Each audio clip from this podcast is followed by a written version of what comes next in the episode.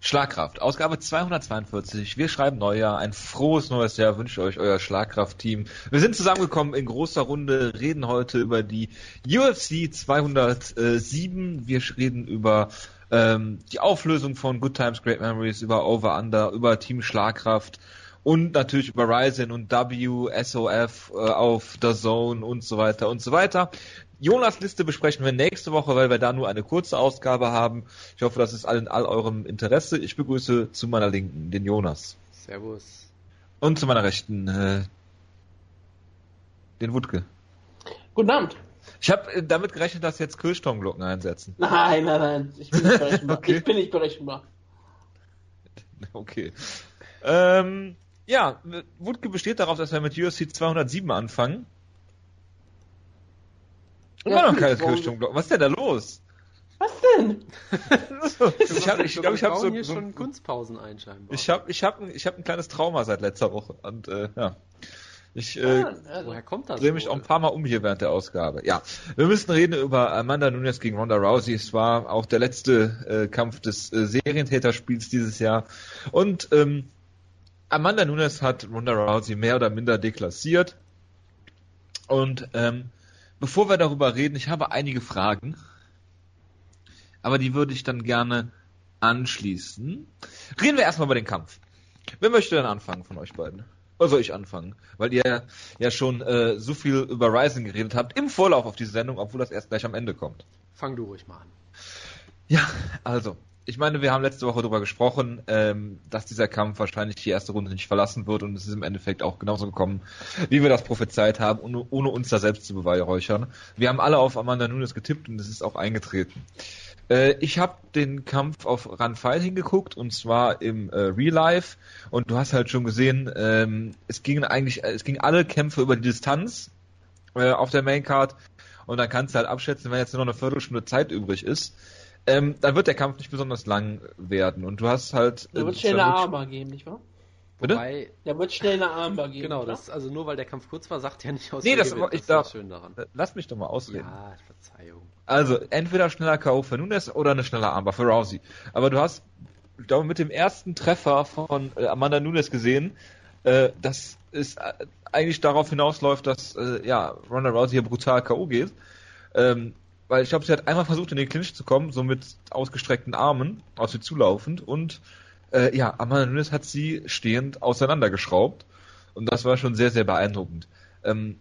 Gerade, wenn ich ganz kurz was sage, das kannst du dann oft bestimmt sehr gut benutzen.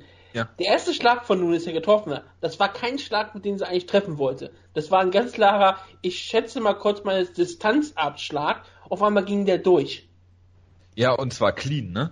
Ja, er ging genau durch die Deckung. Und du hast bei Nunes wirklich gemerkt, dass sie dann auf einmal merkt, verwundert war. Ja, warte, ich komme mit so einem Schlag durch, weil das war wirklich nur, ich feuere immer schnell ab, ich möchte gucken, wo ist meine Distanz, wie kommt die Gegnerin, wie wird der geblockt, was du halt so machst, ne? Und die Gegnerin wird geblockt, ja, denkst du. Und der geht durch und auf einmal hast du gemerkt, Nunes hat sofort umgeschaltet gemerkt, da ist keine Deckung, da ist nichts, ich kann reingehen. Und das war dann halt ziemlich beeindruckend. Jetzt kannst du ruhig weitermachen. Entschuldigung, das wollte ich nur klar machen. Ja, also es war wirklich beeindruckend und es waren zwei Dinge beeindruckend.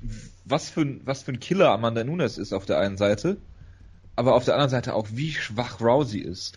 Weil wir haben ja alle wirklich darüber geredet letzte Woche noch. Ich habe es noch irgendwie im Ohr, dass es darum ging, ja, Rousey hat jetzt lang genug Zeit gehabt, Veränderungen herbeizuführen und. Aber es sind halt immer noch viele Zweifel daran gewesen und dann kann sie in Kategorie 1 Rücken haben, wie sie will.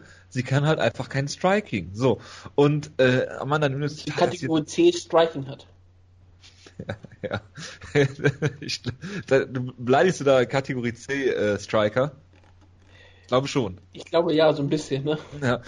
Ist aber auch überhaupt kein Problem, weil Ronda Rousey ist hier... wirklich brutal K.O. gegangen. Es war auch noch irgendwie ein Standing TKO oder sowas, ne? Also sie ist ja nicht zu Boden gegangen. Also auch eine völlig gerechtfertigte Stoppage in meinen Augen. Hätte man vielleicht sogar schon früher abbrechen können.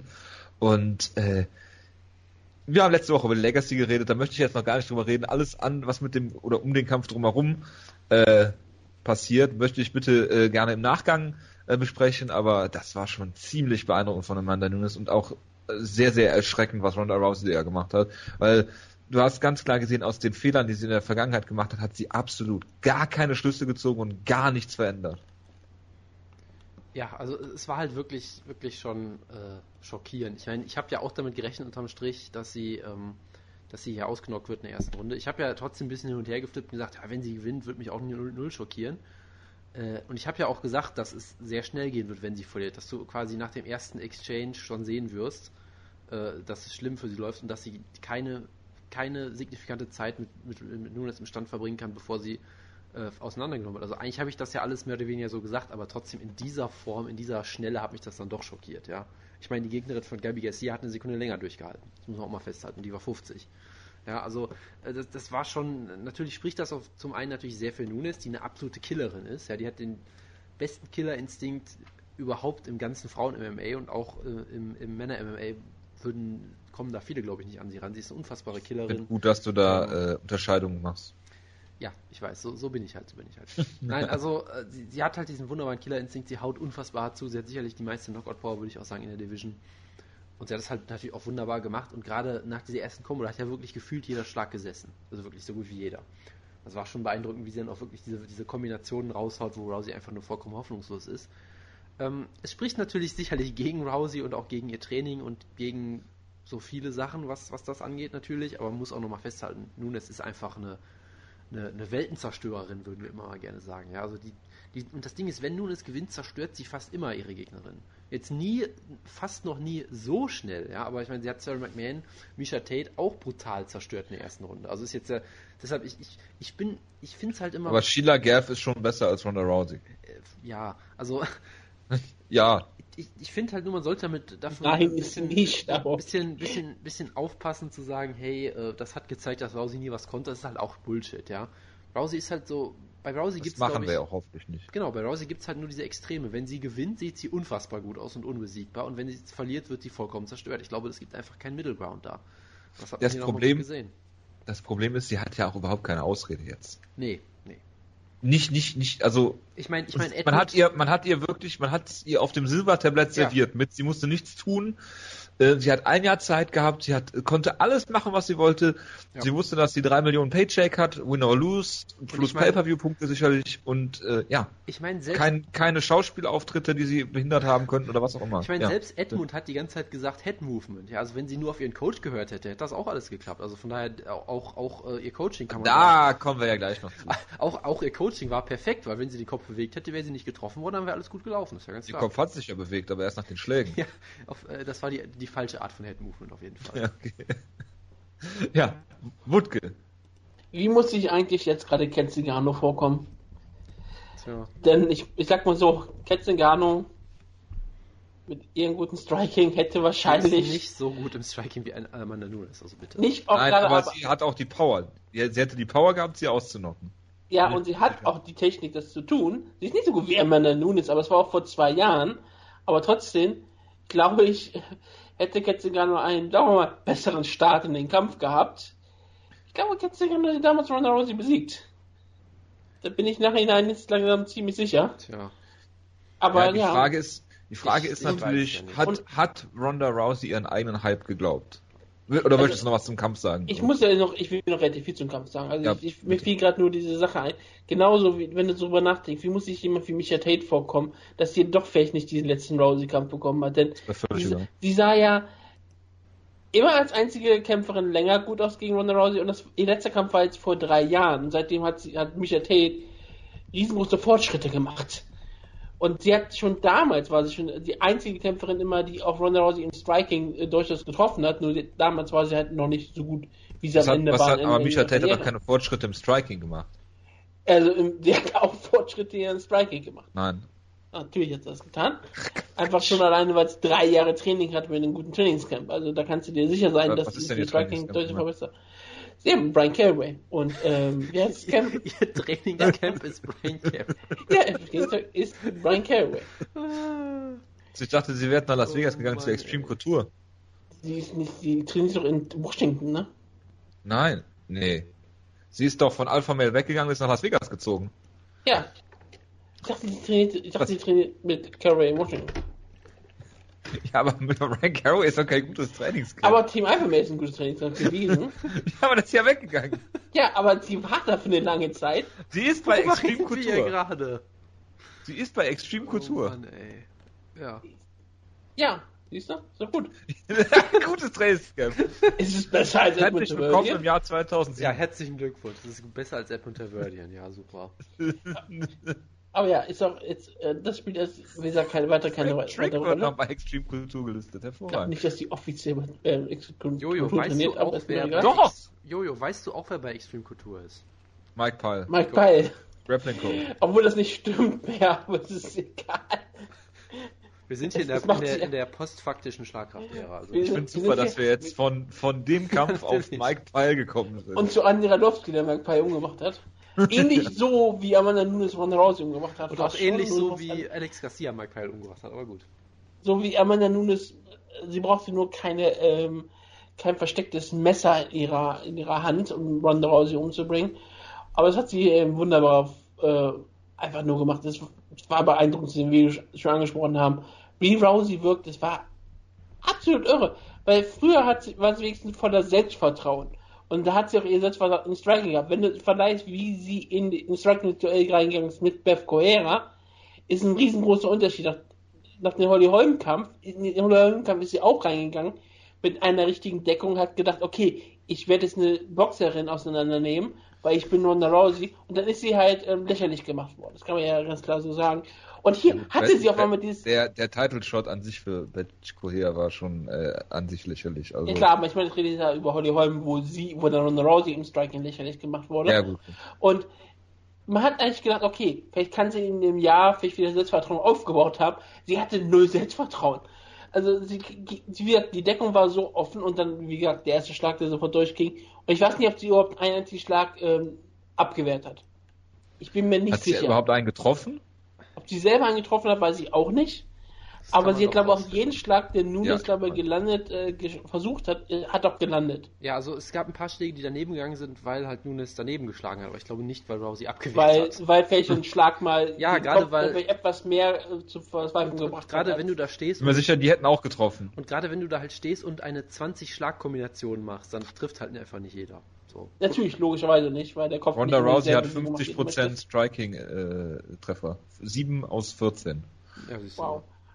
Also ja, Amanda Nunes, das war schon beeindruckend. Das war sehr, zum Glück ist Herb dann auch sehr früh reingegangen. Also man könnte fast drüber reden, dass es vielleicht etwas früh war, weil Rousey noch nicht lange am Boden, noch nicht wirklich am Boden war. Aber so wie sich, genau, das wollte ich gerade sagen, so wie sie verkauft hat, war das die einzig richtige Entscheidung. Und wir sollten alle... Hat sie gesellt, oder was? Ja, wie das Striking gesellt. Du weißt doch, das war alles abgesprochen. Verstehe. Das war ein Work, wir hier immer. Um Amanda Nunes zu promoten. Ich meine, es gab... Den Dana White noch gesagt hat, dass selbst wenn er Millionen von Geld bekommen hätte für Werbemaßnahmen, hätte er niemanden überzeugen können, wer Amanda Nunes ist. Ja, das wollen wir da... Weil er ist kein Promoter, man kennt er sich nicht aus. Nein, ich fand nur dieses Zitat von ihm so geil, wo jemand gefragt hat, warum habt ihr nicht mehr Geld investiert, um Amanda Nunes zu promoten? Seine Antwort war, weil sie niemand kennt. Ja, als wenn das jetzt eine Aufgabe wäre und das ist nicht der Sinn der Sache wäre. Ich meine, man könnte natürlich sagen, man könnte Promotion so definieren, dass du Leute dazu bringst, dass die Leute kennen, die sie vorher nicht kannten, aber gut. Sie ist die Headlinerin von UFC 200 gewesen, also irgendwie... Es kommt ja aus dem Lateinischen und heißt für etwas bewegen. Tja. Aber ja, wir sollten allen Göttern danken, dass es nicht Cristiano Justino gegen Ronda Rousey jemals gab. Wieso? Denn ich glaube, Justino wäre auch ein bisschen gut durch die Deckung gekommen und ich glaube, Justino haut noch etwas härter zu als Amanda Nunes. Meinst du? Ein Stück weit vielleicht. Aber ja, Amanda Nunes hat hier, das war wirklich die Performance, die sie abliefern musste. Wenn sie gewinnt, war das perfekt so, wie es gemacht hat. Wunderbar gemacht. Für Rousey sieht es nicht besonders gut aus. Amanda Nunes danach auch mit einem wunderbaren Post-Fight-Interview. Es war ein Traum. Wunderbaren Englisch, was sie ja drauf hat. Ja, ich möchte, dass sie Hörbücher liest. Vor allem, sie hat alles richtig gemacht, wie ich finde. Also erstmal, sie ist scheinbar ja direkt nach dem Finish zu Edmund Taverdian hingegangen, hat gesagt, Sch", oder irgendwie sowas, was auch geil ist. Und dann hat Taverdian hat die Schnauze gehalten. Ja, genau. Ja. Weil er halt auch, er hat sich gedacht, was also, Fabrizio Verdum nicht geschafft hat, hat Amanda Nunes geschafft. Genau. Und gerade so wie ich Nunes mit Rousey verprügelt hat, würde ich auch sagen, ich würde auch die Schnauze halten, wenn die auch mal auf mich zukommen. Ja. Und dann, diese Promo war einfach so geil. Also im Vorfeld war Nunes ja irgendwie sehr, sehr respektvoll und sowas scheinbar, hat dann gesagt, ja, mir stört das auch nicht, dass die alle Rousey promoten, so. Im Post-Interview hat die Rousey so tief begraben, es war großartig. Ja, ich musste das tun. Ich hab die Zitate nicht mehr ganz parat, aber so nach dem Motto, ja, vergesst Rousey, jetzt bin ich hier und ich wusste I knew from the start that I would kick her ass like that, oder irgendwie so absolut Badass-Zitate, das war absolut großartig. Wie gesagt, die Englisch weiterhin sehr gut auf jeden Fall. Also sie hat alles richtig gemacht. Danach mal irgendwelche Memes, solche Photoshop-Memes gepostet, wie sie Rousey in einem Babywagen durch die Gegend fährt oder so. Es war einfach nur großartig. Ich sag, dass ihre Freundin den Ansatz auf den Titelband gewinnen wird. Genau, also besser kannst du so eine Post-Fight-Promo überhaupt nicht machen, finde ich. Es war absolut großartig und es macht es natürlich noch dämlicher, dass sie halt nicht promotet haben, weil sie halt keiner kannte. Potenzial, also sie hat ja auf jeden Fall. Sie kann gut, wie gesagt, das wunderbare Englisch, was immer noch diesen nötigen Akzent, den man braucht, aber man versteht sie. Ja, ich habe das Zitat gefunden. I knew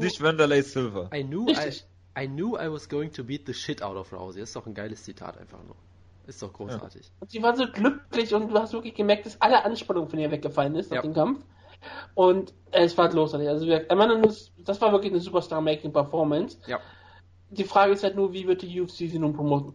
Gar nicht. Weil sie haben Potenzial mit Amanda Nunes hier. Gerade nach dieser Art und Weise. Also ich bin mal gespannt, was die Pay-Per-View-Zahlen dann sind und was Amanda Nunes danach macht. Also ich glaube, sie hat durchaus Potenzial. Ja, aber wenn sie jetzt immer noch keiner kennt, dann liegt es ja daran, dass Rousey keine Promo gemacht hat, weil... Genau, das können wir vielleicht sagen. Was ich vielleicht sogar bei Nunes wirklich gerne sehen würde, vielleicht wäre es als nächstes für diese Pay-Per-View vielleicht sogar falsch. Ihr nächster Kampf sollte vielleicht sogar wirklich auf Fox sein. Wo wir gesagt haben, das ist die Frau, die Rousey geschlagen hat und die Rousey vielleicht ins Retirement gebracht hat, dass man die vielleicht mal richtig nochmal promotet. Ich finde, sie sollte eine Gewichtsklasse hochgehen, damit sie Bantamweight zumachen können. Das wäre vielleicht auch nicht jetzt so, jetzt brauchen wir keinen Bantamweight mehr. Nein, ich weiß, was passiert. Jermaine Durandamy wird Featherweight Champion, weil die UFC das herausgefordert hat. Daraufhin geht Holly Holm runter und kriegt mit 3 Niederlagen in Folge einen Titelshot und gewinnt. Weil Holly Holm... Ja, natürlich. Da gibt es das Duell der Rousey-Killerin. Genau, ist doch großartig. Der Kampf wird dann ausschließlich dafür promotet, dass sie beide Rousey besiegt haben und nicht über die beiden selber. Und der ganze Trailer wird nur Rousey-Clip sein. Ja, genau. So Rousey, die Fernsehen schaut, auf der Couch, die ihre beiden Leuten anschaut. Das wäre ideal. Ja, genau. Ja, das ist super. Aber ja, was passiert mit Rousey? Valentina Shevchenko gegen Juliana Peña müsste nächste Titelherausforderung sein, oder? Yep. Und das sind beides, glaube ich, durchaus schwierige Matchups für Nunes, aber ich bin mal gespannt, wie es weitergeht. Ja, sie hat ja die eine schon mal gekämpft und gewonnen. Ja, aber halt auch. In einem 5-Runden-Kampf wäre sie gefinisht worden. Auf jeden Fall. Das macht dadurch ziemlich interessant. Also, ich habe auch kein Problem mit dem Rematch gegen Valentina Shevchenko. Nö, absolut nicht. Wenn das dazu kommt. Ich meine, wenn sie Holm und Peña besiegt, dann auf jeden Fall, klar. Klar, und wenn Peña gewinnt, also Peña hat sich ganz schön gemacht und sie ist ja Venezuela Wichsen, ja. Das freut immer alle Leute, wenn ich das sage. Bitte aufhören, diesen Nickname auszusprechen. Der Venezuela Wichsen. Ja, das sind ganz andere Assoziationen. Danke, dass du den Nickname aussprechen. Ich würde vor allem nicht. Es geht nicht darum, wie wir es aussprechen, sondern dass du es aussprichst. Jojo, bitte. Ich würde auch nicht Venezuelen wichsen. Ich würde auch nicht Venezuelen sagen. Also bitte. Egal, ich habe mehrere Fragen an euch. Das habe ich mir fast schon gedacht. Bitte sie zu beantworten. Nein, ja und vielleicht. Okay, ich habe irgendwo gelesen, dass auf Twitter, glaube ich, dass jetzt viele Leute das Retirement von Ronda Rousey fordern. Wäre das bei einem Mann auch so gewesen? Es kommt darauf an, was das für ein Mann ist und wie er sich... Brock Lesnar. Ja, aber Brock Lesnar wurde das immer häufig gefordert, nachdem er... also ich finde das Blödsinn, weil Ronda Rousey diese ganze Geschichte im Vorhinein darauf hinzielt. Ja, bitte. Es kommt ganz kurz... Ja. Der Grund, warum ja viele Leute das Retirement fordern, ist ja nicht, weil sie jetzt verloren hat, sondern weil sie immer häufig über ihr eigenes Retirement gesprochen hat, dass sie zurücktreten möchte. Und dass viele Leute wissen, dass sie zurücktreten wird und dass sie halt eine andere Karriere hat. Also Ich glaube, ja, deswegen fordern die Leute das Retirement, nicht weil sie jetzt 2 Niederlagen gefunden hat. Hat Ronda Rousey eine andere Karriere. Das war ja, worüber wir letzte Woche gesprochen haben. Wie Jonathan Coachman hat gesagt, die WWE ist nicht dafür da, um gefallene Stars aufzubauen. Ja, und das glaube ich auch nicht. Ich glaube auch wirklich nicht, dass sie da wirklich eine große Zukunft hat. Gerade, sie hat sowieso keine Zukunft in der WWE. Sie ist, glaube ich, keine Kämpferin. Ja, aber beim Schauspiel haben sie doch auch schon rasiert, oder nicht? Ich glaube, sie hätte nie eine vollständige WWE-Karriere hingelegt, sondern sie hätte nur vielleicht ein paar Auftritte im Jahr gehabt. Mit diesem Rücken kann sie weit kommen. Ja, klar, mit diesem Rücken. Dieser Rücken kann entzücken, wie man so schon sagt, ne? Aber es bringt nicht wirklich viel, denn sie hat sich ja nur durch ihre Unbesiegbarkeit vermarktet und das hat das Problem. Und dieser Nimbus ist jetzt komplett weg. Gerade wie sie hier nochmal verloren hat. Sie hätte keine hart umkämpfte Decision verloren. Denn da hättest du vielleicht immer noch was machen können. Weil hättest du immer noch sagen können, okay, lange Pause, großer Stress, und die hat am Ende einen klaren Kampf verloren. Sie wurde lächerlich gemacht. Und das ist aber was ist denn die Zukunft von Rousey? Ist das, wenn sie jetzt keine Wrestling-Karriere hat, die sie beim Schauspielern sie kann nicht Schauspielern, aber was steht Ronda Rousey jetzt vor den Trümmern ihrer Karriere? Ich ganz ehrlich, ich 3 Millionen Euro, Dollar. Ich würde nicht sagen, dass sie keine Wrestling-Zukunft hat. Also PWG wird sie mit offenen Händen empfangen, da bin ich mir sicher. Klar, Ring of Honor. Sie geht den Weg vom McDriddle. Ja, genau. Sie fängt beim Wolf an jetzt. Genau. Ich freue mich schon, wenn ihr dann in 2 Jahren dann in Oberhausen Ronda Rousey seht. Das wäre großartig, also ich würde es gerne abfeiern. Ich würde es auch gerne abfeiern, ja. Ist dieses Ronda Rousey-Bashing zu viel des Guten? Tut man ihr damit auch Unrecht? Ja, natürlich, aber das gehört halt irgendwie dazu. Aber wenn doch jemand so viel... Entschuldigung, das Problem ist, sie hat es ja eingeladen. Ja. Das Ronda Rousey-Bashing kommt ja davon, wie sie sich vermarktet hat, wie aggressiv sie sich in dieser Hinsicht vermarktet hat. Dass wenn jemand sich als unbesiegbar sieht, ein Buch darüber schreibt, wie sie ihre Karriere unbesiegt beenden wird. Apropos Buch, und war da nicht noch was? Da war bestimmt irgendwann was, aber keine Sorge. Vielleicht kommt irgendwann was. Ich weiß es, ich habe damit ja nichts zu tun. Nicht, ja. Ich habe damit ja nichts zu tun. Du hast das nicht in der Hand, klar. Ich habe das nicht in der Hand. Nein. Und ich meine, wenn du ein ganzes Buch darüber schreibst, dass du unbedingt deine Karriere beenden wirst, wenn du Interviews darüber hältst, wie ich möchte die Division aufbauen und dann irgendwann verlassen, wenn andere Kämpferinnen bereit sind, mir nachzufolgen, weil ja keine von denen mich jeweils schlagen könnte, dann ist es natürlich so, dass die Leute sich dann über dich lustig machen, wenn du verlierst. Und wenn du dich dann, wie gesagt, so verkriechst, nach wieder im ersten Kampf, natürlich wird es dann immer schlimmer werden. Und das ist ihre eigene Schuld. Dieses Bashing ist ja wirklich wieder aufgekommen, weil sie so sehr vermarktet hat. Weil sie auch immer wieder eingeladen hat, zu fragen, ja, ich könnte vielleicht Floyd Mayweather in einem Boxen besiegen. Ja. Das natürlich. Hat sie ja alles gemacht. Das war ja auch unter den gewissen richtigen Umständen Cain Velasquez besiegen. Richtig. Das war ja ihr Management. Das war IMG, was das so eingeladen hat, das ist hier so zu tun. Und dass hier jetzt nun alles zusammenbricht und dass jetzt immer noch mehr Leute über sich lustig machen, Es ist einfach so, wenn du so bekannt wirst, dadurch, dass du unbesiegbar bist und dann verlierst du zweimal und du verlierst zweimal so unfassbar eindeutig und so unfassbar hart, dann kriegst du auf die Schnauze. Es ist ja auch, wie gesagt, so, wenn Bayern München ein Fußballspiel verliert, das haben wir damals schon gesagt, egal gegen wen, egal gegen einen Bundesligisten, dann machen nicht alle Leute über sie lustig, lachen über jedes Gegentor der Bayern, egal ob sie wissen, wie erfolgreich und wie toll sie sind, aber dann ist egal, ob sie das nächste Spiel gewinnen oder nicht, die haben die alle über die lustig gemacht.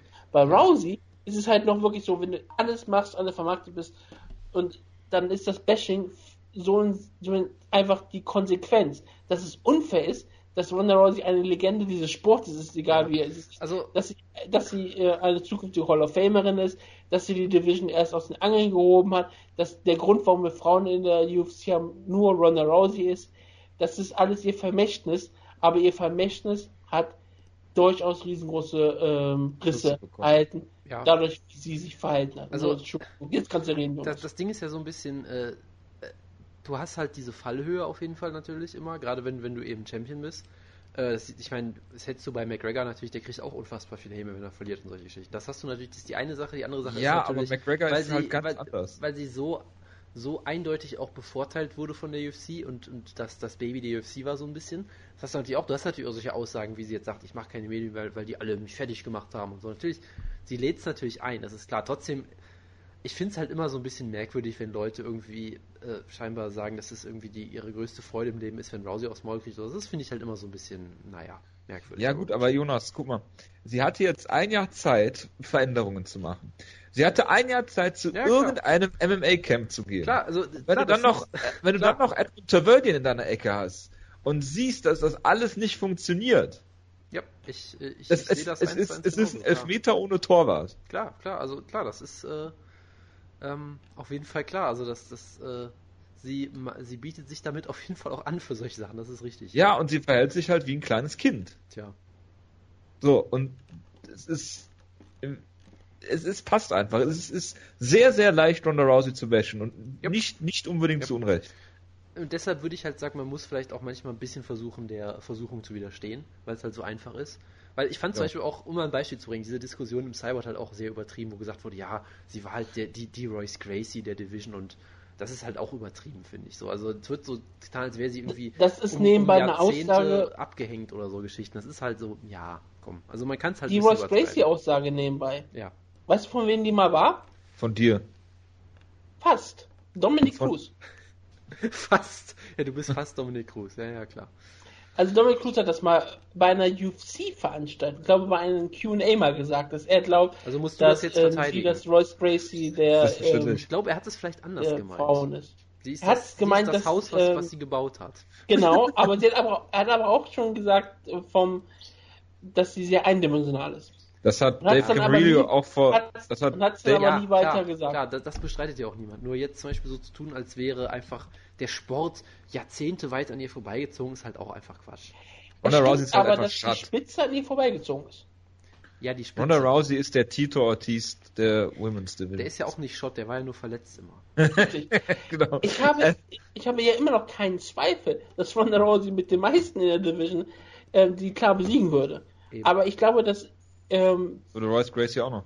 Wir reden hier halt nicht von Royce Gracie bei UFC 66 oder so, das wollte ich damit nur sagen. Genau, wir reden hier darüber, dass Ronda Rousey durch einfach nicht verbessert hat. In der ganzen Karriere ist sie immer gleich geblieben und hat nur irgendwann geglaubt, dass sie eine Boxerin ist.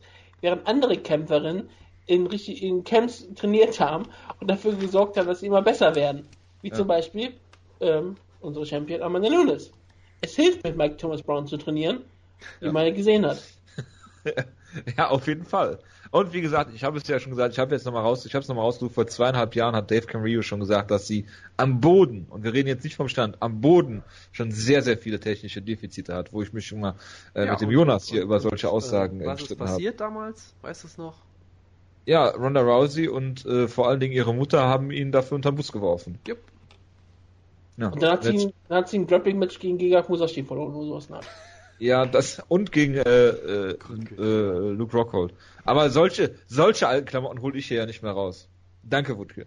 Jonas, soll ich dir nochmal schicken? Nein, können wir über eine Sache noch reden? Können wir über das Corner-Audio von Edmund reden? Natürlich. Weil ich finde halt, die Häme gegen Rousey ist sicherlich in vieler Hinsicht verdient. Ich finde es halt trotzdem immer so ein bisschen, es sieht halt immer so ein bisschen hässlich aus, finde ich. Man zeigt da so ein bisschen etwas, wenn man sich da zu sehr drin suhlt. Was ich hingegen in Ordnung finde, man kann sich gar nicht genug über Edmund Taverdien lustig machen. Das Wo ist denn der Unterschied? Weil Edmund Taverdien scheiße ist. Nein, also... weil Rousey nicht. Ja, Rousey hat halt verdammt viel geleistet. Taverdien glaube ich eher nicht. Das ist richtig. Ronda Rousey hat Verdienste. Nein, stopp. Edmund Taverdien hat es geschafft, an Ronda Rousey keinen einzigen Cent zu verdienen. Das stimmt auch wieder. Also wenn das kein Accomplishment ist. Was ich nur sagen will, es gibt bei UFC TV, könnt ihr es euch ja angucken, es gab da auch ein Fundstück von, wo man einfach den kompletten Kampf gucken konnte mit Edmunds Audio, und es ist schon sehr, sehr lustig. Es gibt mittlerweile auch Transkripte auf Bloody Elbow, glaube ich, und sonst irgendwo. Ja. Es ist schon sehr geil, wie er einfach 100-mal schreit, Head Movement und dann irgendwie ausrastet nachher. Es ist einfach, lest es euch durch, guckt es euch an, wie auch immer. Und es ist schon sehr, sehr lustig. Das Schöne ist, dieses Audio goes with anything. Das ist so ein bisschen wie Guides-Theme. Ja, das ist so geil, dieses Video, wo sie es mit Baruto Cro Cop zusammengeschnitten haben. Das habe ich Jojo geschickt. Das ist so groß. Achso, ich habe es auch schon gesehen mit Gabi Garcia gegen Yumiko Hotta. Es funktioniert da auch wunderbar. Es funktioniert auf allen. Ja, hervorragend. Ja, Glückwunsch. Ja, Wutke, Kommen wir in den Event. Hätte Dominic Cruz mit Coach Edmund in seiner Ecke vielleicht mehr ausrichten können als mit Jeremy Stevens in seiner Ecke? Ich bin mir nicht 100% sicher. Er hätte mehr geklincht, vermute ich mal. Ja, okay. Wutke, bevor du musst natürlich anfangen bei diesem Kampf. Ich möchte dir eine Frage stellen. Du kannst es gerne vorher beantworten oder nachher. Aber findest du, dass Dominic Cruz Trash-Talking niederlagenkompatibel ist? Was? Ding. Ich verstehe nicht mal so wirklich die Frage. Ist das Trash-Talking von Dominic Cruz niederlagenkompatibel? Damit meine ich, wenn du zum Beispiel Conor McGregor reden hörst und du hörst den reden und der basht alles in Grund und Boden. Ja. Und der verliert dann gegen Nate Diaz. Ja. Und ist dann humble danach und fängt 2 Sekunden später wieder an, das gleiche Zeug vom Stapel zu lassen. Dagegenüber hast du Dominic Cruz, der sehr eloquent darüber redet, warum du scheiße bist, um dann selbst aufgezeigt zu bekommen in diesem Kampf, warum, dass er auch seine Fehler hat. Nein, Dominic Cruz sagt Wahrheiten. Und Dominic Cruz sagt seine Meinung voll raus. Und er sagt das, was er sieht und was er denkt und was er alles bisher gesehen hat. Ja, das Problem und ist, er lebt ja, er hypt ja auch sich selber dadurch. Ich glaube, er ist damit wunderbar kompatibel, weil der hat sich halt nur verändert. Er hat auf die Sachen, die er bisher bei Cody Garbrandt gesehen hat, auf die hat er sich bezogen. Und da lag er falsch. Wie glaube alle Leute auf diesem Planeten, weil Cody Garbrandt entweder bisher nicht gezeigt hat, weil er es nicht musste, oder weil er einen riesengroßen Schritt gemacht hat und eine neue Adaption seines Stils vorgelegt hat. Und das ist halt das Beeindruckende daran. Und ich glaube, Dominic Cruz ist daran sehr kompatibel, weil, wie gesagt, wie er später mit der Niederlage umgegangen ist, darüber kann man auch noch sprechen, gerade im Vergleich zu Ronda Rousey. Aber Ronda Rousey war was gesagt aus diesem einen Statement? Jetzt hat es selber ausgegeben. Aber das ist ja das Spannende daran, wie unterschiedlich die Niederlagen aufgefasst wurden. Denn man könnte fast, die kommen aber auch aus unterschiedlichen Richtungen, ne? Also, ja, aber genau, man könnte aber hier auch was Gleiches tun. Man könnte hier fast, würde Dominic Cruz sich immer wie ein Arschloch verhalten, weil er sagt, er ist unbesiegbar, er ist der Beste, er kann nichts verlieren, alles ist gut. Und er hätte in dieser Art und Weise verloren und wäre danach weggelaufen, hätte geweint und hätte nie wieder was zu den Medien gesagt. Dann könnte ich mir durchaus vorstellen, dass die ganze Stimmung nach dem Kampf genauso wäre wie man Ronda Rousey-Kampf. Viele Leute hätten sich über Dominic Cruz lächerlich gemacht, hätten ihn gebasht ohne Ende und es wäre auch absolut gerecht gewesen. Ja, aber es interessieren sich wirklich weniger Leute für Dominic Cruz als für Ronda Rousey. Aber die Nische ist war schon sehr gehypt für diesen Kampf. Nicht der Mainstream, logischerweise, deswegen ein anderes Publikum, aber das Publikum von Dominic Cruz hätte sich wahrscheinlich genauso über ihn lächerlich gemacht und lustig gemacht wie über Ronda Rousey später. Weil man könnte durchaus sagen, dass in mancher Hinsicht Dominic Cruz auch lächerlich gemacht worden in diesem Kampf. In mancher Hinsicht, ja. In jederlei Hinsicht. Ich glaube nicht in jederlei Hinsicht. Aber in vielerlei Hinsicht. Sagen wir. In vielerlei Hinsicht hat Cody Garbrandt hier einen absolut geilen Kampf gekämpft. Fast gesagt gewirkt, aber das wäre ja wieder Aluhut-Potenzial. Gottes Willen, ja. Nein. Dominic Cruz kann keine echten Kämpfe verlieren, da haben wir es wieder mal. Nein. Aber er hat Cody Garbrandt gut overgebracht. Ja, auf jeden Fall. Kann Cody Garbrandt nicht leiden, kann ich immer noch nicht leiden, egal ob er... Er kann den schon leiden, niemand kann Cody Garbrandt leiden. Es gibt manche Leute, die können Cody Garbrandt leiden. Dieser eine Junge ist, glaube ich, ein großer Fan von ihm. Ja, das ist ein großer Fan von Cody Garbrandt. In Zahnburg gibt manche die Fans von Cody Garbrandt sind. Und ich hätte mir doch kein Problem, wenn du Cody Garbrandt magst. Okay, meinetwegen, jeder hat bestimmte Kämpfer, die er mag. Ich mag Matt Brown, also ich kann da nichts gegen sagen. Ich mag Bayern München, ich kann da nichts gegen sagen, ja.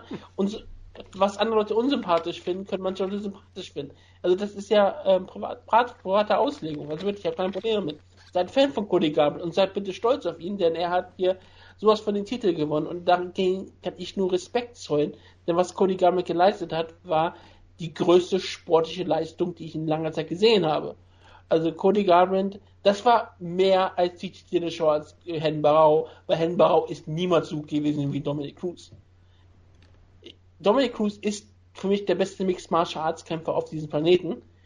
Vielleicht der beste Kämpfer aller Zeiten in diesem Sport. Und Cody Garbrandt konnte teilweise gegen ihn taunten. Das ist interessant. Also ist Cody Garbrandt damit jetzt nicht der beste Kämpfer auf dem Planeten? Nur um das nochmal klarzustellen. Ja, weil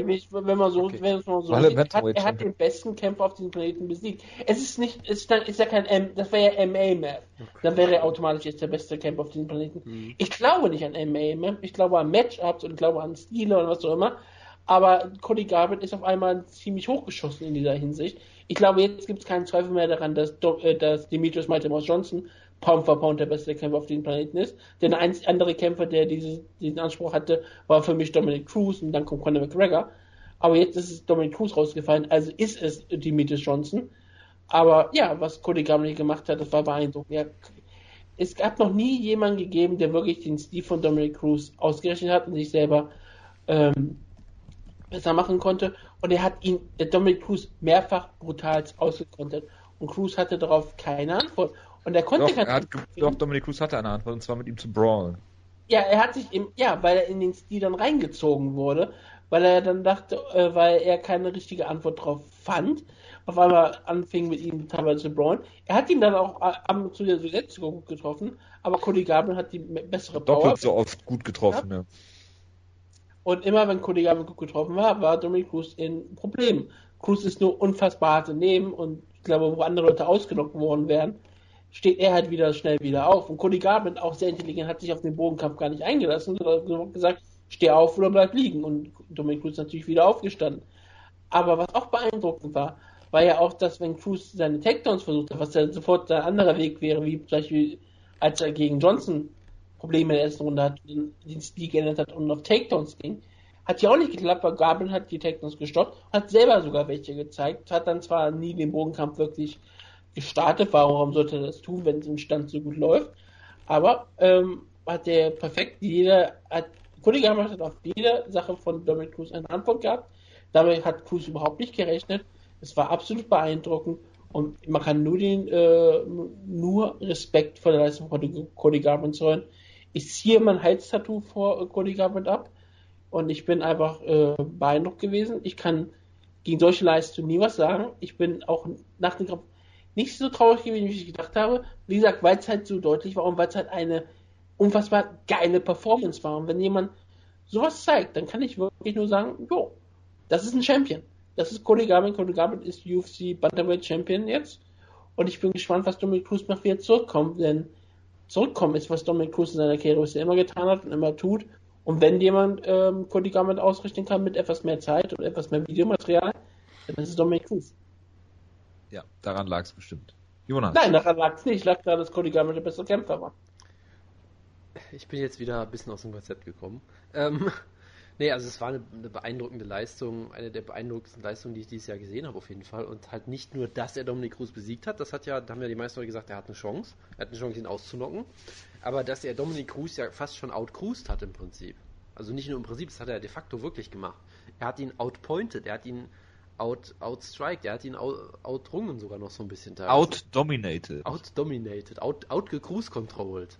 Ja, also das war wirklich unfassbar beeindruckend und das halt gesehen, er hat das wirklich extrem clever gemacht. Er hat halt Dominic Cruz im Prinzip dazu gezwungen, den Kampf selber aktiv zu gestalten, weil meistens macht Dominic Cruz das ja, dass er dich mit seinen komischen Bewegungen und seinem Kopf, der da immer so frei rumschwirrt und mit den Händen, und dass er dich quasi dazu einlädt, wild nach vorne zu stürmen und dich dann auszukontern, und Gabriel hat einfach gesagt, nö, du kommst hinter mir her und dann konter ich dich aus. Also er hat Dominic Cruz ja sowohl strategisch geschlagen, als auch taktisch, als auch mental. Er hat ihn einfach auf jeder Ebene besiegt in diesem Kampf im Prinzip. Und das ist unfassbar beeindruckend. Ich meine, wir haben viel drüber geredet, wie er komplett zerstört wurde im Trash-Talking, wie er noch so jung ist. Ich meine, auf dem Papier hat, glaube ich, nichts dafür gesprochen, dass er sowas auf die Reihe kriegt. Weil er ist jemand, der ist noch wild, er ist sehr jung, ungestüm, was man auch emotional sieht. Ja, emotional. Er wurde komplett nass gemacht. Ein Alpha-Mail. Ist bei diesem Interviewsegment einfach weggelaufen, hat Backstage Sachen umgeschmissen, weil er so fertig gemacht wurde von Cruz. Also, ja, aber im Octagon war eher Dominic Cruz der nervösere Kämpfer, genau, hatte ich den Eindruck. Genau. Und das hat mich schon sehr gewundert. Was ich nämlich auch noch sagen wollte, er ist auch jemand, er hat immer spektakulär per Knockout gewonnen meistens. Er hatte einen Kampf per Decision oder so gehabt, glaube ich, in der UFC. Das heißt, er ist auch so ein bisschen dieser typische Frontrunner, hätte man das Gefühl, der Leute vielleicht schnell in der ersten Runde ausnocken, und dann dachte man halt, okay, der wird mental komplett zusammenfalten, wenn er Dominic Cruz eben nicht erwischen kann und dann ein bisschen outpointed wird und so, und es ist halt komplett das Gegenteil passiert. Das fand ich wirklich unfassbar beeindruckend, auf jederlei Hinsicht von ihm. wie gesagt, auch von dieser mentalen Ebene, dass er mit so jungen Jahren so reif schon ist, dass er eben auch weiß, wie er taunten kann. Er hat ihn ja wirklich lächerlich gemacht, gerade in der dritten Runde, wo er irgendwie Cruz versucht, 7, 8 Schläge, er duckt unter allen weg, fängt er an, den Roboter zu machen und so, aber er hat es ja immer auch klug gemacht. Er hat ja nicht dumm rumgetorntet und hat sich dann erwischen lassen. Er hat dann in der 5. Runde den Fuß vom Gas genommen, weil er wusste, ich habe den Kampf gewonnen, ich riskiere jetzt auch nichts mehr, was ja auch clever ist, so gesehen. Ne?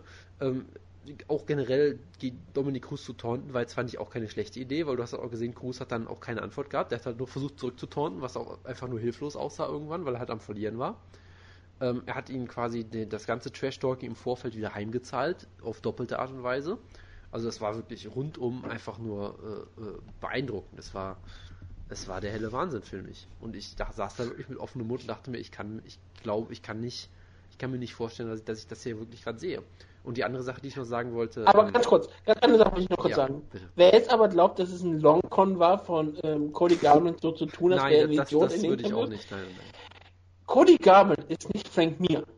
Das glaube ich ihm nicht. Ja? Frank Mir kann sich den Boden schlagen lassen, um einen Armbar zu landen. Ja klar, das tut Frank Mir, weil Frank Mir ist so intelligent dafür. Natürlich. Cody Garbrandt kann ja, das. Aber ich finde es gut, dass du jetzt hier Frank Mir rausholst, weil manchmal sah Dominic Cruz Striking auch aus wie das von Frank Mir, beziehungsweise von Todd Duffy. Entenhaft oder was? In deren Kampf. Normalerweise würde ich sagen, so 5 Rundenkämpfe, wenn ich das dann halt im Nachhinein schaue und du siehst, dass kein Finish in Aussicht ist, dann spule ich das ein oder andere Mal auch gerne so einen Kampf. Aber hier war das nicht der Fall. Ich fand, das war noch beeindruckender als das, was Amanda Nunes mit Ronda Rousey gemacht hat. Weil Cody Garbrandt hier ja wirklich von vorne bis hinten dominiert hat. Ich glaube, die erste Runde kannst du noch an Cruz geben. Und sonst alles andere eigentlich Cody Garbrandt, wenn ich mich nicht irre. Auf jeden Fall hatte ich eine Runde bei Cruz und eine, glaube ich, sogar 10-8 bei Cody Garbrandt. Die zweite Runde kamen die meisten Leute zu Cruz. Ja, kann auch sein. Stimmt. Die erste war auch Garbrandt. Die erste Runde war klar Garbrandt, da waren die Leute überrascht. Ja. Zweite Runde kam Cruz für die meisten zurück und dann kam die dritte Runde und es war absolut beeindruckend von Garbrandt danach. Und wie ich gerade schon gesagt habe, er hat den Kampf dominiert. Er hat das gemacht, was Dominic Cruz sonst immer macht. Und er hat Dominic Cruz hier schlecht aussehen lassen oder mehr als schlecht aussehen lassen. Das war schon sehr, sehr beeindruckend. Er hat jede Facette des MMA hier kontrolliert. Er hat den Kampf so geführt, wie er das wollte. Und ich hätte das im Leben nicht Cody Garbrandt zugetraut. Und wie gesagt, du hast gesehen, Dominic Cruz hat überhaupt keine Antwort darauf. Und ich bin auch der Meinung, der hat absolut nicht damit gerechnet, dass das passiert. Er hat wirklich nicht damit gerechnet, dass Cody Garbrandt ihm so gut Paroli bieten kann. Gerade, dass er auf die Beinarbeiten und all diese Taktiken eine Antwort gefunden hat, dass Cody Garbrandt nicht nur durch seine Striking Power ihn in Bedrohung bringen kann, da hat er bestimmt mit gerechnet, aber dass er alles auch zusammenbringt, auch dass er die Takedowns dann abwehren kann und selbst wieder zeigen kann, dass Cody Garbrandt auf einmal einen perfekten Mixed-Martial-Arts-Stil durchbringt. Da war er wirklich... dass Dominic Cruz auf einmal als Last Resort sozusagen, als Ultima Ratio Brawlen anfängt, das hat mich schon sehr, sehr geschockt. Und ich meine, Dominic Cruz ist auch von vielen Sachen zurückgekommen. Ne? Er ist von der Niederlage gegen Faber zurückgekommen. Okay, in der Guillotine kannst du reinlaufen, das ist kein Problem. Er ist von vielen, vielen Verletzungen zurückgekommen. Aber das ist jetzt hier der Punkt an seiner Karriere. Ich meine, ich glaube, er hatte 3 Kämpfe dieses Jahr. Faber, Dillashaw und jetzt Garbrandt. Oder letztes Jahr. Und da muss man mal gucken, wie er davon zurückkommt. Ich meine, er scheint verletzungsfrei zu sein. Das ist absolut gut und für ihn. Aber jetzt ist 31. Ja, aber ja gut. Ich meine, Ken Velasquez ist auch erst 33 oder sowas. Ne? Wie er davon jetzt zurückkommt. Oh, wie geil wäre es bitte gewesen, wenn Dominic Cruz sich bei der Post-Fight-Press-Konferenz hinstellt und sagt, ja, ich habe ja eine OP gescheduled für den 4. Januar, deshalb war ich nicht fit. Das wäre so großartig gewesen. Ja. Aber über die Interviews wird Wutke ja gleich noch ausführlich reden wollen, bestimmt. Ja, und ich erwarte auch noch ein Ronda Rousey-Zitat und eine Predigt hier. Ja. Also das war sehr, sehr beeindruckend. Ich bin mal gespannt, was jetzt kommt für Cody Garbrandt und was auch mit Dominic Cruz passiert. Ich kann Cody Garbrandt immer noch nicht leiden, aber den Moment sollte er genießen, weil ich meine, er ist 25, er ist ungeschlagen. Ja, ihm steht alles offen. Ich wollte kurz 2 Sachen noch sagen, bevor Wutke wieder loslegt. Erstens, Cody Garbrandt gegen TJ Dillashaw ist für mich der sportlich mit interessanteste und spannendste Kampf, den du dieses Jahr booken kannst, möchte ich nochmal sagen. Gerade so wie Dillashaw ausgesehen hat, da reden wir gleich noch drüber. Und das zweite ist, Alter, hat Dominic Cruz ein Kinn. Also, dass der in dieser, ich glaube, es war die dritte Runde, nicht ausgenockt wurde, grenzt, finde ich, an Wunder, so wie der da getroffen wurde. Ja, ja, aber noch nicht mal, dass er dann zurückgekommen ist. Der war ja sofort wieder da. Ja. Du warst jetzt nicht, manchmal siehst du das ja, dass die so glasige Augen haben, die Kämpfer, oder noch irgendwie so 2 Minuten hin und her wanken oder versuchen, ihren alles wieder zusammenzukriegen oder was auch immer. Aber das war bei Dominic Cruz ja von 0 auf 100 und wieder auf 0 sozusagen. Ne? Also, ja. Das war sehr beeindruckend. Dominic Cruz ist einer der besten Kämpfer auf diesem Planeten, was überrascht dich das, ne? Dominic Cruz wird in der Regel aber nicht so brutal getroffen. Er wurde schon in seiner Karriere schon sehr, sehr häufig hart getroffen. So brutal wurde Dominic Cruz in seiner Karriere noch nicht getroffen. Nein, also ich erinnere mich auch an Schläge von Dillashaw und von Johnson, die ihn ziemlich zugesetzt haben. Aber er hat so Johnson. Ja, bitte. K.O.-Schläger. Ja, ich meine, also klar. Ja, Johnson ist ein K.O.-Schläger. Also klar, Dillashaw hat ihn einige Male hart getroffen, natürlich mit sehr vielen guten Brazilian-Kicks zum Beispiel, klar. Ja, auf jeden Fall. Ja, klar. Ansonsten, es wird ja immer gerne zitiert, dass Faber ihn 4-mal zu Boden geschlagen hätte, was natürlich Bullshit ist, weil er halt auf einem Bein stand und solche Geschichten, aber das ist eine ganz andere Qualität, die von der hier getroffen wurde, behaupte ich weiterhin. Auch wenn Dillashaw hat ihn hart getroffen, das ist richtig, aber Dillashaw hat ihn nicht so hart zu Boden geschlagen. Ja, also Cody Garbrandt hat mit Sicherheit mehr Punching Power als Mighty Mouse und TJ Dillashaw. Ohne jeden Zweifel. Ja. Er hat auch die Technik dazu. Aber ja, kommen wir zur Post-Fight-Sache. Erstmal, Cody Garbrandt hat es perfekt gemacht nach dem Kampf. Er ist erstmal ganz ruhig gewesen, hat sehr viel Respekt gezollt. Und hat dann auch angefangen zu fluchen. Ja, klar, aber das ist Cody Garbrandt und das ist auch in Ordnung. Er hat halt eine Persönlichkeit. Und dass er erst, aber trotzdem sagt, er zollt Respekt erstmal vor allen, vor Dominic Cruz, vor seinem Camp und all diesen Leuten. Vor Jeremy Stevens. Hype nochmal den einen krebskranken Jungen da, das war natürlich auch sehr schön. Das war das Wichtigste überhaupt, aber erstmal, wie gesagt, er macht es aber trotzdem mit seiner Art, er flucht halt ein bisschen wie ein Diaz, genau. Oder halt nur nicht so extrem. Ja, aber ich meine, er hat ja auch direkt einen Kampf gegen Dillashaw aufgebaut, das war ja auch schön. Das war am Ende noch perfekt, dann hat er halt den Kriegsbesieger, den kleinen Jungen da immer wieder rausgehabt, den hat er auch schon vorher immer bei gehabt, bei manchen Kämpfen. Überrascht mich, wenn das mir eingefallen ist, aber ja. Und das hat er auch da in Perfektion gemacht, ihm den Gürtel gegeben. Ich fand auch schön, dass Joe Rogan ihn kurz interviewt hat. Das war ein schöner Feel-Good-Moment. So muss man es halt machen, wenn ein Titel wechselt. Das hat, glaube ich, wirklich dazu geholfen, dass Cody Garbrandt jetzt auch ein gewisser Name ist. Na klar, wir reden jetzt nicht davon Pay-Per-View-Draw, aber ich sage mal so, sowas prägt sich in Leute ein. Wie er damit umgegangen ist, wie er den Kriegsraum Jungen da hatte und wie er sofort auch den Kampf danach möglicherweise mit TJ Dillashaw aufgebaut hat, ihn gleich noch eine Bitch genannt hat. Perfekt. Das war absolut perfekt von Cody Garbrandt. Du hast die Chance gehabt, nach dem Titel sofort im Gedächtnis zu bleiben. Und jeder ergriffen. Das muss man einfach mal klar sagen. Klasse gemacht von Cody Garbrandt. Ryan Faber war sehr glücklich, wie man gesehen hat. Soll er auch sein. Meinetwegen ist alles gut. Fürs Protokoll. Und dann kommt er hat ihn Motherfucker genannt, nicht Bitch, glaube ich. Ja, er hat ihn Motherfucker genannt, meinetwegen. Ich schon, ja. Was eigentlich noch schöner ist. Es ist eigentlich sehr, sehr viel schöner. Alles in Ordnung, ja. Und dann gab es halt, es gab kein Interview im Käfig mit Dominic Cruz, aber es gab halt danach, wie er mit der Niederlage umgegangen ist. Und es ist halt wirklich beeindruckend, wie Dominic Cruz mit der Niederlage umgeht und wie Ronda Rousey mit der Niederlage umgeht. Ronda Rousey zum zweiten Mal ist auch wieder abgehauen, ohne was zu sagen. Und ist auch nicht zur Pressekonferenz erschienen. Dominic Cruz erscheint zur Pressekonferenz. Und was macht Dominic Cruz? Er gesteht die Niederlage ein. Er sagt ganz klar, dass Cody Garbrandt der bessere Kämpfer diesen Abend war. Und das Niederlagen dem gehört, dass er das Beste daraus machen wird. Und er ist auf alles eingegangen. Er hat seine Niederlage fast schon analysiert. Er hat, und was auch noch viel war, er hat keine Ausrede gemacht. Und indem er keine Ausrede machte und immer wieder die Stärken von Garbrandt raushebte, hob er auch noch Cody Garbrandt auf ein anderes Level. Dominic Cruz hat es hingekriegt, sich selber zu retten, indem er halt wirklich so respektvoll mit den Lager umgeht und halt alles Fehler einräumte, keine Ausreden hatte und sofort die ganzen Medien auf seine Seite brachte. Und er hat es geschafft, ohne Cody Garbrandt irgendwas von seinem Sieg wegzunehmen. Er hat Cody Garbrandt sogar noch, wie gesagt, noch mehr erhöht. Er hat Cody Garbrandt an diesem Abend den besten Dominic Cruz besiegt, den er besiegen konnte. Und das hat Dominic Cruz ganz klar gemacht. Und ich fand das ziemlich gut. Und auch wie Dominic Cruz sofort gesagt hat, kriegt die Titel schon den nächsten Teil, schon würde er es absolut verstehen. Das zeugt einfach nur von Stärke. Es zeugt davon, was ich zum Beispiel an TJ Dillashaw immer so unfassbar schrecklich fand, wo ich immer sagte, dieser Typ hat kein Selbstvertrauen irgendwie, weil er musste immer, wenn er gewonnen hat, musste er sofort einen Teleshop fordern, weil er irgendwie Angst hatte, dass er vielleicht irgendwann keinen Teleshop bekommt. Als würde er die Möglichkeit nicht in Betracht ziehen, keinen Teleshop zu bekommen, weil er einfach nicht diese mentale Stärke hat. Ja, aber das macht doch jeder MMA-Kämpfer, oder nicht? Dominic Cruz weiß aber, dass er sowieso die nächsten Kämpfe, falls er keinen Teleshop bekommt, wird er gewinnen. Also kann er...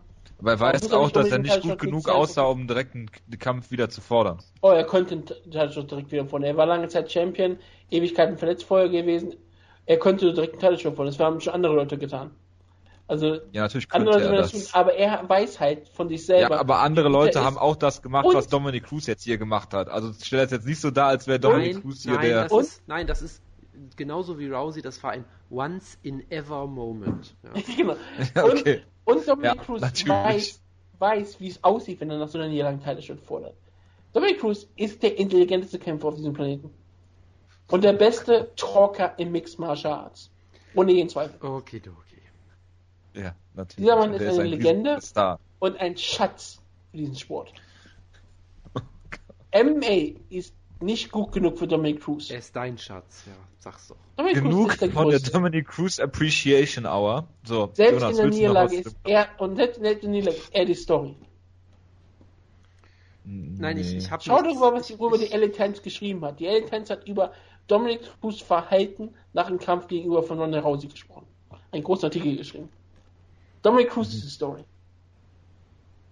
Ja, sicherlich hat Dominic Cruz auch bestimmt hier 500 Pay-Per-Views verkauft. Ich habe nichts weiter zu sagen. Gut, aber du willst doch bestimmt über Mr. Brazilian Kick gegen John fucking Lineker reden. Natürlich, es war ein großartiger Kampf, der mit Brazilian Kick ja auch sofort schon losging. Es war wunderbar. Ja, sehen. Es war herrlich natürlich, und TJ Dillashaw sah hier unfassbar gut aus. Ich liebe generell TJ Dillashaw als Kämpfer sowieso, und ich fand durchaus schon, dass das ein durchaus schwieriges Matchup für ihn war, weil der TJ Dillashaw, den wir in den letzten Kämpfen gesehen haben, war ein reiner Striker im Prinzip. Und zwar jemand, der in mancher Hinsicht einen ähnlichen Stil hat wie Dominic Cruz, halt dieses In-and-Out-Movement, viele Angles und so weiter und so fort, aber der das aber sehr offensiv ausgelegt hat. Ja, das oberste Ziel von Cruz war immer, nicht getroffen zu werden. Dillashaw war es, glaube ich, nicht so. Der wollte natürlich nicht getroffen werden, er hat gesagt, ich stehe hier in Range, weil ich weiß, wenn du mich einmal triffst, kann ich dich 7-mal treffen, so ungefähr. Und das halt aber er kann den Kampf halt diktieren. Genau, aber das ist halt ein Stil, was ich damit nur sagen will. Wenn du so gegen John Lineker kämpfst, gehst du sehr große Risiken ein, glaube ich. Weil Lineker ist auch so jemand, der schlägt halt, wenn du Lineker 7-mal schlägst, schlägt er 12-mal zurück, so ungefähr. Und halt holt halt... Ja, oder einmal und knockt dich damit aus. Genau. Und deswegen fand ich es halt so beeindruckend, dass er seinen Stil eigentlich wieder komplett umgestellt hat, weil in dem Kampf war er wieder ein Ringer. Und das hat er seit der Bang-Zeit eigentlich deutlich weniger gemacht, hatte ich das Gefühl. So. Und das fand ich halt beeindruckend, wie er Lineker hier komplett den Schneid abgekauft hat. Er hat halt alles, was Lineker gefährlich macht, komplett neutralisiert von Anfang an. Ich meine, er hat es so in der ersten Runde schon geschafft, dass Lineker derjenige ist, der rückwärts laufen musste. Das habe ich auch von Lineker noch nie gesehen gefühlt. Ja, und dann immer weiter diese Takedowns, das waren eine der schönsten getimten Takedowns, die ich dieses Jahr gesehen habe, letztes Jahr, wie auch immer. Traumhaft, wie er dann sofort die Vorwärtsbewegung von Lineker gegen ihn ausgenutzt hat, runtergeduckt hat, einen Schritt zur Seite, zack. Traumhafte Takedowns, wunderschön. Die Top-Control in Runde 2 war ein Traum. Also ich glaube, die meisten anderen Leute hätte er auch locker gefinisht mit diesem Ground Pound. Das war unfassbar brutal. Es war schockierend, wie er zum ersten Mal Lineker so einen Stil aufgezogen hat und sich nicht in einen Brawl reinziehen ließ. Ja. Wirklich, das war Textbook. Und vor allem, wie gesagt, also die meisten anderen Leute hätte er, glaube ich, eine Runde ausgenockt mit diesem Ground Pound. Das war schon extrem beeindruckend und brutal auch. Ich glaube, er war 10-8, ne? Ja, auf jeden Fall. Und dann, ja, er hat halt am Ende der dritten Runde ein, zwei Schläge noch genommen, wo du bei jedem Schlag, den Lineker trifft, zuckst du halt zusammen als Zuschauer. Das war bei mir zumindest so, aber er hat es halt wunderbar nach Hause gefahren. Oh. Gute Promo gehalten. Es war halt lustig, dass er in der Promo auch absolut 0% davon ausgegangen ist, dass Garbrandt eine Chance hat. Das war auch toll.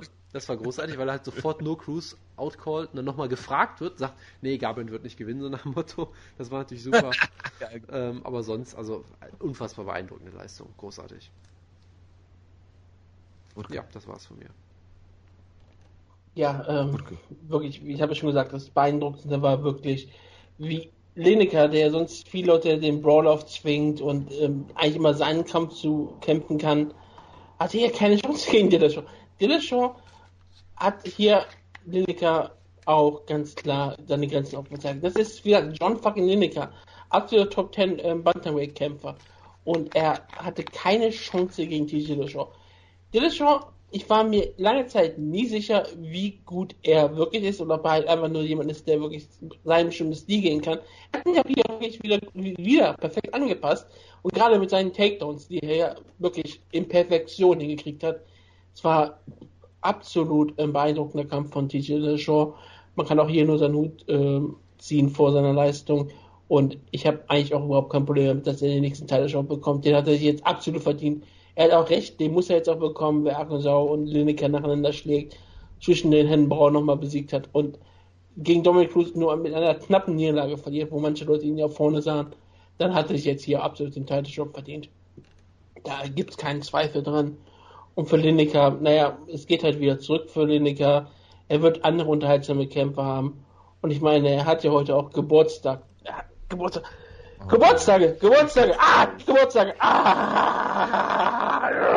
es gut, dass wir alle drei die gleiche Reaktion darauf haben wie du. Das ist ja schön.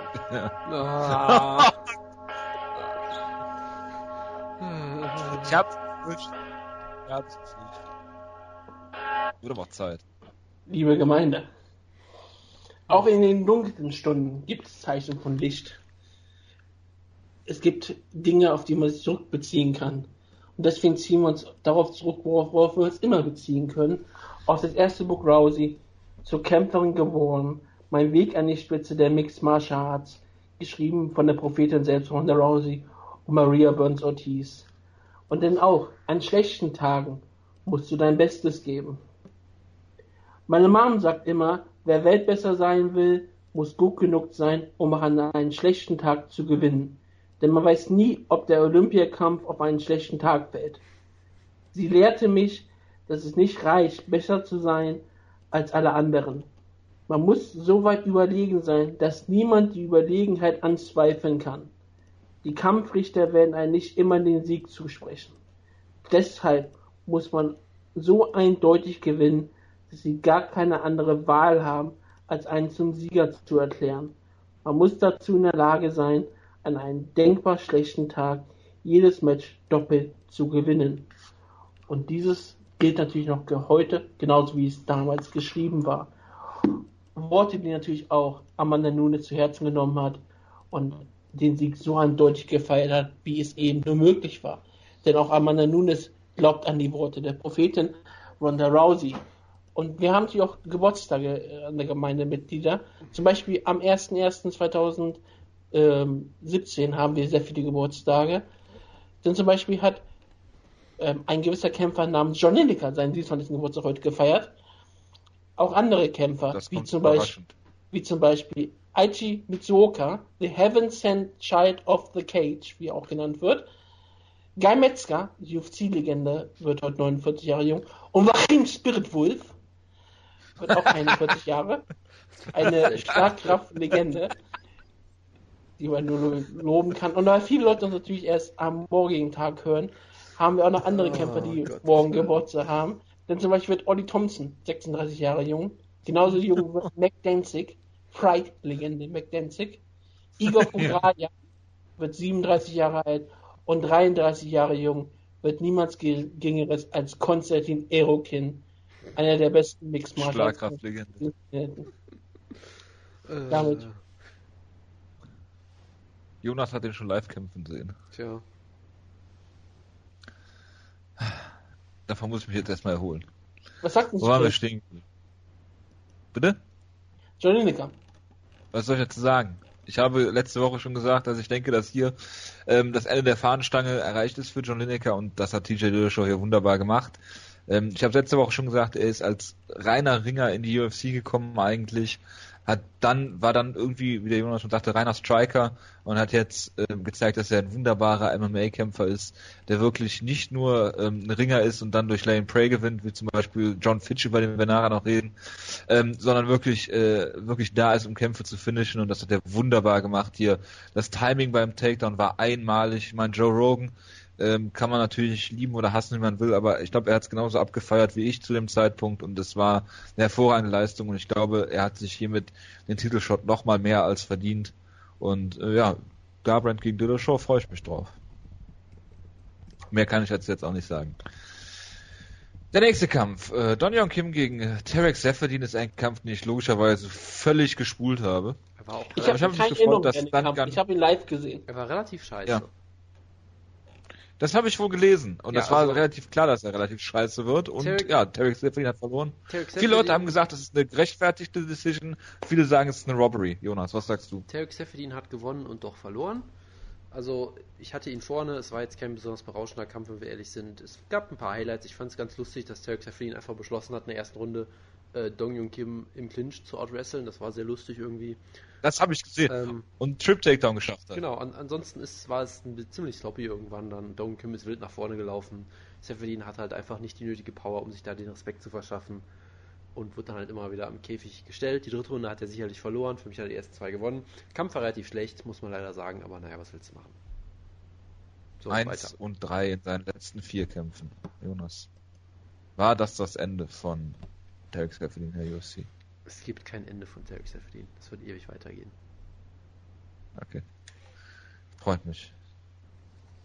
Gut, also ich habe gedacht, nicht mehr in diesem Kampf, außer dass ich auf Twitter gelesen habe, dass Tarek Seferdin überhaupt nichts Belgisches ist, gar keine belgische Schokolade ist oder solche Dinge.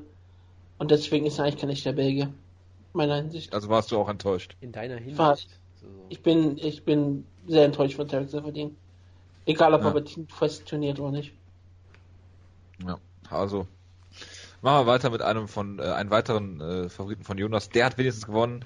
129,5 Pfund. Ray Borg. Yay, Fleisin, sag ich dann nur zu. Fleisin. Hat sich gegen Luis Molker durchgesetzt. Jonas, bitte. Ja, es war ein traumhafter Kampf. Ich finde, er hat Luis Molker geout. Wunderbares Scrambling einfach nur und hat Luis Molker eigentlich keine Chance gelassen. Also so deutlich hatte ich es echt nicht erwartet. Das lag bestimmt nur an den 3 Pfund extra. Wir wissen ja, was das allein für einen Ausschlag für die Schlagkraft gibt und dann für die Grappling-Kraft sicherlich auch noch.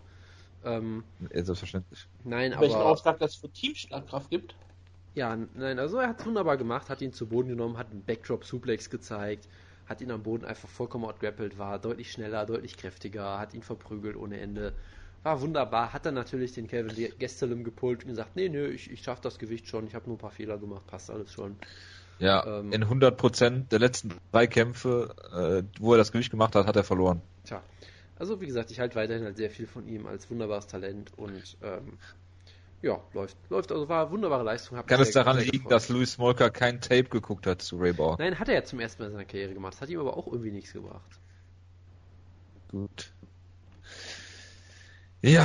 Vielleicht hat er sich auch abgeschnittenes Tape von Ray Borgs Hand angeschaut und hat gesagt, oh, das ist Tape anschauen? Okay. Das werde ich jetzt den Moment von Awkward nicht. Silence musste ich kurz... das war so schlecht, aber darf man nicht drauf reagieren. Nein, das war großartig. Ich bin stolz drauf. Also die Maincard war durchaus unterhaltsam. Bis auf Kim gegen Seferdin. Ja, stimmt, natürlich. War ja Prelim.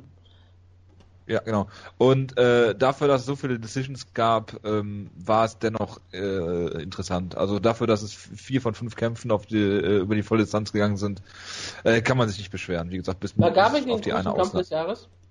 Nein, dazu war es zu einseitig. Nein, auf keinen Fall. Für Jonas schon, weil es 5 Runden waren. So, Neil Magny gegen Johnny Hendricks. Ich habe es nicht gesehen. Auch kein Kampf des Jahres. Ich habe keine Erinnerung an den Kampf. Der Kampf war richtig, richtig scheiße einfach nur. So, Johnny Hendricks gerobbt worden. Johnny Hendricks hat ihn fast nach Belieben zu Boden genommen und hat dann absolut nichts damit gemacht. Neil Magny hat auf Distanz ganz gut gestrikt, hat sich aber viel zu einfach zu Boden nehmen lassen. Eigentlich sahen beide relativ scheiße aus, fand ich. Und Johnny Hendricks hat den Kampf einfach verloren, weil er in der Guard lag und zweimal fast getriangelt wurde. Dadurch hat Neil Magny 2 Runden gewonnen. Fand ich auch in dem Sinne in Ordnung, weil Hendricks halt, er hat halt in den ersten und dritten Runden jeweils Takedowns geholt, hat damit absolut nichts gemacht und wurde dann fast submitted. So. Von daher, es war ein Kampf, wo es geschafft haben, dass die beide scheiße aussahen, wenn wir ehrlich sind. Es war relativ deprimierend und ich möchte nicht mehr drüber sagen. Gut. Dann, worüber müssen wir noch reden? Alex Garcia hat Mike Pyle besiegt. Besiegt hat er ihn auf jeden Fall. Brutal ausgenockt. Ja, es wäre vielleicht langsam Zeit, die Handschuhe aufzuhängen und seine Actors Guild License wieder rausholen, damit er wieder sich in Filmen umbringen lassen kann. Das ist, glaube ich, besser als im echten Leben. Weil das war echt nicht schön. Überhaupt nicht schön war das. Wutke, möchtest du dazu irgendwas sagen? Natürlich möchte er. Möchte ich das? Ja, er wurde brutal ausgenockt. Schlimmste Niederlage seit der Niederlage gegen Andrei. Aber ja, es war schon ziemlich nah dran. Alles das hier hat ihn wirklich zugesetzt. Ich fand es gut, dass es nicht noch auf die Leiche eingeprügelt hat. Das hat Alex Garcia nicht nötig. Und ja, sonst gab es nichts dazu zu sagen. Haben wir nicht den Carlos Junior-Kampf übersprungen gegen Marvin Vittori? Weil er scheiße war. Das einzige Lustige daran, dass es in der ersten Runde 4 Eyepogs gab, glaube ich. Ja, erst hat Antonio Carlos Junior ein Eyepog gezeigt gegen Vittori. Das war, ist ja normal, was sieht ein Mixed Martial Arts. Dann hat sich Vittori darüber beschwert. Er hat sich nicht darüber beschwert, er hat auf einmal gesagt, den Kampf irgendwie unterbrochen, ist weggegangen, hat gesagt, hier, Ringrichter, er hat die Hand immer offen. Da hat der Ringrichter den Kampf unterbrochen, hat mit Junior gesprochen, hier, die Hände sind immer offen.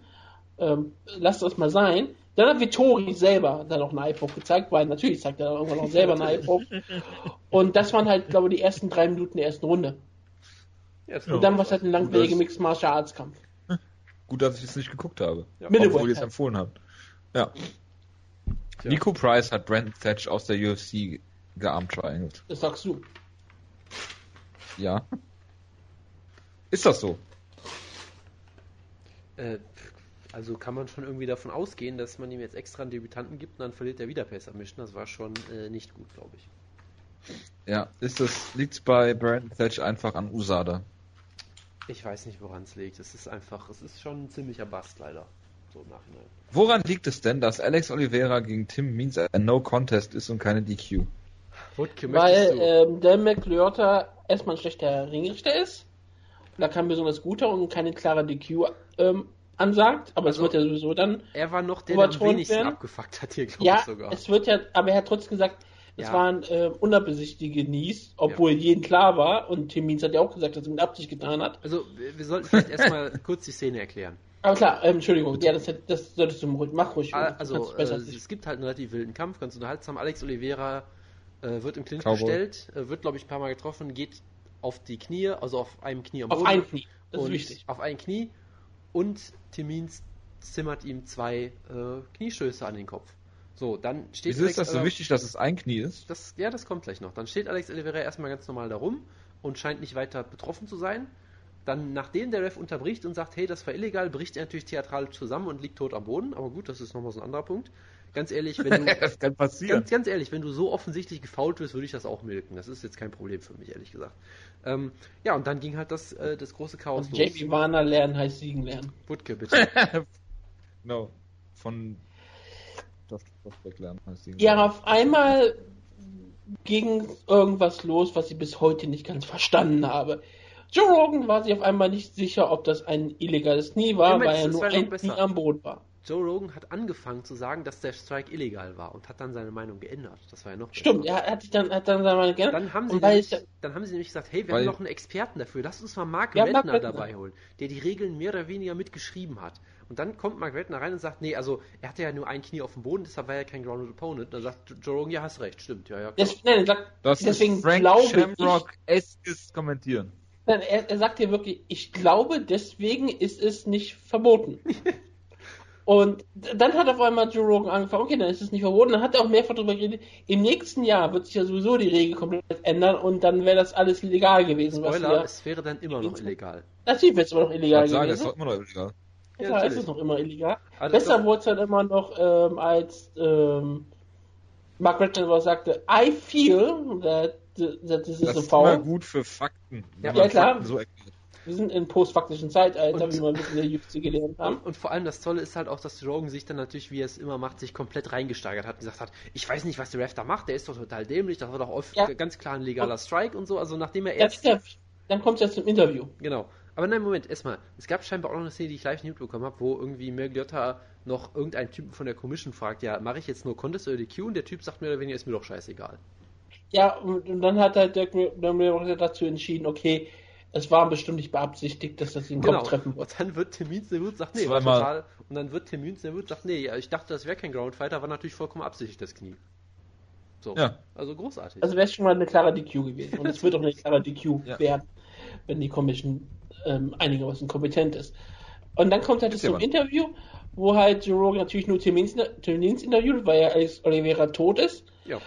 Und er interviewt Temins und spricht halt die ganze Zeit nur schlecht über den Judge und sagt, also wir glauben, es war legal. Das und dann, damit zu tun. Das Schöne daran ist, das hat man jetzt nochmal in einem GIF gesehen, man kann sich die Reaktion von Big John McCarthy ansehen, der draußen ist.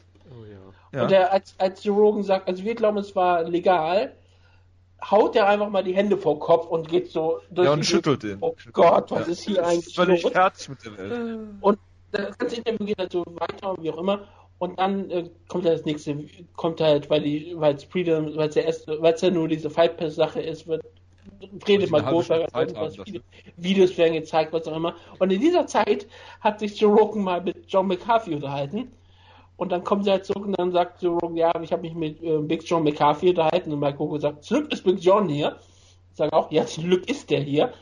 Und haben halt erklärt, natürlich ist ein illegales Knie gewesen, weil als Grounded Fighter gilt jeder, der nicht geht's nur nicht als Nicht-Grounded Fighter, wenn du beide Sohlen auf dem Boden hast. Oder eine Hand. Wenn du einen Punkt mehr auf dem Boden hast.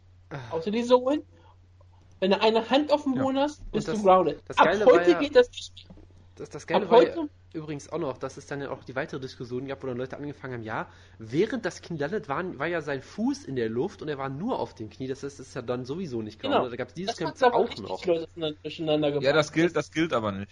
Genau, sobald du, in der Regel, das ist ein bisschen verklausuliert, aber in der Regel ist eine And-Or-Sache. Deswegen, es ist egal, sobald ein Knie am Boden ist, bist du am Boden. Egal wo es dann ist. Das ist genauso egal. Wie wenn du einen Handstand machst. Dann hast du ja auch 2 Punkte auf dem Boden. Dann bist du trotzdem, darf man dich nicht ins Gesicht treten. Du bist komplett grounded, weil deine Sohlen und an dem Boden sind und weil 2 Hände am Arm sind. Völlig egal, spielt keine Rolle. Ab jetzt spielt ja noch die Rolle, ab 1.1.2017, was heute ist, jetzt musst du mehr als 2 Hände auf dem Boden haben und das grounded zu sein. Weil gilt nur für Hände, ne? Genau, nur für Hände. Du darfst also nicht mehr einen Finger auf den Boden stecken, du bist grounded, du musst jetzt 2 Finger auf den Boden stecken. Also von 2 verschiedenen Händen auf den Boden stecken. Also beide Mittelfinger beispielsweise. Dann bist du grounded. Ja, es geht ja um diese Clinch-Situation. Wenn du jemanden im Clinch hast oder so einen Front-Headlock und du siehst das nicht und wenn dann jemand einfach eine Hand auf den Boden gemacht hat, dann war das halt für den Kämpfer nicht zu sehen im Endeffekt.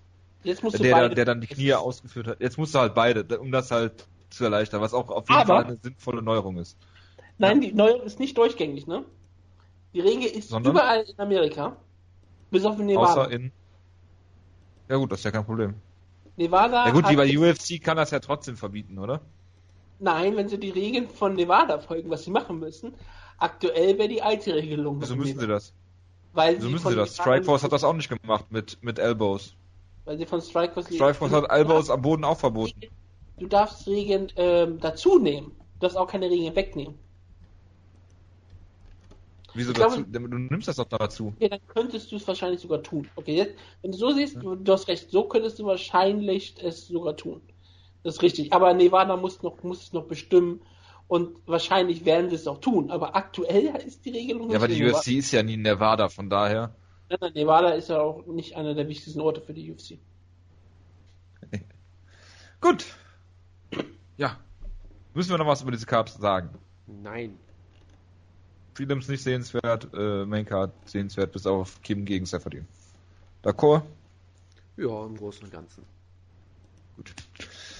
Dann habe ich als nächsten Punkt hier meine News-Ecke, wo einfach nur eine Kampfankündigung steht, und zwar Lando Vanetta gegen David Timor. Einfach nur zu erwähnen, weil Lando Vanetta ein sehr spektakulärer Kämpfer zu sein scheint, der auf dem Weg ist, ein großer Lightweight zu sein, vielleicht, mit Fragezeichen. Ich hoffe, er kommt mit T-Armor raus. Gott, das wäre großartig. Ich liebe solche Teams. Was? Ich verstehe das jetzt nicht, aber gut. Jonas, World Series of Fighting. Ja, bitte. Ich habe gestern ab der zweiten Runde den Main Event auf DAZN geguckt. Herzlichen Glückwunsch. Ja, ich war begeistert von Justin Gaethje. Ja, wer war das nicht? Also war doch absolut großartig seine Leistung, oder?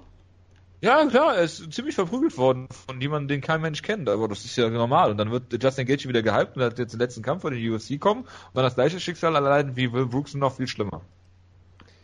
Tja, also es war sicherlich nicht Justin Gaethjes beste Nacht, könnte man sagen. Man muss fairerweise sagen, ich habe hier gerade ein Foto von Luis Firmino reingepackt, der sah nach dem Kampf aus wie von einem LKW überfahren. Das heißt, er war dann doch relativ effizient effektiv.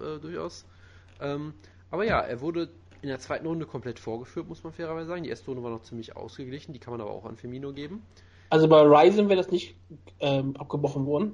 Ja, das spricht vielleicht auch nicht unbedingt für Ryzen. Das ist absolut Ben Becker approves. Auf jeden Fall hat er ordentlich auf die Mütze gekriegt. Gerade in der zweiten Runde wirkte es wirklich so ein bisschen wie, als hätte er so einen Magnet im Kopf und einfach Firmino jede einzelne Faust von ihm trifft einfach ins Ziel.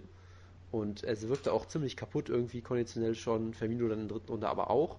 Was man halt fairerweise sagen muss, Justin Gaethje ist ein Kämpfer, er hat sich zurückgekämpft, er hat in der dritten Runde ihn ordentlich verprügelt und ich glaube, bin mir auch sicher, dass er den Kampf gewonnen hätte, weil Firmino wirkte vollkommen fertig, auch ohne das kaputte Auge schon.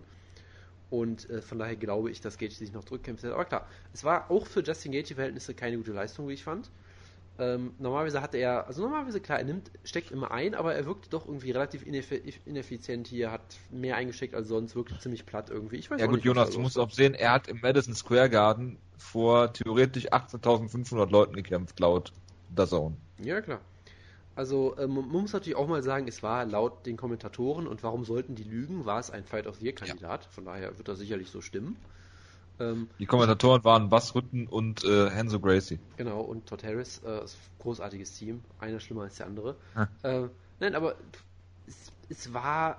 der Kampf hat schon Spaß gemacht für mich, ich fand ihn schon ziemlich lustig und unterhaltsam, vielleicht nicht auf die beste Art und Weise unbedingt, aber naja gut, es ist halt Justin Gaethje, da weiß man, was man kriegt in einer Art und Weise. Es war sicherlich für ihn keine besonders tolle Leistung, aber hey, er hat halt wieder mal gezeigt, dass er viel eingesteckt hat. Das Geilste war natürlich auch, dass er einen Jushin Thunder Liger Tribute gezeigt hat, einen Rolling Thunder, einen Koppo-Kick gezeigt in der ersten Runde, traumhaft.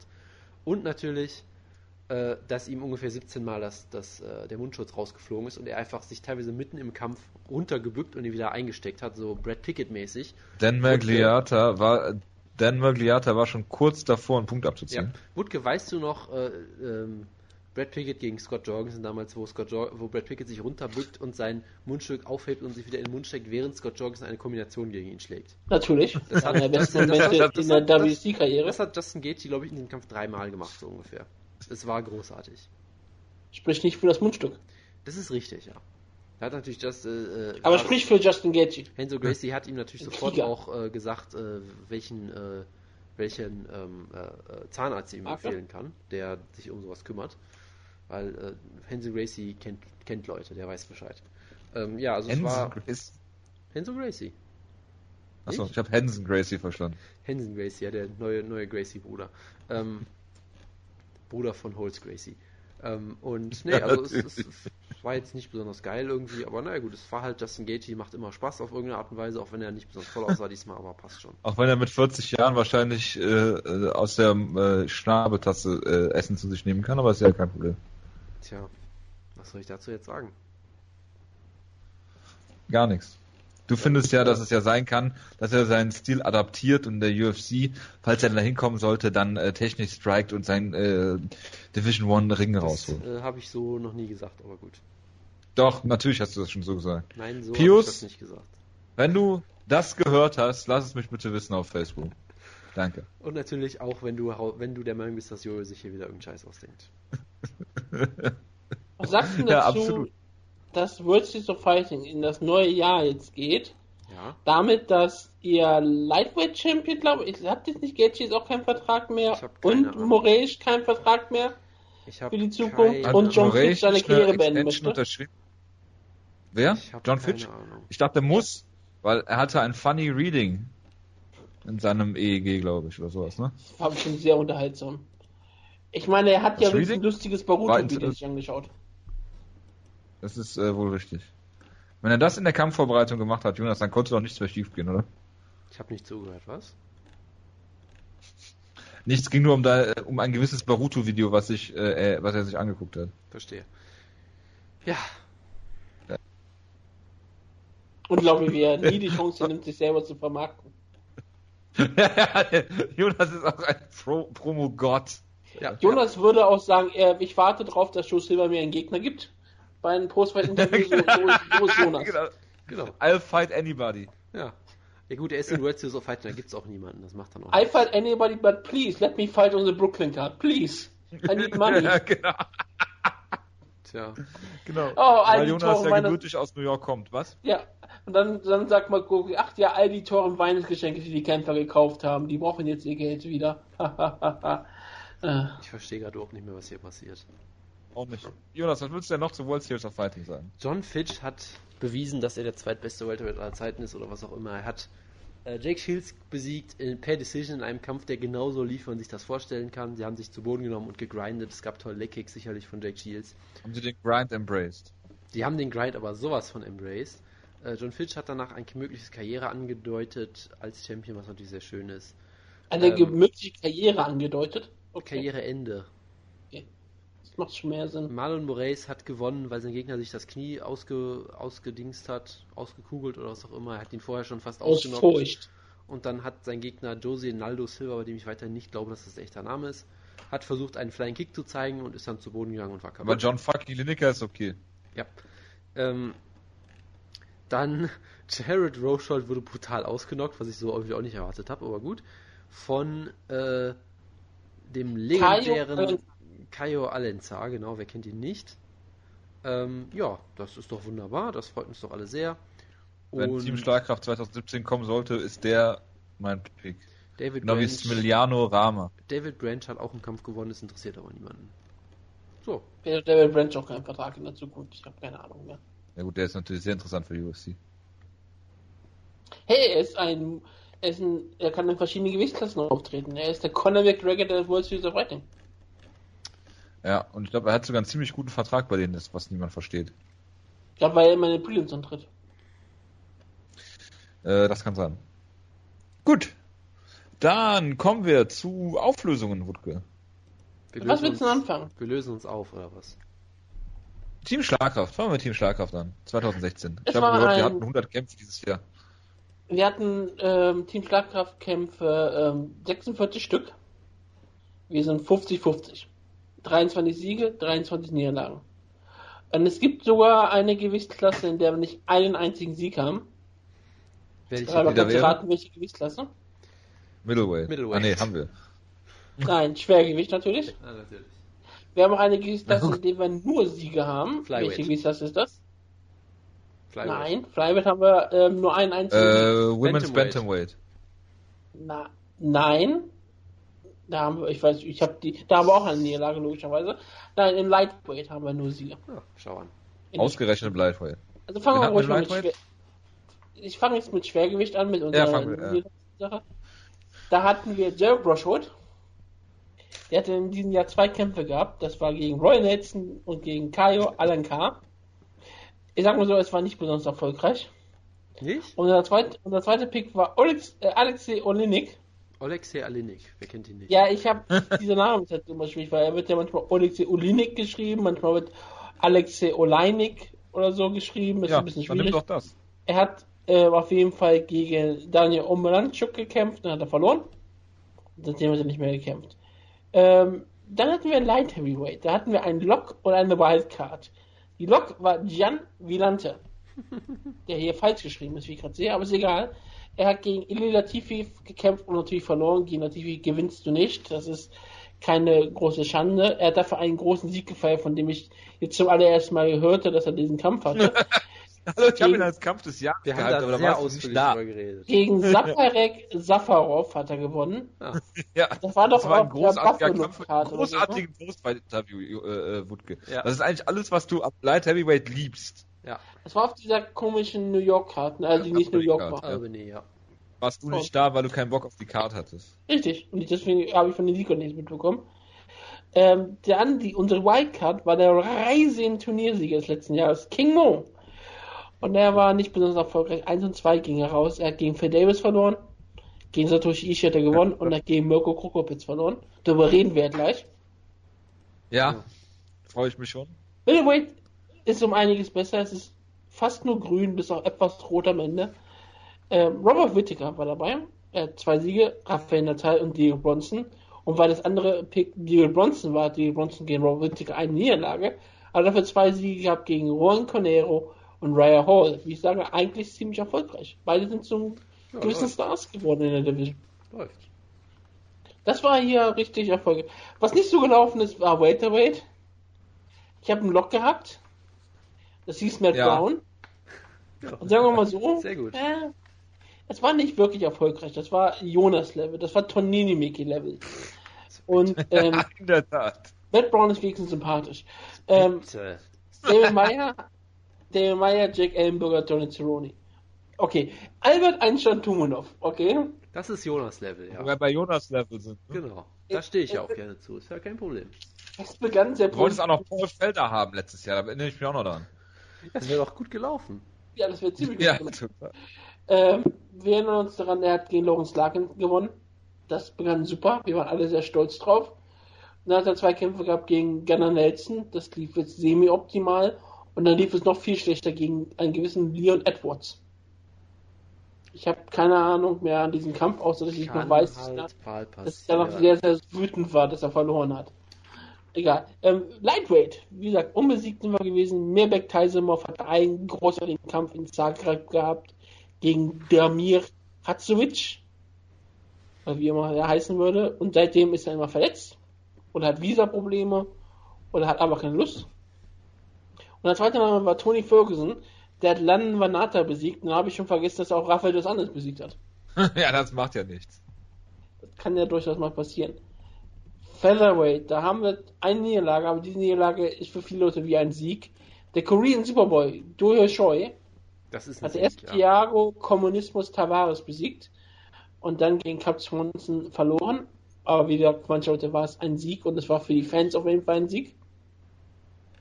Und dann haben wir noch den anderen Lock, und dieses Lock ist das einzige Lock, was ohne Niederlage ist. Es ist Yair Rodriguez, der baldige BJPen-Herausforderer, Yair Rodriguez, hat Siege über Andre Fili und Alex Caceres. Wunderbar, ne? Perfekt. Wunderbar. Und dann kommen wir zu der großen Bantamweight-Sache. Tyler Lapilus hat einen Sieg über Leandro Issa und seitdem, glaube ich, keinen Kampf gehabt. Oder habe ich ihn vergessen zu nachzuschauen? Hätte ich noch einen Kampf gehabt? Ja, ich habe auch gerade einen Kopf gehabt. Tatsächlich, ich habe Kämpfe gehabt. Ich glaube, ich habe ihn nur vergessen nachzuschauen. Gegen Eric Perez Stimmt, ich habe ihn vergessen nachzuschauen, weil ich habe ihn... Eric also Perez alles, was du jetzt gesagt hast, ist im Prinzip hinfällig. Es war der einzige Kampf des Jahres. Eric Perez war im November vorletzten Jahres. Und Issa war der einzige Kampf in diesem Jahr, 2016, September. Bei Arlovski gegen Barnett. Die war, glaube ich, in Deutschland. Also Lapilus nur ein Kampf. Dann haben wir John fucking Lineker, der auch hier so geschrieben ist, John fucking Lineker. Das ist ja gegen auch sein Rob Name, wie soll man ihn sonst schreiben? Gegen Rob Font und Michael Mitton hat er gewonnen. Gegen Dodson, Dillashaw hat er verloren. Das stimmt gar nicht, gegen Dodson hat er gewonnen. Warum habe ich das rot gefärbt? Dann sind wir nicht 50, sondern wir gehen mit einem Sieg aus Team Schlagkraft. Dann haben wir 24 Siege und 22 Niederlagen. Ja, Amanda Nunes hat uns auch den ersten Titelgewinn beschert. Ne? Richtig. Erst hat sie Valentina Shevchenko besiegt, dann hat sie gegen Michael den Titelshot bekommen und hat gewonnen. Und gegen Ronda Rousey hat sie eine Titelverteidigung gehabt. Das ist das erste Mal, dass wir jemanden haben, der, glaube ich, den Titelshot bekommt und ihn noch verteidigt. Ja. Den Titelshot bekommen hatten wir schon mit Horiguchi zum Beispiel. Ja, aber das hatten wir bisher noch nie, dass jemand einen Titelshot verteidigt, was auch immer das heißt. Ja, ich habe mich auch versprochen, Entschuldigung. Dass er dann Titel gewinnt und den dann Titel dann verteidigt. Es tut mir leid. Titelshot verteidigen wäre doch, wenn man einen Titelshot kriegt und dann nochmal einen Kampf kriegt. So wie Wonderboy Thompson zum Beispiel. Titelshot verteidigt wäre nochmal ein Shot. Wir haben Valentina Shevchenko, die hat eine Niederlage gegen Amanda Nunes, logischerweise. Und aber ein Sieg gegen Holly Holm, also auch eine sehr, sehr erfolgreiche Gewichtsklasse, Bantamweight. Da war jeweils nur eine Niederlage. Also ich habe 2, wenn man beide auf höchstem Niveau aber auch. Auf höchstem Niveau, absolut. Gegen Dillashaw und gegen Nunes kann man mal verlieren. Dann vom Flyweight. Und der Flyweight war, für viele Leute so eine gehypte Gewichtskaste für uns. Sie ist komplett auseinandergefallen. Wir hatten Freddy Serrano. Ja, gut, das war mein Vorschlag. Das nehme ich auf mich. Verloren gegen Ryan Benoit. Und dann ja, da habe ich aber gedacht, der ist olympischer Ringer. Der wird ja wohl irgendwie auf die Kette kriegen, ein paar Leute zu Boden zu nehmen. Der Kampf gegen Ryan Benoit war ein verkappter Fight of the Year. Also bitte, das war großartig. Allein deswegen hat sich das gelohnt. Jonas nominiert das auf jeden Fall. Und wir haben Hector Sandoval gegen den auch verloren hat. Ja, das war kein Fight of the Year mehr. Da gab es aber kein elegantes Spiel. Dann haben wir Alan Foyle's Fighters to Watch in 2016. Ja. Louis Smolka. Ja, läuft doch, oder? Der besiegt der Ben Nien, was die offizielle Aussprache ist nebenbei. Okay. Und dann kämpfte er noch gegen Brendan Moreno, dessen Tape er sich nicht anschaute. Und Ray Borg. Dessen Tape er sich anschaute, hat ihm auch nichts gebracht. Das lief ja sehr flüssig bei Louis Smolka. Das lief sehr flüssig. Flüssig lief auf dem Strawweight. Dafür brauchst du auch wirklich einen Strohhalm. Kellen Curran hat 2 Kämpfe gehabt. Ja, und 2 Niederlagen gegen sagen wir mal so, nicht besonders gute Kämpferin, gegen Felix Herrick und gegen Jamie Moyle. Ja. Aber wir hatten auch noch Karolina Kovacevic und das war wenigstens ein gutes Jahr, hatte schon beendet, auch wenn es eine Niederlage war. Sie hat gegen Heather Jo Clark gewonnen und Rose Namajunas besiegt und nur gegen Jonna Jędrzejczyk verloren, aber das kann ist zum Teil schon der Kampf. Unser Ehrenmitglied ist immer noch vakant, aber er hatte keinen Kampf gehabt diesen Jahr. Warum fehlte eigentlich Patrick Cote? Cote ist ein Ehrenmitglied, genauso wie Todd Duffy, aber der ist hier nicht in der Liste drauf, weil ich die Liste nicht gemacht habe. Das ist ärgerlich. Also das hat die Liste hier erstellt, also ich kann nichts dafür, dass hier nur vakant gelistet ist. Das ist verjährt jetzt mittlerweile. Aber wie gesagt, 46 Kämpfe, wir haben mehr Sieger als Niederlagen, deswegen sind wir sehr positiv. Kann nicht verjährt sein. Patrick Cote ist sein Leben lang nicht für Team Schlagkraft nominierbar. Das verjährt nicht. Jonas, Over Under, würde ich mal sagen. Ja, hau mal raus. Over Under. Ich hab's nicht ausgehört. Nein, habe ich doch gerade eben gemacht. Glückwunsch. Die Jahresfragen interessieren mich mal, Jonas. Achso, ja, die Jahresfragen. Ich erinnere ich mich gar nicht mehr. Wie viele Pay-Per-Views werden 500.000 Buys erreichen? Over Under war 3,5. Ich glaube, es gab mehr Conor McGregor-Shows mit 500.000 Buys. Nee, es gab 3 Conor McGregor-Shows. Ja, 3 Conor McGregor-Shows. Also sagen wir einfach mal, es war over. Und Ronda Rousey gab es auch noch, also ja, wir können noch jemand sagen over. Ja, es gab noch irgendeine Show, glaube ich. UFC 200 gab es auch noch. Stimmt, UFC 200 hat ja auch, da war ja der Brock am Start. Stimmt. Dann hatten wir die Frage, wie viele Titel werden die UFC wechseln? Over Under war 3,5, es sind glaube ich alle gewechselt gefühlt. Es waren es irgendwie 9 oder so, es war eine unfassbare Anzahl. Was haben wir denn gesagt dabei? 3,5. Ich glaube, wir waren nach 3 Monaten, waren wir glaube ich da schon drüber. Ja, glaube ich nämlich auch. Was haben wir denn gesagt? Was habe ich denn gesagt? Over oder Under? Ihr habt beide Over gesagt, ich habe Under gesagt, ich Experte. Ja. Was hast du bei Pay-Reviews gesagt? Over, alle. Dann, wir hatten eine Frage, die war ein bisschen blöde, weil... die ist auch von dir. Wie viele Shows wird Ryzen veranstalten im Jahr 2016? Over, Under 0,5.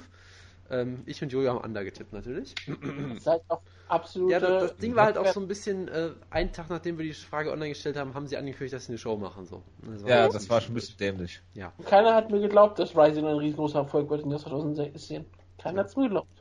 Tja, dann haben wir, wie viele Submissions, die auf Plata enden, wird es geben in der UFC? Es gab, glaube ich, keine einzige, oder? Das würde man sich gar nicht... Ich glaube nicht, aber... Also Sage Northcutt war nah dran. Ja, auf jeden Fall. Und wie viele Kämpfe wird Jon Jones im Heavyweight haben? Ich weiß nicht, ob man den Grappling-Kampf gegen Hendo mitzählen kann, aber ich vermute nicht, also sind wir bei Under. Habe ich Under gesagt? Du hast als einziger von uns Under. Combo Breaker. Ernsthaft? Ja gut, es gab ja auch widere Umstände. Ich habe also immer recht gehabt bei jeder dieser Jahressprachen. Tja. Also bin ich eigentlich der Jahresgewinner. Ich werde den Rest nicht weiter durchgehen. Aber wer hat gewonnen? Dezember können wir uns nochmal kurz angucken, wie viele Titelwechsel bei World of Fighting gab es? 0. Wie viele Tarek Seferdin-Kämpfe gab es? 1. Geht Rousey vs. Nunes über eine Runde? Nein. Wir hatten nicht mal getippt. Wie viele Pro-Wrestling-Siege gibt es? Over auf jeden Fall. Und wie viele Dropkicks zeigt Timothy Elliott? Soweit ich weiß, keinen. So, kommen wir zur Auswertung. Wo fangen wir denn mal an? Warte mal. Ja. Wo ist denn? Ich dachte, Paige Van Zandt hätte hier mitgemacht. Ach nee, der hat bei dem anderen nur mitgemacht, ne? Gut, kann es sein, dass ich gewonnen habe? Psst, lass mich doch mal hier. Also. Ich sehe das nur gerade. Wutke, du hast 27 Punkte. Du bist hinten abgeschlagen, weil du einfach nicht mehr mitgemacht hast, du faule Sau. Ich hab's einmal vergessen gehabt. Nee, du hast gesagt, 2 Monate es nicht gemacht. Ja, da habe ich gesagt, du musst im Dezember auch nicht mitmachen. Ja, so. Hätte wahrscheinlich gewonnen, hätte ich Wen man noch erwähnen sollte von den Hörern auf jeden Fall. Texecutioner 34 Punkte, starke Leistung. Psycho 35 Punkte. Nee, das kann auch nicht sein, oder? Hä? Doch, ich glaub, steht hier. Ja, weil er hat irgendwie die letzten 3 Monate nicht mitgemacht. Das heißt, er hätte locker gewonnen, wenn er einfach nur mitgemacht hätte bis zum Ende, glaube ich. Das ist ärgerlich. Das ist ärgerlich. Eichkatzel auch mit ziemlich starken 30 Punkten. Also das ist schon einige gut, weil die gut mitgemacht haben das ganze Jahr über auch. Grissom mit 32 Punkten auch sehr stark. Dann habe ich dann habe ich 36 Punkte und Jojo, du hast 38 Punkte, du hast gewonnen. Ja, vielen Dank. Ich möchte meinen Titel gerne abtreten an Psycho77, weil er hat es verdient, ich nicht. Weil es wäre unfair, wenn wir bei diesen Spielen gewinnen würden. Und das hat letztes Jahr Downfall of Gaia mit seiner klaren Performance hier schon gezeigt. Er hat aber echt gewonnen, Downfall of Gaia. Er hat nicht den Sieg geschenkt bekommen. Natürlich hat er nicht echt gewonnen. Ich widme meinen Sieg Psycho77 und Downfall of Gaia, weil die Performance letztes Jahr oder vorletztes Jahr ist nicht zu schlagen gewesen. Von niemandem, gerade von uns nicht. Stille, auch nicht schlecht. Kommen wir zu Serientäter, haben wir letztes Mal schon aufgeklärt, ne? Ja, wir haben schon aufgeklärt, alles gemacht. Good Times, Great Memories und ich gehe es mal eben durch.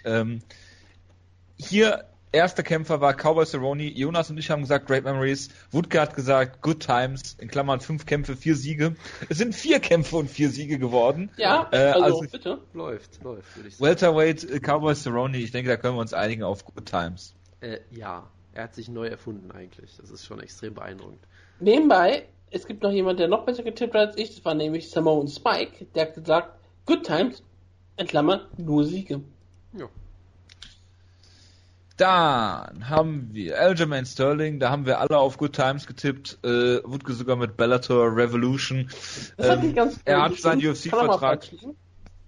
Er hat seinen UFC-Vertrag verlängert und einen Kampf gehabt gegen Brian Carraway, den er sang- und klanglos verloren hat. Von daher hier eher Great Memories. Und alle haben bei Aljamain gehabt. Ja. Aber ich bin auch eher Great Memories. Da würde ich nämlich Dr. Wood 187 zustimmen, obwohl ich immer noch glaube, dass Aljamain Sterling in der Zukunft eine klare Rolle in der UFC spielen wird. Auf jeden Fall. Dann, Conor McGregor hat Jonas geschrieben, Great Memories, 2015 lässt sich nicht toppen, dem müssen wir leider widersprechen. Ja, es war durchaus getoppt. Ich habe geschrieben, Great Memories verliert mindestens einen Kampf, damit hatte ich nicht unbedingt Unrecht, aber trotzdem Good Times logischerweise und Wutke hat geschrieben, Good Times für Conor McGregor. Natürlich, weil ich recht habe. Downfall of Gaia hat geschrieben, Good Times gewinnt alle Kämpfe. Nicht ganz richtig, aber Good Times zählt hier. Samoan Spike auch Good Times, nur Siege. Ob um irgendwelche Titel oder nicht. Das stimmt auch nicht, aber Good Times, klar. Hier muss ich noch zu sagen, dass The Great Hully beim ersten bei Cowboy Cerrone Great Memories geschrieben hat und dann beim zweiten Kämpfer, also Aljamain Sterling, da bin ich wohl mal eingeschlafen, habe nie den Rest ausgefüllt. Ja. Schade. Stark. Hm? Dominic Cruz, der Dominator, haben wir in dieser Sendung schon ausführlich besprochen. Jonas sagt, Good Times, er hat einen Kampf und verliert. Hat er 3 Kämpfe, 2 und 1 dieses Jahr. Good Times Titelgewinn habe ich geschrieben. Und dann ist der Tippspielsieger. Tja. Unfassbar. Ich habe geschrieben Good Times und Wutke auch. Good Times Titelgewinn bei uns beiden. Und ich denke, trotz dieser Niederlage, die jetzt hier noch in aller unserer Köpfen ist, dass Dominic Cruz ein Jahr lang komplett fit war und 3 Kämpfe bestritten hat, Niederlage hin oder her, ist auf jeden Fall Good Times für Dominic Cruz, oder? Und dass er immer wieder schön im Fernsehen aussieht, mit seinen Anzügen und Analysen halten kann und großartige Interviews führen kann, das ist alles Good Times. Ich möchte nochmal Samoan Spike grüßen, der sagte, Great Memories, Niederlage gegen TJ. Und siehst du mal, Dominic Cruz hat zwar verloren, aber hat das auch noch genutzt, um, wie wir eben gehört haben, die beste Post-Fight-Ansprache aller Zeiten zu machen. Von daher, Dominic Cruz, der größte Halbkämpfer aller Zeiten. Dominic Cruz macht alles zu einem Sieg. Verdammt nochmal, ich habe jetzt ein paar Mal, es wird nicht gut aus bei mir. Bitte, weiter. Ja, Habib Nurmagomedov, hast du gesagt, Jonas, Good Times? Tja. Wutke und ich haben Great Memories. Das hält sich so ein bisschen die Waage hier. Downfall of Gaia hat gesagt, gewinnt den Titel. Er arbeitet an den Titelkampf, hat er geschrieben. Hä? Er hat nicht geschrieben, gewinnt den Titel, er sondern geschrieben. Ja, genau. Das ja, ist, da sagt Dana weiter, fuck you. So, Habib Nurmagomedov, waren es wirklich good times für ihn? Er hatte zwar zwei Kämpfe dieses Jahr, aber er hat weder einen Titelshot bekommen, noch ist die UFC in Europa, in Russland angekommen. Er hat, sollte eigentlich gegen Tony Ferguson kämpfen, hat dann gegen Daryl Horcher gekämpft und klar, er hat diesen wunderbaren, ja, und hatte diesen wunderbaren Sieg gegen Michael Johnson. Aber waren es wirklich good times für Habib? Tja. Irgendwie er nicht hat so nur wirklich, gewonnen, ne? Hat seine Position bestätigt und Dana White redet darüber, dass in 2017 es einen Title-Shot in Russland geben soll. Ja, also ich sag mal ja gut, so, er redet auch seit 30 Jahren darüber, dass es im Croke Park einen Conor McGregor-Title-Shot geben soll. Richtig? Ich meine, ich sag mal so, es kann jetzt, also es war sicherlich besser als das letzte Jahr, aber das sagt jetzt auch nicht so viel aus, oder? Ja, aber es war, ich würde es eher in der Mitte sehen. Es waren weder Good Times noch Great Memories, oder? Kann man. Ja, aber das ist ja eine Pussy-Aussage hier. Ja, wir sind für Pussy-Aussagen bekannt. Ja, wir haben die Pussyitis hier bei Schlagkraft. Dann haben wir noch einen gewissen Jerry Rochold. Dann Dustin Poirier. Da habe ich Good Times gesagt. Und ich habe recht gehabt. Absolut. Bei Jared Rochold? Ja klar, also was gibt's Besseres als gute Tage zu haben, als Neujahr in New York zu feiern? Also bitte, kriegt doch mal Spaß. Wenn er sich noch dran erinnern kann. Das kann man sich sowieso nicht, wenn du Neujahr in New York feierst. Er hat halt einen Kater gehabt. Also das. Richtig, so viel Alkohol gehabt. Lässt sich nicht wegdiskutieren. Dann haben wir Dustin Poirier. Gut, also Dustin Poirier, genau. Ich weiß gar nicht, was sein Jahr war. Einen Kampf. Bitte? Ich weiß gar nicht mehr, was sein Jahr war. Ich kann es dir sagen, er hat aufgrund der Fight Pass-Offensive den Main Event bei den Fight Pass-Prelims gegen Joseph Duffy gehabt, wo er gewonnen hat. Dann hat er gegen Bobby Green gewonnen und hat gegen Michael Johnson brutal verloren. Dann klingt es eher nach Great Memories, die er nicht mehr haben wird. Das würde ich hier auch eher sagen. Man hat zwar mehr Siege, aber wenn du kämpfst ja nach oben durch und dann... Er ist ja nicht weiter nach oben gekommen in der Division, genau. Wirklich, ne? Deswegen ist er eigentlich, gerade wenn du so Krachen verlierst und dann auch so einen harten Knockout hast, dann bist du ein bisschen tiefer gefallen. Sein nächster Kampf ist jetzt, wie ich gesehen habe, gegen Jim Miller in Brooklyn. Ja, genau. Dann haben wir Robbie Lawler. Good Times, dritter Fight von Brooklyn, egal. Dritter Fight of the Year in Folge, sagt Jonas. Das ist soweit durchaus möglich. Das ist soweit durchaus möglich. Ja. Also für mich ist Condit gegen Lawler der Fight of the Year. Nach wie vor, auch wenn er im Januar ist und viele sich nicht mehr daran erinnern. Condit wahrscheinlich. Von Robbie Lawler in diesem Jahr? Dennoch würde ich eher nicht Good Times sagen, weil sein Titelrun vorbei ist. Ne? Ja. Und zwar sind schon Great Memories. Ne? Ziemlich harte Art gegen Tyron Woodley. Ja. Hier, dann haben wir Great Memories Titelverlust, hat auch der Torkönig geschrieben zum Beispiel. Der Torfkönig heißt er ganz genau. Obwohl er natürlich seinen Namen falsch eingetragen hat. Ja. Das ist große Leistung von ihm. Ich habe auch Great Memories gesagt, weil... Als wenn ihr noch Zuhörer gebasht, hervorragend. Warum habe ich einen Zuhörer gebasht? Dass er seinen Namen nicht schreiben kann, das stimmt doch, ist so ein Fakt. Vielleicht heißt er ja Torkönig. Aber sonst nennt er sich immer Torfkönig. Ich weiß, warum er seinen Namen nicht... warum du ihn hast, weil er bei Ryzen... nur Memories geschrieben hat.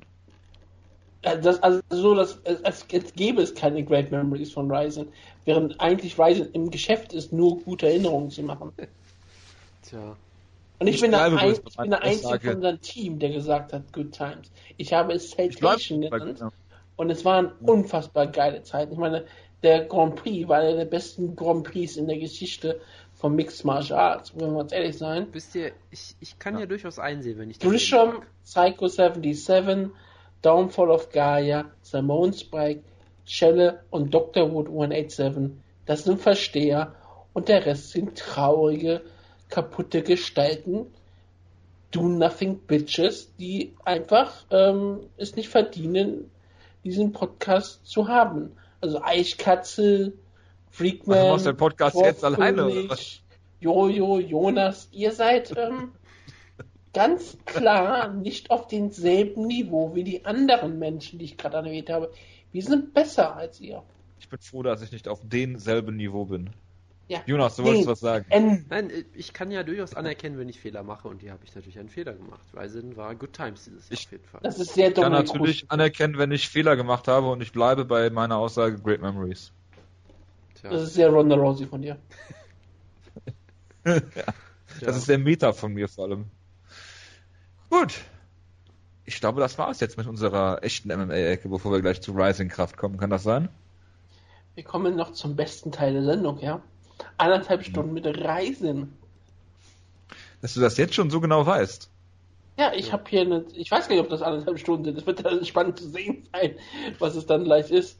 Aber ich hab so ein Gefühl, dass es ungefähr in diesen Zeitraum geht. Okay, das ist gut. Ich verabschiede mich an dieser Stelle. Jonas und... Ich habe das in meinen nackten Arsch, auf den ich auch meine Trommel haue. Gut. Mach bitte deine Webcam nicht an jetzt. Danke fürs Bild. Ja, ich wünsche euch allen einen guten Start in die Woche, einen guten Start ins Jahr 2017. Wir melden uns nächste Woche wieder. Dann gibt es die berühmt-berüchtigte Liste vom Jonas, die ich hoffe, ohne dass es wieder so... Natürlich ohne den Jonas. Und ich hoffe, dass es da sehr, sehr viele lustige Momente gibt, wie zum Beispiel Godofredo Pepe, der überall auftaucht, oder also Vitor Belfort, der größte Star aller Zeiten gehypt hat. Ne? Es ist wie immer, es ist eine vollkommen logische und sinnvolle Liste, und ihr werdet sie wieder zerreißen, weil ihr es einfach nicht versteht. Das ist ganz normal. Aber danke für die Erinnerung. Ich muss gerade mal gucken, ob ich Godofredo Pepe schon eingetragen habe hier. Und dann gibt es auf Good Times Great Memories 2017. Genau, das machen wir auch. Wenn ihr noch Team Schlagkraft haben wollt, das werden wir wahrscheinlich nächste Woche nicht schaffen, oder Serientäter, Serientäter machen wir sowieso weiter, aber Over Under, solltet ihr das noch wollen, Jonas übernimmt das gerne wieder. Ihr müsst nur Feedback schreiben. Ich bedanke mich für das Feedback diese Woche an alle Leute, die es geschickt haben. Hoffe, dass das so weitergeht. Gute Vorsätze fürs neue Jahr. Bitte mehr Feedback. Wir machen wie immer unseren Job. Sind jetzt seit 242 Ausgaben und sind eigentlich ja noch mehr, ne? Wenn man die Live-Ausgaben zurechnet, sind wir bestimmt über 250, was schon echt faszinierend ist. Bedanke mich recht herzlich für die Aufmerksamkeit und wünsche einen guten Start in Jahr und Woche. Bis dahin, Jonas, macht's gut. Komm ins Ryzen fort. Was? In das Ryzen fort, was wir vorhin gebaut haben. Ach so, ja, ich... Aus Kissen. Wenn du versprichst, dass du die Hose anlässt, dann machen wir das gerne. Ich verspreche gar nichts, wenn ich über Ryzen spreche. Gerade wenn ich trommeln muss. Dann muss ich da halt durch. Wir haben die schon. Nimm deine Trompete mit. Durch. Jojo, es war schön, dich gekannt zu haben. Ja. Reisen, wie Jonas ihm gerade mit den Reinziehen auch richtig gesagt hat. Es ist jetzt Zeit für unser Segment, was wir vorher aufzeichnen, aber ihr es nachher hört. Das ist sehr spannend für euch, für uns, für alle. Jojo freut sich, ihr muss nicht über Reisen reden. Was ja tragisch ist, denn er hat die Show, glaube ich, überhaupt nicht geschaut, was ich nicht nachvollziehen kann, denn nur schlechte Menschen schauen keine Reisen. Kann ich dir dazu eine Anekdote erzählen? Nur schlechte Menschen, die Witze über Mirko Cro Cops Tochter machen, schauen keinen Reisen. Kann ich dir dazu eine Anekdote schicken? Du kannst dir auch erzählen, ja, und nicht nur schicken. Meine ich ja. Er konnte ja in den ominösen Gruppenchat nichts posten, weil du die erste Show nicht live gesehen hast. Deshalb hat er mir auf Twitter tatsächlich von unserem Account eine DM geschickt, ja? Eine DM. Er könnte dir auch einfach eine Facebook-Nachricht schicken. Nein, aber er hat mir... An dich privat. Ja, aber ich habe ja Ryzen live getweetet und das hat er halt gesehen und musste dann sofort darauf reagieren, natürlich. Ich zitiere das jetzt einfach mal. Also, King Mo ist scheiße und hat euer Drecks-Light-Heavyweight-Talent letztes Jahr zerpflückt. Ryzen ist und bleibt schrecklich. So, also das ist wieder Jojos Meinung. Er fand wieder alles scheiße, ohne was gesehen zu haben. Ja. Das gehört ja bei Ryzen auch dazu, finde ich. Was das Jojo nicht Ryzen schaut. Und dass er trotzdem mit Sicherheit weiß, dass alles scheiße war. Ja, anders als World Series of Fighting, wo er die Show, die er sofort live geschaut hat. Genau, komplett. Und sie auch scheiße fand. Weil ja, die lief ja bei The Zone oder was auch immer scheinbar. Ja, es lief bei The Zone auf Deutsch. Wieso, was auch immer, du hast den Kampf ja gesehen, also hast du The Zone ja den Probemonat jetzt gemacht. Ja, natürlich, aber... Ich erwarte jetzt, dass du da regelmäßig jetzt Reviews vom machst. Natürlich, aber ich habe es nicht live geguckt, deshalb hat mich das doch etwas schockiert, dass Jojo da irgendwie scheinbar in das neue Jahr reingeseffert hat, oder wie auch immer man das da nennen möchte. Reingeseffert. Wer auch reingeseffert hat ins neue Jahr war Ryzen, auch ohne Wrestler vor, aber da fanden die Jerome Le Bonheur, das ist auch schnell was. Ja, großartig. Fangen wir mit... Sagen wir euch die Präsentation der Show an. Wir fangen einfach mal allgemein, wir werden auch über den zweiten Tag den Sport reden und dann über die beiden Kampfabende selber. Ach, ja. Am ersten Abend war es nicht so besonders, es war wann war das? Also, am 29. Es war halt es war schon irgendwie die Öffnungszeremonie war etwas Schönes, weil du hattest Takada als einsamste Trompete der Welt. Genau, mit der natürlich für einen Amateur oder was auch immer relativ gut war, glaube ich, aber es war natürlich trotzdem nicht professionell und das hat die Leute auch sehr amüsiert, dass er schlecht Trompete spielt. Also verhältnismäßig schlecht, im Vergleich mit einem Profi natürlich. Ich hatte auch erst gedacht, irgendwie an der ersten Nacht war ja nichts, aber dann habe ich auf meine Notizen geguckt und hat mir natürlich Takada an dem Instrument und natürlich auch die Ringseile, die geglüht haben, so wunderbar. Es war schon irgendwie ziemlich cool. Es war, ja, das ist... Also sie haben es noch getoppt auf jeden Fall. In der zweiten Nacht, so sollte es ja auch sein. Man soll ja nicht mit dem Besten anfangen, aber es war auch so schon wieder ziemlich glorious, muss man sagen. Ja, klar. Da reden wir auch gleich sofort drüber. Wie gesagt, er war erst allein, hat ein bisschen Trompete gespielt, hat sich dann mehr oder weniger so ein bisschen entschuldigt, ohne was zu sagen, und dann kamen aus dem Dunkeln noch andere Trompetenspieler dazu, die besser gespielt haben, und er hat auf einmal auch super gespielt, weil ich glaube nicht mal das Mikrofon an war, und das war halt mehr oder weniger die ganze Show, und dann kamen die ganzen Kämpfer raus, Lenny Hart natürlich wieder dabei, der andere Pride-Announcer war auch wieder dabei, und es gab die ganze wunderbare Stimmung, wie man sich halt vorstellen kann. Kawajiri Franz wurde bei der Kämpferankündigung noch als Australier angekündigt von Lenny Hart. Und das war dann die gerechte Strafe dafür, dass er Gewicht verpasst hat. Dass er das Gewicht verpasst hat, klar. Und sonst war eigentlich nichts Besonderes zu erzählen. Die Kämpfer kamen einfach raus. Es ist halt einfach immer wieder schön. Ja, klar. Es gehört einfach dazu, aber es war halt nicht das besonders große Ereignis. Das war am Tag 2, als die Show dann begonnen hat. Erstmal war natürlich alles...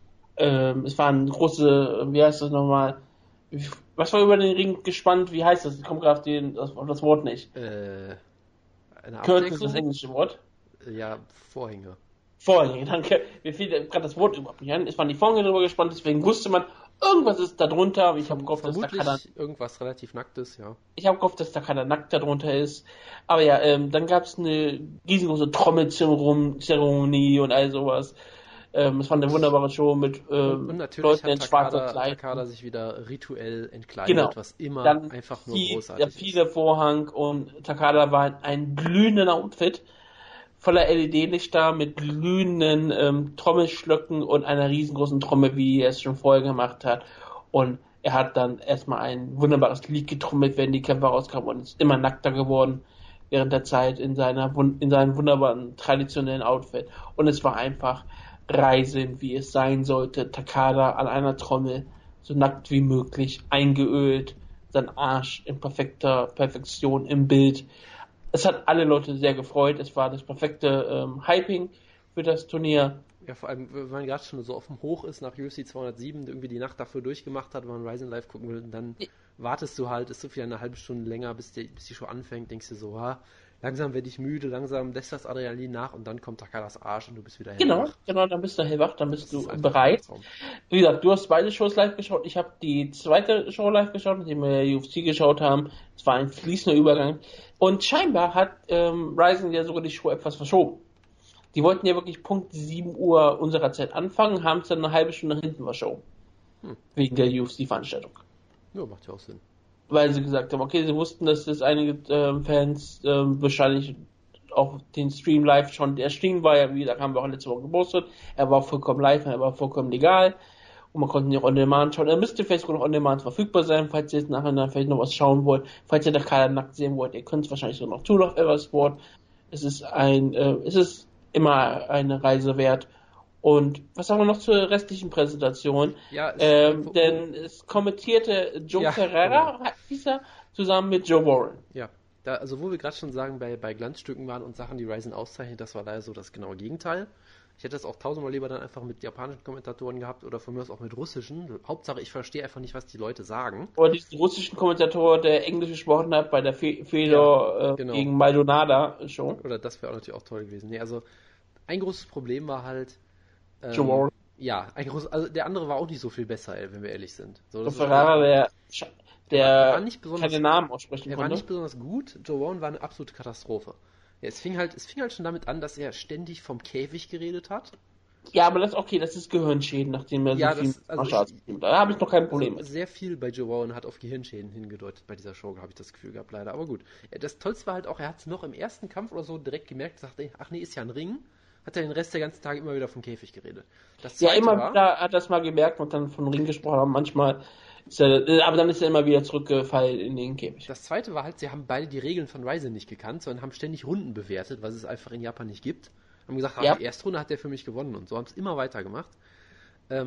Generell halt Joe Warren ist halt einfach unfassbar unsympathisch und nervig, hat die ganze Zeit nur Scheiße gelabert.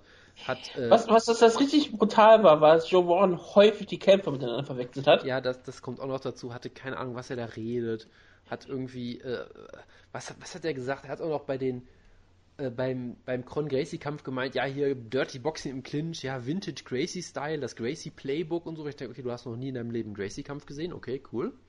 Muss man auch erstmal schaffen, aber gut.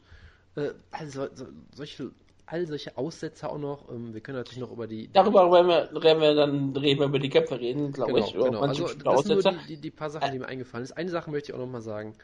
Eine Sache, die an den Kommentatoren geil war, sie hatten die besten Pre-Fight-Facts aller Zeiten. Ich weiß nicht, ob du das mitbekommen hast, bei den Entrances immer. Die haben halt immer solche Sachen erzählt wie, oh Gott, wie hieß dieses japanische Schulmädchen da? Kana Asakura. Genau, bei dem Kampf war es mit am geilsten, weil sie wirklich gesagt haben, ja, ich weiß gar nicht, ob sie war oder die Gegner haben gesagt, ja, der Pre-Fight-Fact ist jetzt, sie hasst Katzen. Das war der Pre-Fight-Fact zu dieser Kämpferin. So. Ja, das war Jessica Garcia. Genau, und für die andere, was dann noch legendärer wurde, was dann auf Twitter direkt zum Meme wurde, sie liebt, was ist du nochmal? Eintopf, glaube ich, ne? Eintopf, ja. She loves Stew. Oder es wurde dann immer erklärt, was sind die Hobbys von denen oder solche absurden Sachen, ja. Rena ist einfach nur ein ganz normales Mädchen und sie geht gerne mit ihrem Hund spazieren. Sie haben immer drüber gesprochen, dass alle Camper gutes Essen mögen. Ja, genau. Aber das Absurdeste ist halt gerade dieses Stu wurde irgendwie dann auf Twitter zu so einem riesen Running Gag, wo Leute sich umbenannt haben. Hier die gute Susan Davis wurde dann Stu Zen Davis und so. Es war einfach ein Traum. Und ich glaube, ich weiß gar nicht, ob es bei mehreren Leuten wirklich mit Stu war, weil irgendwie wurde da so ein Meme draus. Also das war geil, muss man sagen, an den Kommentatoren. Das war leider auch das einzige Gute.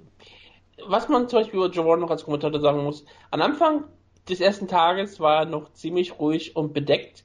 Ja. Er hat, glaube ich, alles immer, er wusste nicht so genau, was er sagen sollte und wie er es sagen sollte. Er war noch wirklich so wie jemand, der fand alles beeindruckend, toll, es war alles eine Ehre für ihn zu kommentieren. Und je länger der Abend ging, desto freier wurde er. Und je freier er wurde, desto verrückter und unsympathischer wurde er. Und das ist dann im Main-Event des ersten Abends dann zum Höhepunkt. Und glücklicherweise hast du zumindest am zweiten Abend gemerkt, dass ihm jemand gesagt hat, halt die Schnauze. Also sie haben ihn nicht rausgeschmissen, aber er war halt immer noch da, aber hat deutlich weniger Mist erzählt. Ich bin mir nicht sicher, ob sie ihn nochmal holen werden. Nee, das glaube ich nicht. Aber sie haben halt auch gesagt, ja, wir haben halt einen Vertrag mit ihm, wir können ihn jetzt nicht rausschmeißen oder so nach Motto. Oder wir wollten es jetzt vielleicht nicht so offensichtlich machen, deswegen war häufiger Heath Herring dann da. Genau. Generell der Twitter-Account, der englische von Ryzen, ist absolut großartig, sehr, sehr lustig, hat die ganze irgendwie sich über die UFC lustig gemacht und solche Sachen. Es ist noch nicht der offizielle Twitter-Account, deswegen ist es in Ordnung. Ich dachte, das wäre der englische offizielle oder so, aber gut. Nein, er hat nicht mal das blaue Haken.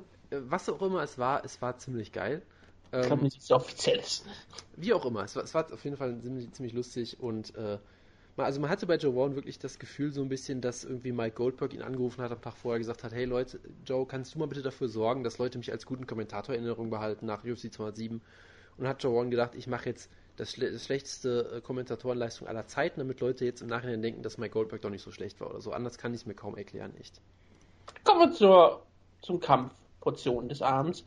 Satoru Kitaoka gegen Darren Cruikshank war der erste Kampf des Abends und es war sogar für viele Leute ein relativ relevanter Kampf, weil es ist ein solider Kampf in der Lightweight Division.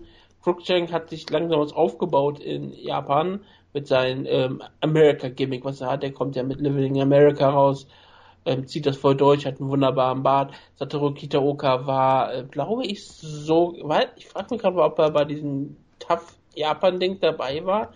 Ich schaue mal kurz nach. Ich glaube nicht. Ich glaube, er war die ganze Zeit immer bei Deep. Nein, er war nicht.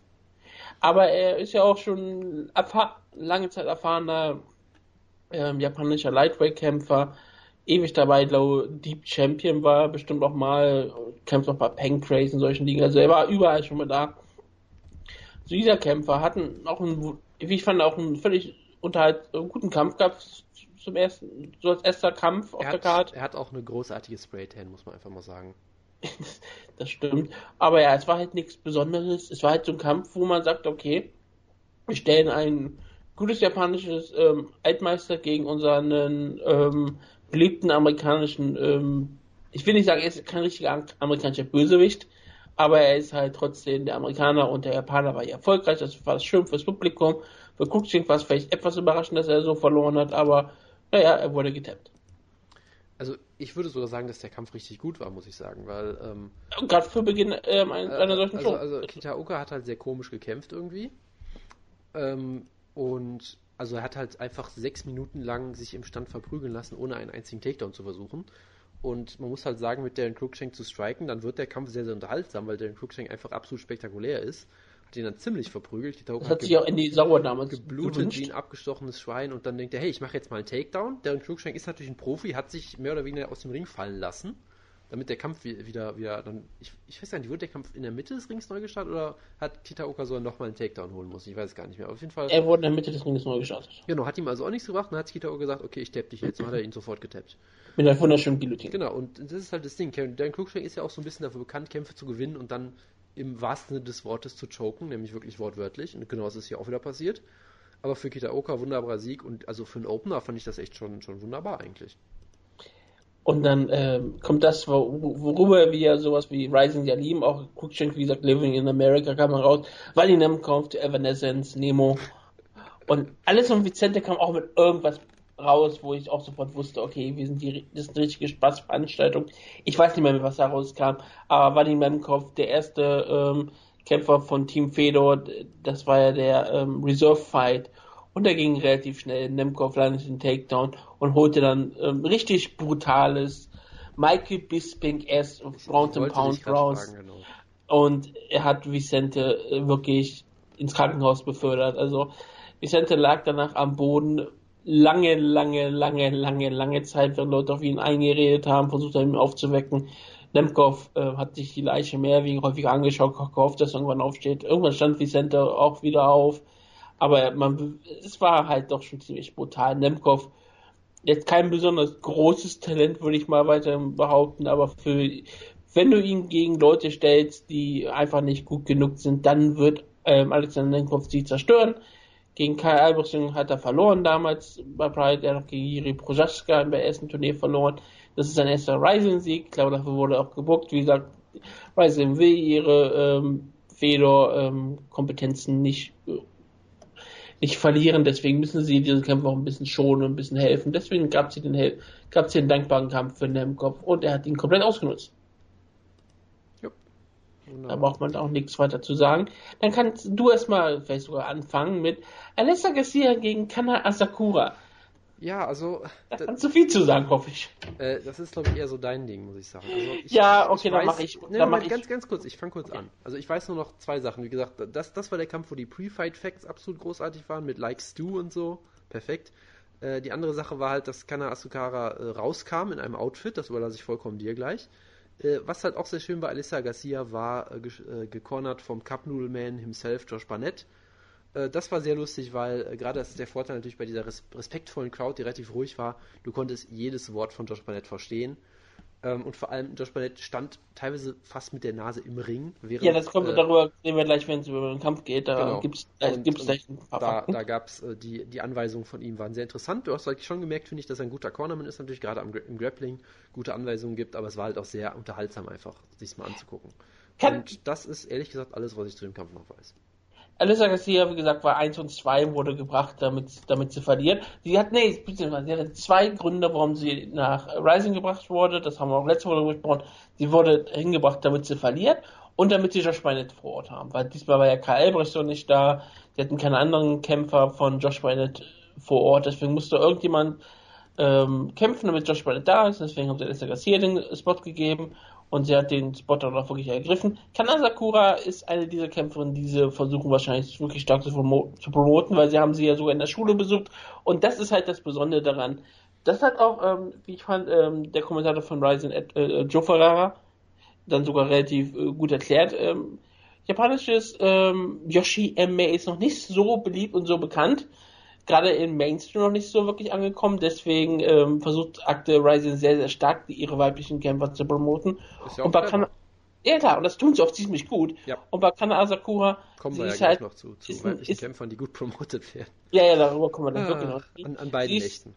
Sie ist wirklich wunderbar promotet worden. Sie haben sie in der Schule besucht, denn sie ist 19 Jahre alt und wie man erfahren hat, ist sie immer noch in der Schule. Sie ist dann Highschool-Girl und man hat sie sehr, sehr auf bestimmte Art und Weise in Szene gesetzt in ihren Schulmädchen-Outfit. Bitte, Wutke, erklär mir doch den Fachterminus dafür. Du hast doch letzte Woche schon angekündigt, dass du Fachtermini erzählen möchtest. Mit dem Rock. Also Rock ist jetzt kein Fachterminus. Bitte. Nein, der Rock-Sockenfaktor, der Zeta Ryoki. Nochmal bitte, was? Der Zeta Ryoki. Ja, okay. Das ist Absolute Territory. Also du schaust nach, wo der Rock endet und wo die Socken anfangen. Ah ja. Und es muss... Please tell me more, ja. Und wie viel freie Haut dort ist. Gottes Willen. Warum habe ich gefragt? Und weil sie ja nur kurze Socken an hatte und der Rock sehr, sehr kurz war, war das schon A-Level. Und das ist eigentlich der höchste Level, den du erreichen kannst.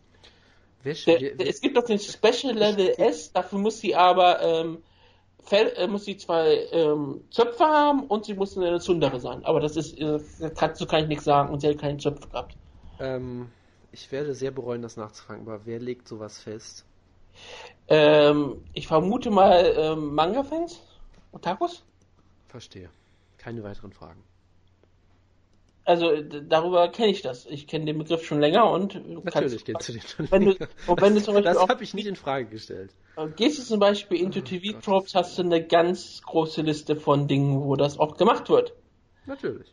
Also das ist kein Problem. Also ich kann es nur empfehlen, TV-Tropes ist eine wunderbare Seite, sowieso. Aber ja, sie kam ja auch dann raus in ihrem Showbiz-Outfit, hat sich dann aber sehr früh sich der Kleidung entledigt, hatte normale Mixed-Martial-Arts-Klamotten an und der Kampf war halt Alissa Garcia hat ihre weniger Erfahrung ausgespielt, die sie eigentlich hat. Sie ist gerade mal 2-2, während Kana Asakura vor dem Kampf 4-1 war. Aber sie trainiert halt mit Josh Barnett, das hat geholfen. Gerade in der ersten Runde, wo sie Asakura in einer Clinch-Position hatte und zum Boden genommen hat. Und das genau in der Ecke von Josh Barnett. Und Josh Barnett konnte, wie gesagt, konnte sich einfach zum Ring durchschleichen, weil das ist ja ganz normal als Cornerman. Und hatte fast mehr oder weniger die Hände auf den Apron, hat Alissa Garcia einfach alles gesagt, was sie machen sollte. Ja, und du hast es genau halt perfekt gesagt, wo sie hinschlagen muss, da hat sie teilweise sogar gezeigt, wo sie hinschlagen sollte. Genau. Und es war ein Traum. Das war großartig. Du konntest halt jedes Wort verstehen, was er noch sagt. Genau, einer der Tipps war ja, wie gesagt, sie hat am Ende der Runde einen Choke versucht und hat es dann nicht geschafft. Und Josh Barnett wirklich hat auch so gefragt, wie so 15 Sekunden Verschluss. Kannst du den Choke schaffen? Hat Garcia in den Kopf geschüttet und gesagt, dann punch your face in. Punch your face in. Ja, also das ist halt so ein bisschen das Tolle an Japan mit diesen Anführungszeichen respektvollen Crowds, was ja immer so ein Synonym für leise sein soll, aber das ist ja immer auch so ein bisschen fragwürdig. Aber gut, das ist halt das Schöne, weil bei der UFC so klar die Corner-Announcement zu hören, müsstest du schon auf diesen Audio-Feed wechseln und da reden wir ja gleich später auch noch drüber beim Review. Oder wir haben darüber schon gesprochen. Genau, wir haben ja schon drüber gesprochen, genau, natürlich. Wir haben ja schon drüber gesprochen. Hands up, Head Movement. Das ging mit allen. Okay, aber der Kampf, wie gesagt, war halt nichts Besonderes. Es ist schade für Kana Asakura, dass sie einen Kampf verloren hat, aber sie ist 19. Also bitte, da kann sie auch mal einen Kampf verlieren und wie gesagt, wie auch häufig auch bei Ryzen gesagt wurde, es ist nicht wirklich wichtig, ob die Kämpfer verlieren oder gewinnen, es geht um die Show. Ja. Und dann kämpfte Yosuke Yachi gegen Manny Pacquiao. Ja, apropos, es ist egal, wer den Kampf gewinnt. Ja, also Manny Pacquiao wurde brutal ausgenockt, was natürlich klar ist, weil ihm ja auch die Erfahrung im Sport einfach fehlt. Deshalb wurde er natürlich mit einem Knie zum Körper besiegt und mehr weiß ich nicht. Und bei Ryzen wird es kein Politiker sein und Mixed Martial Arts betreiben? Nee, das wirklich nicht. Aber ja, der Gegner hieß in Wirklichkeit Mario Sismondo, aber sein Gimmick war, dass er aussieht wie Manny Pacquiao, sich verhält wie Manny Pacquiao und der Manny Pacquiao des Mixed Martial Arts sein möchte mit seinem 3-3-Rekord. Aber ja, es war nicht wirklich erfolgreich und er wurde sehr schnell mit einem wunderschönen Flying Knee ausgenockt. Dann hatten wir einen Kampf zwischen jemandem, der das Gewicht nicht gemacht hat, wo wir letzte Woche gleich gesprochen haben, dass er das Gewicht nicht gemacht hat, weil uns das egal war. TAF-Veteran derselben Staffel, die auch Timothy Elliott als Sieger hatte, Tournament of Champions Teilnehmer Kawara Kara Friends aus Neuseeland oder Australien, wie Lenny Hart sagen würde, gegen Tatsumura Wada. Du hast den Kampf etwas mehr gesehen als ich, weil du hast die Show live geschaut. Du hast sogar gesagt, dass der Kampf in Ordnung war? Der Kampf war eigentlich ziemlich gut, ja. Also Wada scheint ein gutes Talent zu sein. Interessant waren in diesem Kampf halt zwei Sachen eigentlich. Er hat selbst noch Haare gehabt, nicht wahr? War das nicht der? Ja. Das habe ich ehrlich gesagt so genau nicht. Oder war das Yachi gegen das? Ich glaube, es war Yachi. Also ich weiß nichts mehr von den Haaren gerade, aber gut. Also zwei Sachen waren hier eigentlich interessant. Nämlich das erste, die ganzen schlechten Witze, die natürlich auf Twitter gemacht wurden über Wada. Ja, Wada hat dieses Jahr schon viele Top-Kämpfer besiegt, ja, dann halt alle Leute aufgelistet, die durch den Drogentest gefallen sind. Ne? Solche Witze halt. Das war sehr schön. Das ist aber ziemlich gut, wie ich finde. Ja, das finde ich super. Das war auch super. Hast du noch gemerkt, wie sie die Flyweights angekündigt haben? Nein. Wie die heißen bei Ryzen? Nein. Hab ich nicht mitbekommen. Gott, wie fällt es mir auch gerade nicht mal an? Die Freisen? Die hatten das Wort zusammengesetzt mit Ryzen und Fly. Flysen, glaube ich, haben sie es genannt. Okay, das ist mir nicht aufgefallen. Nee. So haben sie die Division genannt. Also generell war der Kampf eigentlich ziemlich gut. Ist am Ende ein bisschen abgeflacht, aber es war eigentlich ein richtig schönes Striking-Duell teilweise. Es gab einen wunderbaren Soccer-Kick, was natürlich immer schön ist. Ja, Japan und so. Was auch sehr schön war... Sehr, sehr viel. Ja, aber hier gab es, glaube ich, den schönsten Soccer-Kick von den beiden Shows, ehrlich gesagt sogar. Und generell, was dann auch sehr schön war von Wada, diese Low-Calf-Kicks, die man immer mal wieder sieht. Wer hat sich denn darauf immer spezialisiert? War das Bendo, der die manchmal zeigt? Wo du eben wirklich nicht unters Knie oder aufs Knie trittst, sondern wirklich tief an den Knöchel. Was war das denn im letzten Kampf? Ich weiß es nicht mehr. Also, sieht man in den letzten Jahren häufiger mal. Ist eine interessante Sache, weil es halt immer Leute gibt, die sagen, du kannst, sag ich mal, deine Knie und sowas, deinen Oberschenkel, kannst du darauf trainieren, Kicks einzustecken. Deine Knöchel eher weniger. Das hast du halt auch gesehen, weil Kara Franz konnte irgendwann nicht mehr laufen so richtig. Das war ziemlich interessant. Ja, Kara Franz hat das Gewicht nicht gemacht, wurde dafür von Joe Warren richtig begraben. Und er hätte, dass es respektlos ist, dass sowas nicht getan werden sollte, dass Kämpfer, die das Gewicht nicht machen, sowieso immer den Kampf verlieren sollten. Genau, und er bekam sofort eine gelbe Karte und er konnte den Kampf nicht gewinnen. Genau, das sind ja wieder diese tollen Japan-Regeln. Das heißt, er hätte maximal einen No-Contest haben können. Genau. Und sonst gibt es dann nicht weiter viel zu sagen. Es war halt ein solider Kampf und Wada sah ganz gut aus, aber ja, im Nachhinein mehr muss man dazu nicht sagen. Ich habe rausgegraben, wie sie genannt wurden. Liegt Fleisen. Sag nochmal bitte, was? Fleisen. Fleisen, das ist sehr schön. Yay, Fleisen. Fleisen heißt, so heißt die Division und es wird ja teilweise gemunkelt, dass es ein Flyweight-Turnier im nächsten Jahr geben soll. Da würde mir komplett einer abgehen, auf jeden Fall. Ja, weil ja auch ein bestimmter japanisches Talent auch ein Flyweight ist. Auf das wir gleich zu sprechen kommen. Ein Kampf, den ich überhaupt nicht gesehen habe, nicht mal eingeschaut habe, sondern komplett übersprungen habe, war Yuki Motoya gegen Allen Nascimento. Weiß ich jetzt auch nicht mehr, ehrlich gesagt, viel zu. Also Montoya wurde auch so ein bisschen gehypt als gutes Talent. Der Kampf war halt okay, aber das sind auch so Kämpfe, da kenne ich beide nicht. Es gibt dann halt so ein paar Mega-Japan-Experten auf Twitter, die dann die Leute kennen. Ich kannte sie nicht. Es war ein solider Kampf, aber viel mehr weiß ich dazu auch nicht mehr. Der Nickname von Allen Nascimento ist Puro Osso. Ja. Ich hoffe, das ist der pure Otter. Ich hoffe es, ja. Dann ist irgendwas Gevatter tot. Wenn ich das so bei Google einfach eingebe, sehe ich sehr viele Bilder von halt den Gevatter tot. Deswegen würde ich mal vermuten, dass das irgendwie so heißt. Grim Reaper, yep, ist die Personification of Death. Das ist enttäuschend. Okay, da haben wir einen Legendenkampf mehr oder weniger gehabt. Katsuyuki Miyata gegen Andy Sauer. Und es war leider das, was man erwarten konnte. Ja, es ist das, was wir uns gesagt haben. Das ist generell so ein bisschen so ein Trend. Wir kommen da gleich nochmal mit Ersten Yamamoto dazu. Ryzen ist nicht in dem Business, Talente aufzubauen. Da haben sie, glaube ich, auch wirklich nicht die Zeit zu.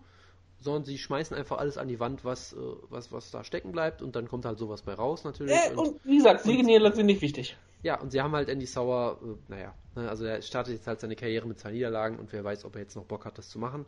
Er hat auch einen Sieg. Ist natürlich... stimmt, der hat das Debüt gewonnen, ja klar. Gut, er hat jetzt 2 Niederlagen am Stück. Gegen Ginotto. Und ich meine, Miyata hat ihn damit so einer absoluten Leichtigkeit zu Boden genommen. Und am Boden hat Sauer sogar ein bisschen Potenzial gezeigt. Ich fand sogar, dass er ziemlich gut war am Boden. Also ja, gegen einen olympischen Ringer, der lange Mixed Martial Arts Erfahrung hat, hat er sich eigentlich ziemlich gut verkauft. Ja, so ist aus einigen Submissions rausgekommen, aber letztendlich hast du halt mit so wenig Erfahrung und so wenig Bodentraining einfach keine Chance, wenn der Kampf am Boden landet. So. Und das war halt letztendlich das, was man erwarten konnte eigentlich. Also sagst du, Andy Sauer sollte gegen CM Punk antreten? Das bin ich auf jeden Fall für, natürlich, ja. Er ist etwas leichter in dem Gewicht her, aber ich würde mal vermuten, Andy Sauer hat die gute Chancen, den Kampf stehend zu gewinnen. Ja, doch, könnte man vermutlich. Ich habe gehört, Andy Sauer ist ziemlich gut, wenn er stehen darf. Hab ich auch immer wieder gehört, ja. Aber ja, Miyata hat damit auch seinen Comeback gefeiert, glaube ich, auch lange Zeit wieder keinen Kampf gehabt. Und sehr schön ist natürlich immer zwei Sachen. Ja, Miyata mit seiner, dass er ja irgendwie jetzt Kindern Ringerunterricht gibt und dann irgendwie ist er mit den Kindern nicht noch rausgekommen? Ich hab's nicht mehr ganz auf dem Schirm. Ich auch nicht. Ich bin mir nicht mehr ganz sicher. Auf jeden Fall ist das irgendwie immer so sehr sympathischer Kerl, hat man das Gefühl, ja, Little Hercules, einer der besten Nicknames im ganzen Sport, weil er halt auch aussieht wie eine griechische Statue. Und von daher, das war halt ganz schön. Und natürlich, was auch immer schön ist, Andy Sauer kommt aber mit den Shootboxing-Ring-Girls raus, was natürlich für mich sehr schön ist. Ja. Die waren am Ende aber Miyata, die Schlampen. Unglaublich, dass sie sich von sowas verleiten lassen. Ja, und sie gucken auch manchmal Darren Cruikshank in den Schritt, also ist alles unfassbar.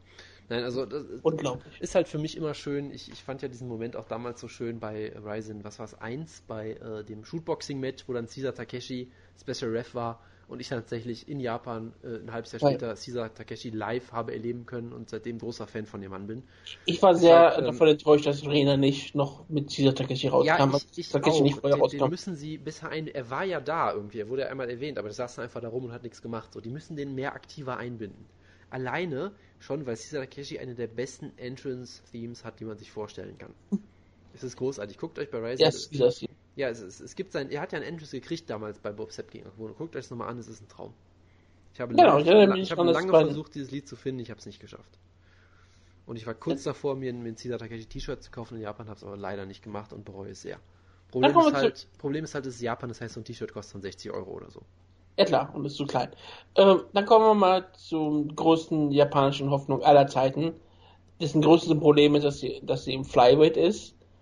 Aber egal, wir kommen zum 18-jährigen Tenshin Nasukawa, über den wir letzte Woche ja schon gesprochen haben, der die Erwartungen völlig erfüllt hat und wahrscheinlich sogar noch mehr erfüllt hat, als man es erwarten konnte. Denn er hat zwei Kämpfe an diesem Wochenende gehabt. Dazu kommen wir später, genau. Denn er kämpfte gegen Nikita Sapun und es sah erst überhaupt nicht gut aus, denn Nikita Sapun aus der Ukraine, der kein Bild hat bei Topology, was sehr, sehr selten ist, hat ihn in einer wunderbaren Armbar gehabt und es sah eigentlich so aus, als hätte er die Armbar ungefähr dreimal gefinisht gehabt. Aber Tenshin Nasukawa hat sich einfach geweigert zu tappen, weil er wahrscheinlich keine Knochen im Körper hat, kam raus und hat ihn dann brutal vermöbelt und ein wunderbares Ground Pound noch gezeigt und hat die Leute, glaube ich, damit ziemlich unterhalten.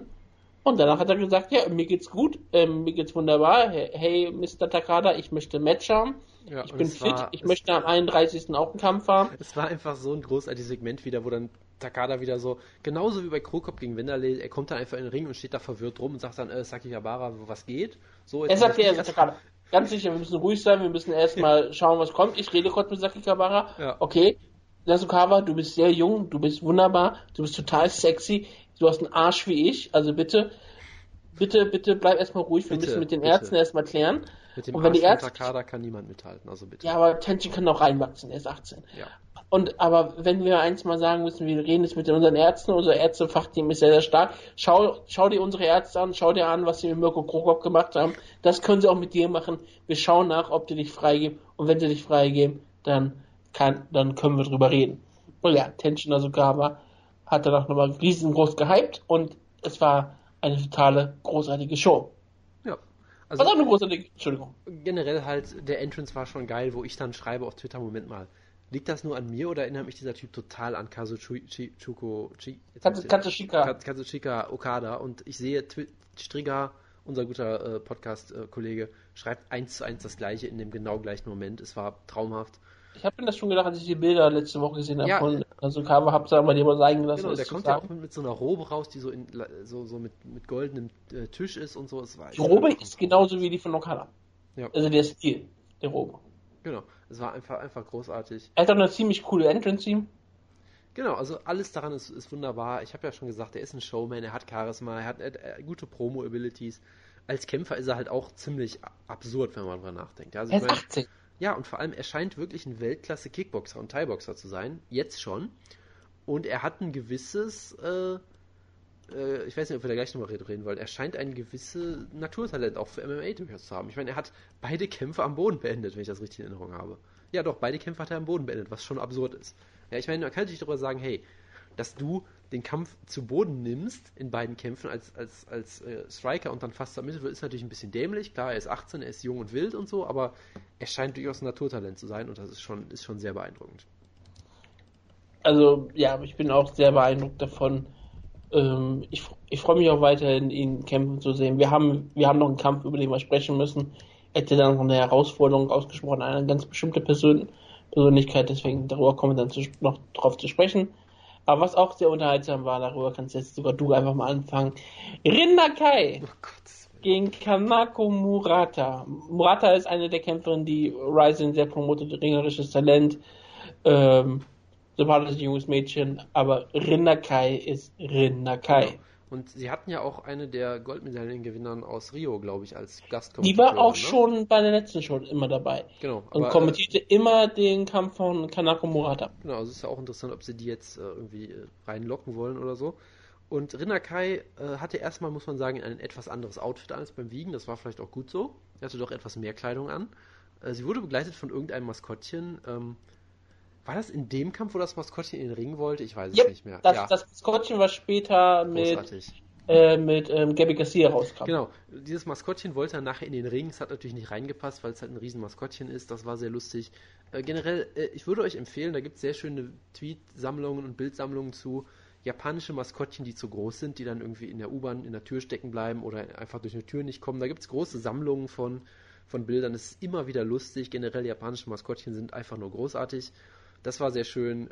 Der Kampf war... Es gab ein Team der Kommentatoren und auch deren Aids wussten, was er ist. Genau.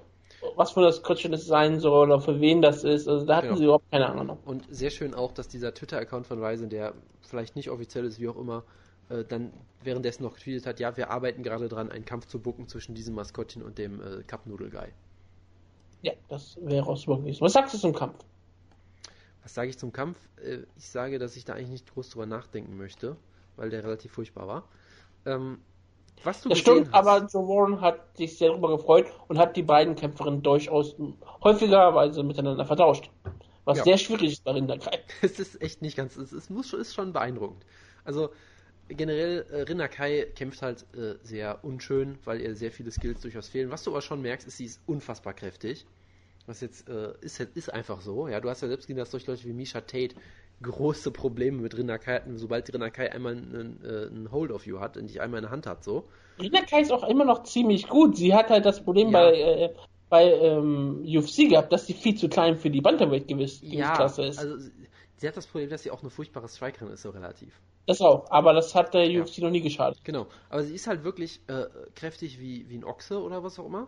Sie hat diese traumhafte Freddy Serrano-eske Stance, wo sie sich so klein macht und so weit nach vorne beugt, dass sie quasi mit den Fingern über den Boden schrappt schon.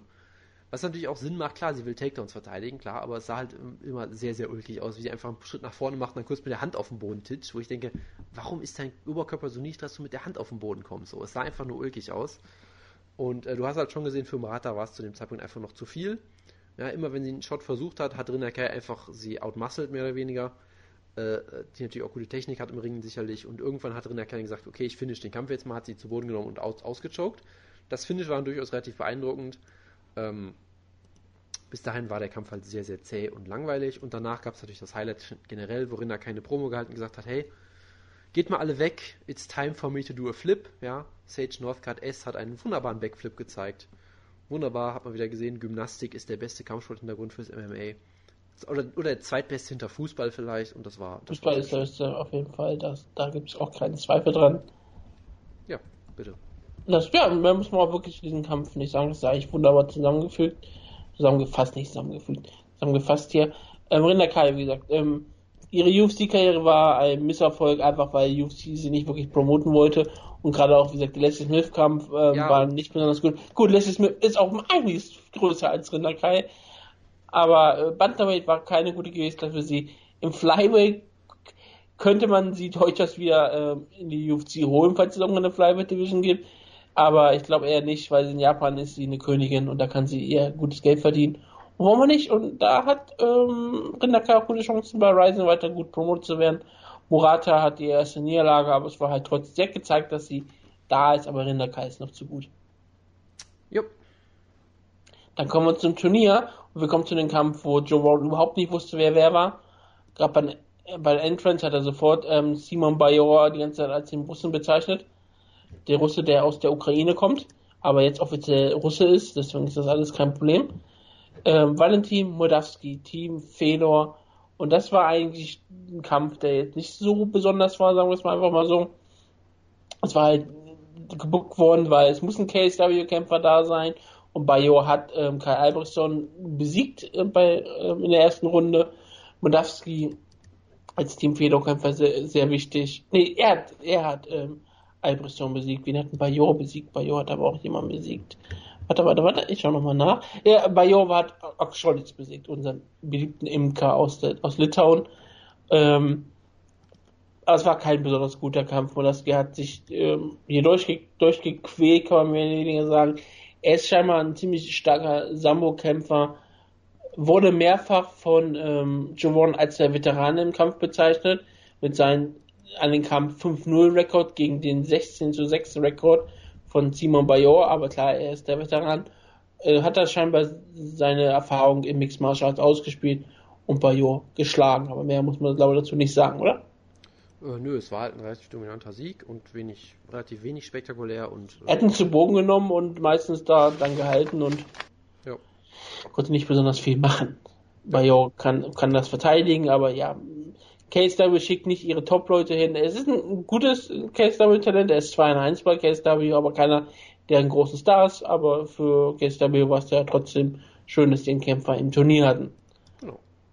Und dann haben wir den scheinbar Turnierfavoriten gehabt. Der war der Turnierfavorit an diesem Tag.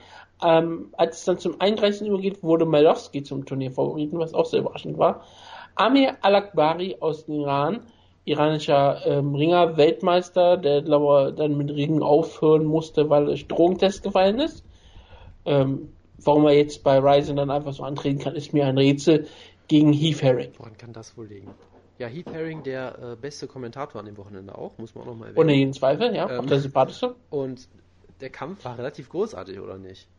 Also ich hatte halt nichts erwartet und er war dann doch extrem unterhaltsam, gerade weil Ali Akbari ihn halt komplett gehumbelt hat, wenn wir mal ehrlich sind. Ja. Er hat ihn einmal einen John Suplex verpasst. Ja, er hat ihn humble gemacht, er hat ihm zum Glück nicht den Rücken gebrochen, aber sonst war fast alles dabei. Das war wirklich wunderbares Ringen, wunderbare Top-Control. Oder er hat ihn in den Arsch gefickt, das würde gerade Herring nicht gefallen, er hat schon Leute dafür ausgenutzt. Weißt du, ich wollte jetzt nur drumherum tanzen natürlich, aber danke, du bist wieder immer direkt bis an die Schmerzgrenze und dann weit drüber hinaus. Dankeschön nochmal. Ja, es war halt wunderbar ringerische Dominanz von Ali Akbari. Wunderbar. Auf der Joe Warren Schule. Dieser Top-Ride immer. Gutes Ground-Pound durchaus auch. Und Herring hat halt gut überlebt auf jeden Fall. Wie jemand, der so lange weg war, hat er sich hier echt auch noch ziemlich gut angestellt. Wenn man überlegt, dass Heath Herring ewig weg war und irgendwie Stuntman war, dafür hat er immer noch ziemlich gut gekämpft. Gerade auch noch in der ersten Runde, wo er komplett dominiert wurde. Das war eine klare 10-8. Oder sowas wäre es gewesen wie ein Rundensquad, liebe Kommentatoren, was man ja nicht tut in Japan. Und dann hat man halt so ein bisschen das gesehen, was man immer wieder gesehen hat. Ali Akbari hat halt gewisse konventionelle Probleme, weil er halt auch aussieht wie der gottverdammte Hulk und ungefähr auch so kämpft. Und wurde dann halt sehr, sehr müde. Und Heath Herring hat ein glorreiches Comeback versucht zu machen. Ich habe ja vor dem Kampf, habe ich das im Preview auch schon gesagt, über den Tom Erickson-Kampf geredet. Das habe ich im Preview auch schon gemacht, glaube ich. Ne? Hast du im Preview darüber geredet, genau, ja. Wo ich gesagt habe, vielleicht läuft der Kampf ja genau so. Das Tolle war, er ist wirklich fast genauso gelaufen. Nämlich Heath Herring hat ein wunderbares Comeback gestartet. Alle haben sich geärgert, dass es keine dritte Runde gibt. Hat ihn im Stand ihm doch ziemlich zugesetzt. Wurde immer noch ein, zwei Mal, glaube ich, kurz zu Boden genommen in der zweiten Runde. Aber hat ein gutes Comeback gestaged. Crowd ist total abgegangen. Es war großartig. Es hat nicht ganz geklappt. Ali Akbari hat die Decision gekriegt, was viele Leute, glaube ich, sehr geärgert hat. Ich fand es eigentlich in Ordnung, weil er halt die erste Runde so komplett dominiert hat. Und Herring hat die zweite Runde sicherlich gewonnen, auch klar gewonnen, aber nicht so deutlich, finde ich. Von daher war das Scoring okay. Dritte Runde wäre natürlich nochmal sehr dramatisch gewesen, aber naja, gut. Und auch so war es ein extrem unterhaltsamer Kampf, was ich so einfach überhaupt nicht erwartet hätte. Ja, also wie gesagt, ein wunderbarer Kampf, wie gesagt, Heath Herring sah besser aus, als man es erwarten konnte, er wurde aber auch ziemlich zugesetzt, wie du schon gesagt hast, von Alakbari Und nach dem Kampf haben wir wirklich gesehen, okay, Alakbari mit diesen ringerischen Fähigkeiten, der kann durchaus was schaffen, gerade in Japan, wenn er so ein bisschen beschützt wird. Ich glaube, gerade weil Japan und so liegen wie Ryzen und Park, die lieben ja diesen internationalen Flavor. Die lieben ja, wenn sie so Iraner haben oder aus so ganz anderen Ländern oder so, wie, dass die Leute wie Oksholis holen oder wie Prochaska und die Leute sogar da auf einmal promoten. Wenn sie auf einmal so Prochaska in Main Event stellen, obwohl er halt kein Star ist, aber weil er halt gegen Fujita war er im Main Event. Gegen wen war er im Main Event? Über wen reden wir gerade? Prochaska, da war ja bei der ersten Rising. Gegen Fujita. Es war gegen Fujita? Okay. Ja, ich glaube schon. Ja, du hast recht. Es war gegen Fujita, wo sie ihn gegen Main Event gestellt haben, weil er A gegen Fujita antritt und weil sie es, glaube ich, einfach so toll finden, dass sie so einen tschechischen Kämpfer haben und sonst keine Liga der Welt solche Kämpfer in Main Event stellt. Das hat Japan. Das finden sie toll. Was sie auch toll finden, sind Esten, bis sie ihren Kampf gewinnen. Und dann werden sie ausgebucht. Baruto, der God-Emperor von den Reisen, hat Tsushi Kosaka mehr oder weniger plattgelegt. Ich habe eine Frage für dich. Wenn du beschreiben solltest, wie Baruto in Japan ist, welches Adjektiv würdest du verwenden?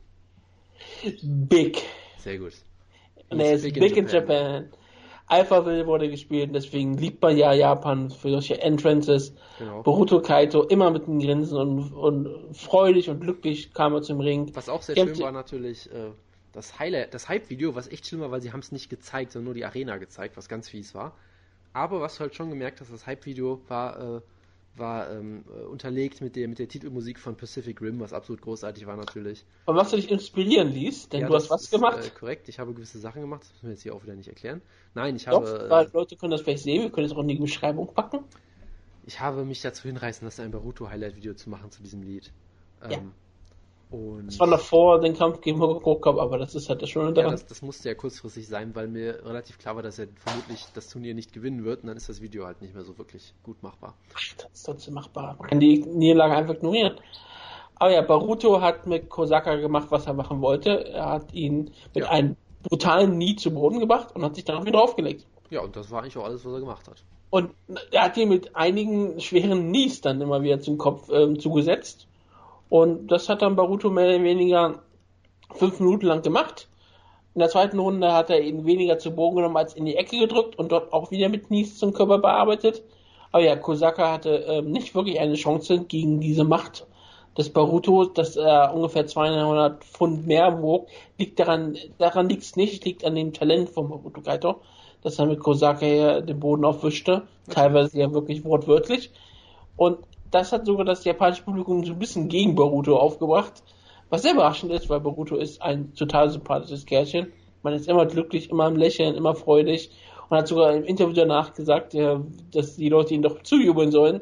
Er ist Baruto, er mag euch, ich mag uns, wir kämpfen jetzt weiter, er ist im Halbfinale, er war sehr glücklich danach und obwohl er ausgebucht wurde, ein würdiger Sieger für Ryzen. Kosaka wirkte sehr, sehr enttäuscht nach dieser Niederlage. Er hat ja nur den Kampf gegen Baruto gewollt und gefordert, weil ja Baruto Fujita so klar besiegt hat und deswegen... Er kam ja auch mit Fujita raus. Das war ja klar. Großartig. Deswegen musste Kosaka seinen Trainingspartner rächen und ist daran schwerer gescheitert als Fujita noch. Und das ist, glaube ich, für Kosaka eine schwere Niederlage. Aber ja, er wird sich davon erholen und ich hoffe, Kosaka wird nächstes Jahr wieder am Turnier teilnehmen. Ich hoffe vielleicht nicht unbedingt, aber naja, gut. Kommen wir zum Main Event, wo es eigentlich für viele Leute wie uns eigentlich relativ klar aussah. Ja, er ist kleiner, aber er ist um einiges talentierter. Lawal, was heißt auch talentierter? King Mo, er ist halt also talentierter im Jahr 2016. Ja, weniger kaputt vielleicht. So ist vielleicht der Ausdruck eher. Mirko Cro Cop, absolute Legende, Superstar. Ohne jeden Zweifel. Kam mit seiner Tochter raus oder was immer es war. Ja, er kam mit einem japanischen Mädchen raus. Mit einem kleinen Mädchen, vielleicht so 7, 8, keine Ahnung. Und ja, dann hat Joe Warren sich halt gedacht, hey, mir fällt gerade ein lustiger Witz ein. Möchtest du? Ich möchte es eigentlich nicht wiederholen. Er hat es, glaube ich, sogar zweimal mehr gesagt. Erst hat er so ein bisschen blöd gefragt und hat er gesagt, oh, Mirko Cro Cop's girlfriend seems young. Ja. Und das Tolle war halt wirklich, wenn du es live guckst, du hast halt gemerkt, dass eine Minute lang es keiner verstanden hat. Ich habe halt auch alle Leute verstanden, waren die Mikrofone wurden stumm geschaltet und 15 Sekunden später kam Joe Warren zurück und hat auf einmal über den Klee gelobt. Ja, das Tolle war halt vor allem, ich sitze da so und überhöre einfach alles, weil es ist halt Joe Warren, ich versuche ihn zu ignorieren, dann sitze ich und denke mir so, hä, was hat der gerade gesagt? Und dann denke ich so, da ist doch gar keine Frau in der Corner, das sind doch alles nur Kerle. Was redet der denn da? Ist jetzt die Frau von Cro Cop eingeblendet worden? Da habe ich, Moment mal, nein, der meint doch jetzt, der kann jetzt nicht das, nein, der meint das jetzt nicht. Ja? Natürlich meint er das. Und dann habe ich halt auch so auf Twitter so gefragt, so, hat der gerade den Witz wirklich gemacht? Und dann kam halt, das hat wirklich eine Minute gedauert, bis es alle irgendwie so gemerkt haben, Moment mal. Ja, und dann ging halt die Post ab, das war echt... Das Highlight war ja auch noch, dass viele dann bei Twitter dasselbe... immer wieder angedeutet haben, dasselbe über Cody Garbrandt und seinen kleinen Freund gemacht haben. Gottes Willen, ja, toll. Das fand ich so großartig. Natürlich fandst du das großartig. Niemand hat sich das getraut, komplett so zu sagen, sondern haben immer wieder gesagt, oh, Joe Warren, kommentiert Joe Warren nicht schon nicht. Und haben es dann einfach nur impliziert. Aber ja, es war wunderbar. Joe Warren hat ja auch, das Schlimme an Joe Warren ist, dass er glaubt, dass er sehr lustig ist, aber es eigentlich nicht wirklich ist. Er hat ja auch dreimal den Witz gemacht, dass Baruto Kaito seinen Trainingspartner aufgefressen hat. Ja. Bis irgendwann mal der andere Joe gelacht hat und hat, damit er aufhört, diesen Witz immer wieder neu zu machen. Generell hat Joe Warren bei dem Baruto-Kampf, ich glaube, sein ganzes Witzbuch von fetten Witzen rausgeholt, weil nichts anderes sagen konnte zu Baruto. Es war schon beeindruckend. Und er hat auch bei anderen Leuten viele Witze, sehr viel versucht. Es hat nicht wirklich geklappt, aber naja, das machst du halt, wenn du sehr auf Marihuana bist. Oder was auch immer, ja. Oh ja, Mirko Cro Cop gegen King Mo. Die erste Runde lief genauso, wie man es erwarten konnte. Ja. King Mo. Cro Cop zeigt einen Kick, wird sofort abgefangen. In Ringerschuhen natürlich. Ja, in Ringerschuhen. Mirko Cro Cop kam natürlich auch mit White Boys raus. Das war, wie gesagt, Pride at its Moment, best. Hast du gerade gesagt, er kam mit White Boys raus? Nein, er kam auch mit White Boys raus, ja. Er kam mit Brock Lesnar raus, ja. Cro Cop hat sich, ich meine, ganz ehrlich, wenn du dir Cro Cops Physik anguckst, ja, seine Physik, genau. Ja, also der hätte auch locker sagen können, I'm a jacked up white boy, deal with it. Dass ich am Mirko Cro Cop so geil finde, alles an ihm ist noch genauso wie bei 2006 oder 2001. Selbst die Cornermans sind immer noch die komplett gleichen. Alle nur 10 Jahre oder 15 Jahre älter.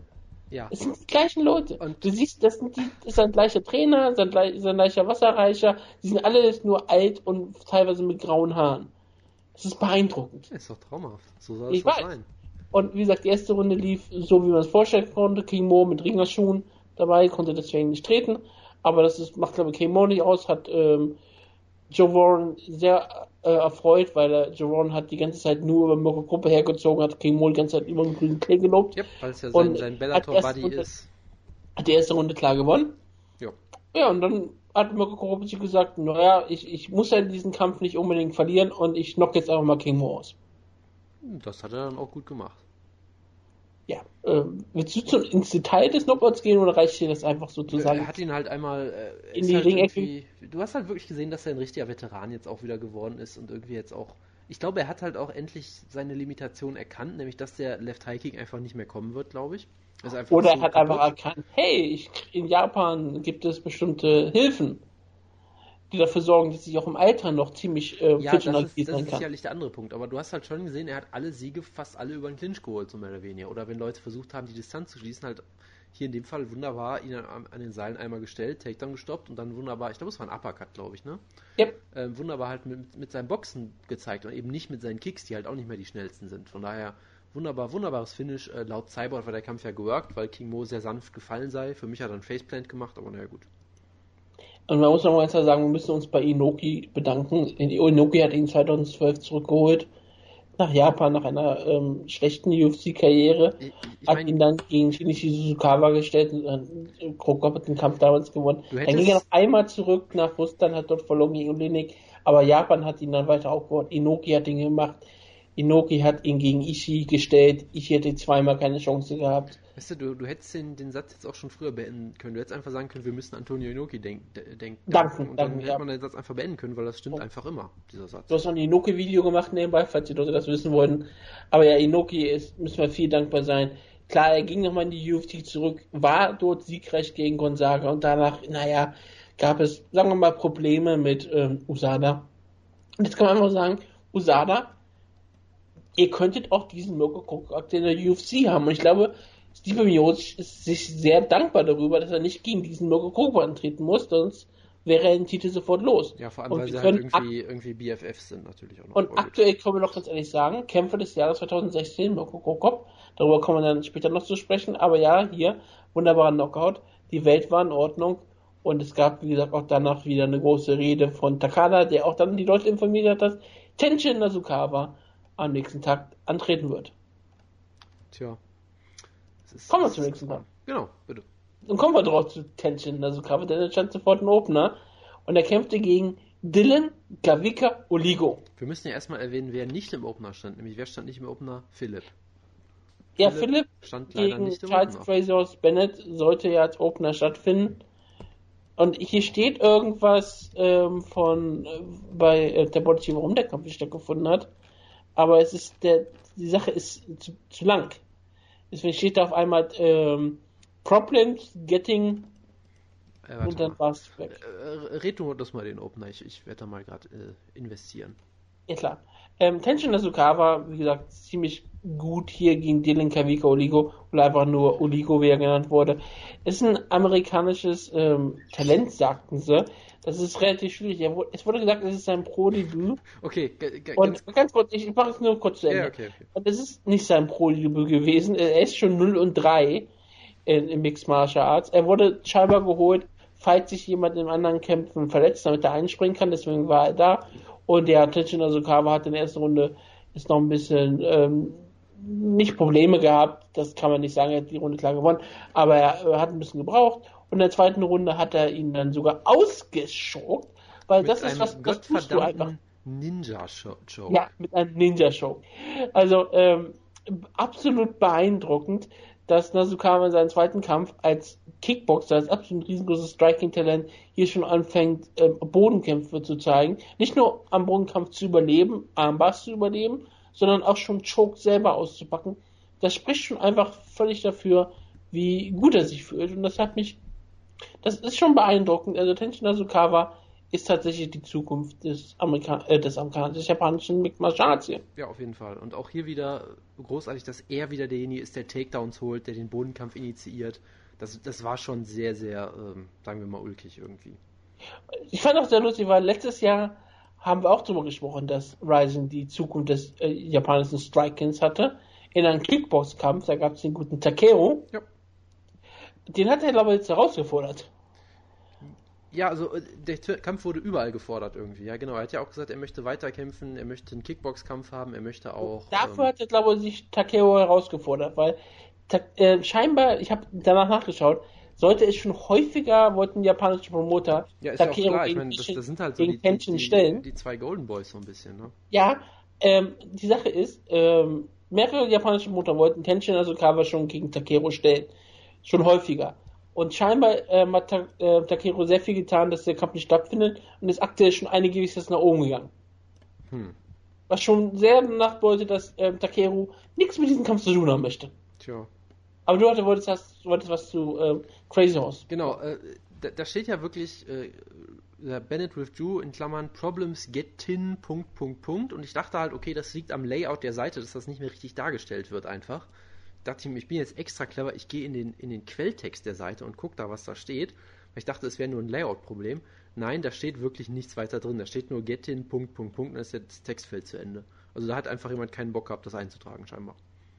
Also okay. Wir sehen wieder mal, Typology ist für den Arsch. Das ist eine wunderbare Seite. Und dann gab es den Kampf überhaupt. Alphaville gegen Duran, Mirko Cro Cop gegen Baruto Kaito. Jonas, wie lief der Kampf ab? Der Kampf lief eigentlich so gut, wie man es hätte hoffen können, würde ich sagen. Weil also ich hatte schon Befürchtungen, dass Baruto hier brutal ausgenockt wird, wenn wir ehrlich sind. Ich meine, bei aller Liebe zu Baruto und auch allem Respekt, den ich vor ihm habe, weil er hat sich echt überraschend gut geschlagen und besser, als man das erwarten würde und so. Dass er hier wirklich dieses Turnier gewinnt, war, denke ich, für mich vollkommen ausgeschlossen, wenn wir ehrlich sind. Nein! Er hätte es gewonnen. Von daher bin ich eigentlich sehr froh durchaus, dass es so geendet hat, weil ich meine, er hat halt seinen typischen Sumo-Rush gemacht, Cro Cop in die Ecke gepresst. Also hat auch alles wunderbar funktioniert eigentlich. Und dann kam halt ein so ein Mini-Knie aus fast schon Nulldistanz in den, ja, ich weiß gar nicht, wo er jetzt genau getroffen hat. Solarplexus. Genau, und dann ist Baruto einfach weggelaufen und irgendwie kollabiert in der anderen Ring. Er ist wirklich einmal durch den kompletten Ring gelaufen dabei. Er ist ja in der einen Ringecke, hat der Cro Cop gegen den Käfig, sag ich jetzt schon, Joe Warren mäßig, dagegen gepresst, und in der anderen lag er dann am Ende. Er ist einmal da quer durch den Ring gesprintet, während Cro Cop so verwirrt hinter ihm herrenne. Das war auch so, Cro Cop hat ja auch nicht nachgeschlagen, weil er dachte, was passiert hier gerade? Er ist einfach nur so ein bisschen irritiert hinter Baruto hergelaufen. Es sah einfach unfassbar lustig aus. Gerade weil dieser Knee-Strike halt so unscheinbar war und halt natürlich auch durch Barutos mächtigen Körper verdeckt wurde, dass einfach niemand verstanden hat, was passiert ist. Man hat halt nur gesehen, dass Baruto ihn dagegen drückt und auf einmal wegrennt und umfällt. Es war einfach nur großartig. Unfassbar lustiges Finish. Ich war natürlich traurig, dass Baruto nicht das Turnier gewinnt und so, aber ganz ehrlich, wenn er schon verlieren muss, dann am besten auf eine Art und Weise, wo er keine Gehirnschäden nimmt zum einen, und zum anderen, wo er noch gegen jemanden so sympathischen wie Cro Cop verliert in Japan. Also da ist das dann auch nicht weiter schade, finde ich. Also besser hätte es kaum laufen können, wenn Baruto schon verlieren muss. Ich wollte gerade nochmal schauen, was mit Charles Fraser Bennett war. Ging auf sein Twitter, seien sofort nackt erstmal vor mir. Ja, das alles ist Charles Crazy aus Bennett. Das ist deswegen kein Problem, aber er steht nirgendwo, dass er irgendwie aus dem Kampf rausgegangen ist. Scheinbar, wenn ich so ein bisschen nachgucke, scheint es Visa-Probleme gegeben zu haben. Ich sag mal so, Japan ist auch sehr bekannt dafür, dass sie niemanden mit Vorstrafen ins Land lassen, und sein Nickname ist Felony. Also ich weiß nicht, wer die ganzen Jahre es geschafft hat, überhaupt nach Japan einzureisen, aber vielleicht... Yakuza-Verbindung. Ja, keine Ahnung. Also das hat mich immer schon fasziniert so ein bisschen, aber gut. Aber ja, Baruto sah jetzt nicht besonders stark aus in dem Kampf. Es war ein Knie, was ihn... vielleicht ist es eine Achillesferse, der Bauch. Ja. Der also ist zum Glück nicht so groß, dass man ihn nicht einfach treffen kann. Man sollte ja denken, dass er da Polsterung hat, aber das bringt scheinbar gegen einen HGH Cro Cop auch nichts. Ja, also man kann einfach nur sagen, wie kräftig ist Mirko Cro Cop. Der hat einfach Baruto Kaito gefällt, was vorher keiner schaffen konnte. Und Baruto hat in den Kämpfen vorher schon eingesteckt. Was mich überrascht hat, wie gesagt, dass er dann dieses eine nie gehabt. Also es muss schon irgendwas getroffen haben. Also das hat mich dann doch sehr überrascht. Aber naja, warum denn nicht? Soll mich nicht weiter aufregen. Baruto ist immer noch der Gottkönig, der God-Emperor von Ryzen. Er ist immer eine Legende. Und das ist alles, was zählt. Was zählte, war natürlich auch, gegen wen will Mirko Cro Cop gewinnen im Main Event. Die Entscheidung fiel zwischen Amir Alakbari gegen Valentin Mordowski, und es fiel zugunsten von Amir Alakbari aus. Ja, also das war auch so ein Kampf, naja, also du hast halt schon gesehen, dass er 30 Kilo mehr wiegt oder sowas, und einen Ringer-Hintergrund hat, das ist natürlich dann immer ein bisschen schwierig. Die Cardio hat auch überraschend gut durchgehalten, muss man ehrlich gesagt sagen, da war ich auch ein bisschen überrascht von. Naja, bis zum Ende, wo beide noch so Fuß waren. Ja, aber es ging halt. Ne? Also man hat ja ein bisschen das Gefühl, dass vielleicht Mordowski sie ein bisschen zurücknimmt, so, um, sag ich mal, sich Alakbari zu zermürben. Aber es hat halt nicht geklappt. Er hat halt immer noch Takedowns geschafft und hat den Kampf dann halt soweit kontrolliert. Sah jetzt nicht überragend aus, aber hey, es ist jemand, der irgendwie vom Jahr sein MMA-Debüt, glaube ich, gegeben hat oder sowas. Also dafür ist das schon ziemlich gut, was er hier auf die Beine gestellt hat im ganzen Turnier, finde ich. Von daher... In ein Land, wo er nicht MMA kämpfen darf. Genau, außer halt vielleicht bei der legendären UFC Iran Promotion, aber das weiß man auch nicht. Auf jeden Fall ist es da noch offiziell verboten. Er hatte vorher 2 Kämpfe gehabt, seitdem kämpft er nur bei Ryzen. Wie gesagt, scheint sich dort ganz schön gemacht zu haben. Ja. Aber ja, Alakbari hat den Kampf klar gewonnen. Am Ende des Kampfes gab es eine kleine Kontroverse, weil er soll ein Elbow gegen Mordowski gezeigt haben. 20 oder 30 Sekunden vor Ende des Kampfes. Ich konnte bisher nicht erkennen, ob er da wirklich einen Elbow gezeigt hat. Die Kommentatoren waren sich vollkommen unsicher, ob er einen Elbow gezeigt hat. Und sofort, als sie aufgestanden sind, sah man, dass Mordowski sich sehr darüber freute, dass er auf einmal stand, und konnte auf einmal sehr viel gutes Striking zeigen. Hatte Alakbari auch durchaus in Probleme gemacht. Meinst du, und wäre der Kampf noch etwas länger gegangen, ich glaube, Alakbari wäre rausgenockt worden. Meinst du etwa, da hat Fedor von Ringside Anweisungen gegeben, oder? Ja, was? Das war auch wirklich mein einziger Gedanke daran, okay, der Ringrichter, der wurde klar gesagt, okay, Mordowski braucht noch eine Chance, den Kampf zu gewinnen, aber das hat dann Mordowski nicht ausnutzen können. Alakbari gewann den Kampf und zog ins Finale ein. Hayato Sakurai, Maha. Möchtest du noch eine andere Sache reviewen, mit der... Ja, Hayato Sakurai, wenn wir es wussten, hat er schon mal ein paar Skandale in japanischen Mixed Martial Arts verursacht. Zum Beispiel hat er Privatpornos gedreht und die sind ins Internet gekommen Ich habe von ihm selber geleakt, würde ich glaube vermuten. Ja, sogar, das ist sogar scheinbar wirklich die Story, dass er sie geleakt haben soll. Und zwar, also so wie ich das verstanden habe, 3-mal. Weil ja. Er irgendwie, ich glaube, er wollte sich damit als Darsteller etablieren, das hat irgendwie nicht geklappt. Ich würde zumindest hoffen, dass er die Zustimmung der jeweiligen Damen hatte. Ich würde mal vermutlich nicht davon ausgehen, weil er halt, so macht man das halt, wenn man ein Arsch ist. Ja. Er singt auch Musik mit Matt Brown. Genau, der dabei auf der Gitarre hier spielt. Also kann kein Arsch spielen. Also, bitteschön. Ja, natürlich. Also, ja, das Video gibt's auch, hat jemand wunderbar verlinkt, Maha Sakurai. Was hat er gesungen, welches Lied war's? Don't Speak oder so? Ja, genau, Don't Speak und Matt Brown an der Gitarre. Ja. Das war wunderbar, genauso wie der Porno. Ich habe nur kurz reingeschaut. Jojo hat sofort nach dem Link gefragt. Nebenbei, bevor irgendjemand sagt, dass Jojo irgendwie besser vom Niveau wäre, Jojo hat sofort nach dem Link gefragt. Ja, und dann hat man nichts mehr von ihm gehört. Also weiß ich auch nicht, ob ihm das gefallen hat oder nicht. Also fragen wir haben ihn schon letzte Woche darüber gesprochen, wie gesagt, dass Rin Nakai aus ihm machte.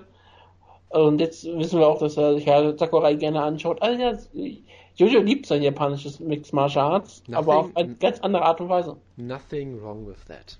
Wataru Sakata wurde ja nur gebucht, damit sie seine Frau im Publikum zeigen konnten, nämlich die Waifu-Cam war da vor Aiko Koki. Kann ich mal eine Sache sagen? Wir haben diese beiden Kämpfe perfekt gepreviewt. Wir haben gesagt, dass er der Vintage Kisemon Zeiger ist und sie haben wirklich in beiden Kämpfen nur genau das gemacht. Und das war der einzige Grund, warum es beide Kämpfe gab. Es war absolut großartig. Ja, Zeiger ist wenigstens nur ein Talent. Ja, das ist richtig. In einem Kampf durfte die Frau dann vor Glück weinen, im anderen vor Trauer. Oder einfach nur vor Respekt vor ihrem Mann. Denn Wataru Sakata hatte keine Chance gegen Sakurai. Das war auch der Sinn der Sache. Wie gesagt, die Kommentatoren sind auch wirklich gut auf die japanische Kultur eingegangen, wo gesagt haben, wenn du dann einen Retirement-Kampf hast und du weißt, es ist dein letzter Kampf, musst du gegen jemanden kämpfen, der viel, viel besser ist als du, denn du musst auf dein Schwert sterben. Du darfst keine Chance haben, weil in der japanischen Kultur ist es ja wirklich so, dass wenn du sagst, es ist dein letzter Kampf und du gewinnst, kannst du nicht zurücktreten, denn dann bist du ja noch gut genug zu gewinnen. Tja. Du musst deinen letzten Kampf verlieren. Auch ein Grund, warum natürlich Sakuraba nicht zurücktreten kann, denn man verliert man Sakuraba-Kämpfe. Sowas kenne ich gar nicht von Sakuraba, deswegen kämpft er immer weiter. Aber ja, Sakurai hat sich mehr oder weniger auf Sakata draufgelegt und hat ihn immer wieder ein bisschen zusammengeschlagen, aber ohne, dass er ihn eigentlich schwere Schmerzen zufügen wollte. Er wollte keinen Schaden haben, aber irgendwann musste er halt dann den Kampf beenden. Hat er dann auch dann, als er dann merkte, okay, ich beende mal lieber doch den Kampf, anstatt dass es hier eine langweilige Zwischen wird, hat er nach langweiligen 12 Minuten ihn dann zusammengeschlagen und es ging dann relativ fix und das war halt nicht wirklich spannend für uns mit anzuschauen. Für das japanische Publikum ist das vielleicht sogar trotzdem interessant. Das ist halt ein Kampf für die japanische Kultur und deswegen ist das alles auch wunderbar. Ich habe damit kein Problem. Wie gesagt, die Waifu-Cam war voll dabei. Sakurai hielt danach eine Promo, hat Sakata komplett gelobt, hat auch zu, Echo gesprochen, hat gesagt, der Mann ist ein Krieger, der Mann ist super, der Mann ist toll, er ist eine Legende und wir sind ihm sehr dankbar für seine Verdienste. Dann hat sie geweint. Dann sollte Sakata eine Promo halten, aber Sakata hat sich geweigert, was zu sagen, hat sich nur vom Publikum verbeugt und hat danach bei der Pressekonferenz auch nur gesagt, ich hatte nichts zu sagen, Verlierer haben nach dem Kampf nichts zu sagen, deswegen ist es besser so gewesen, dass ich nichts zu sagen hatte, deswegen durfte ich nichts sagen und ich habe die Bühne den Sieger überlassen. Wataru Sakata. Ja, hervorragend. Das ist die Schule, die auch Ronda Rousey folgt. Verlierer haben nichts zu sagen und deswegen ist es in Ordnung. Ja, ich bin schon sehr gespannt darauf, welches Kapitel du schon heute gerade eben vorgelesen haben wirst. Genau. Ich auch. Ich bin auch gespannt. Ja. Oh, ich bin noch sehr gespannt. Was hast du denn zu sagen zu dem nächsten Kampf auf der Karte? In der Schwergewichtsdivision. Gabriel Garcia gegen Yumiko Hotta. Da habe ich sehr viel zu sagen. Oh Gottes Willen. Also erstmal die Entrance war natürlich legendär mit Gabi Garcia, die in einem... War das ein pinkes Outfit? Es sah irgendwie vollkommen absurd aus, was sie anhatte. Sie hat getanzt. Sie hatte ihr eigenes Maskottchen natürlich wieder. Ein besserer Cornerman als Edmund Taverian, auf jeden Fall. Es ist auch jetzt nicht schwierig. Ja, das ist richtig. Das war natürlich vollkommen absurd. Hotta war natürlich auch großartig, die ganze Zeit mit ihrer Lederjacke und Kette, wo man dachte, okay, es ist Japan, sie wird sich vermutlich einfach wirklich einsetzen im Kampf. Und mit ihren Schülerinnen von ihrer Yoshi-Liga oder Yoshi-Schule. Stimmt. Und dann kam halt der Kampf und der Kampf war gleichzeitig das ekligste und lustigste, was ich das Jahr gesehen habe. Actress Girls oder so heißt diese Liga, glaube ich, aber ich bin nicht sicher. Weil Yumiko Hotta hat man, glaube ich, gesagt, dass der Kampf ein Work ist, und Gabi Garcia hat man davon nichts erzählt, weil Yumiko Hotta hat den Kampf angefangen, sie hat man kann das auf Deutsch richtig sagen, running the ropes. Sie ist einfach in die Seile immer gerannt und ist dann auf Gabi Garcia zugerannt. Und Gabi Garcia stand da einfach und dachte, was passiert hier gerade? Alle Seile einmal zu laufen. Hat Gabi Garcia einen Pro-Wrestling-Spot gemacht, der hätte eine Lariat verpasst. Nach dem dritten Mal hat sie gesagt, okay, jetzt hören wir damit mal auf. Ich dachte, okay, das auf der einen Seite war es offensichtlich nicht abgesprochen, weil Gabi Garcia sie furchtbar verprügelt hat. Und das würde man dann so nicht booken. Aber andererseits, dieser Spot, dass sie wirklich running the ropes into a lariat, das war 1:1 ein Pro-Wrestling-Spot. Das muss abgesprochen gewesen sein. Es war vollkommen absurd. Das war extrem lustig. Alles danach, was gekommen ist, war einfach nur traurig, weil Gabi Garcia sie halt furchtbar verprügelt hat und der Kampf dann irgendwann gestoppt wurde. Was man fürs Protokoll noch sagen muss, sie hat 1 Sekunde länger durchgehalten als Ronda Rousey. Das ist sehr wichtig. Ja. Das heißt, Rousey hätte auch mal in die Seile rennen müssen, was im Käfig nicht ganz so gut geht, aber trotzdem hätte man vielleicht noch ein bisschen Zeit rausholen können. Und ansonsten überlasse ich dir mal das Feld, und es gab ja noch ein Postfeld-Interview, was ich auch fast verpasst habe, weil ich dabei irgendwie fast eingeschlafen bin. Auf einmal wurde ich so wieder halb wach und war, sagen wir mal vorsichtig, extrem verwirrt, was da gerade passiert. Ich weiß auch nicht, was da eigentlich abgelaufen ist. Denn erstmal hielt, glaube ich, Gabi Garcia eine kleine Promo, hat sich erstmal bei allen Leuten wieder bedankt. Sie ist ja auch, wie gesagt, ein riesengroßer Star für Ryzen. Sie ist auch, macht das ja immer sehr niedlich, und sie hat alles so gelobt, macht ihre Hand zum Herzen, alles war wunderbar. Und da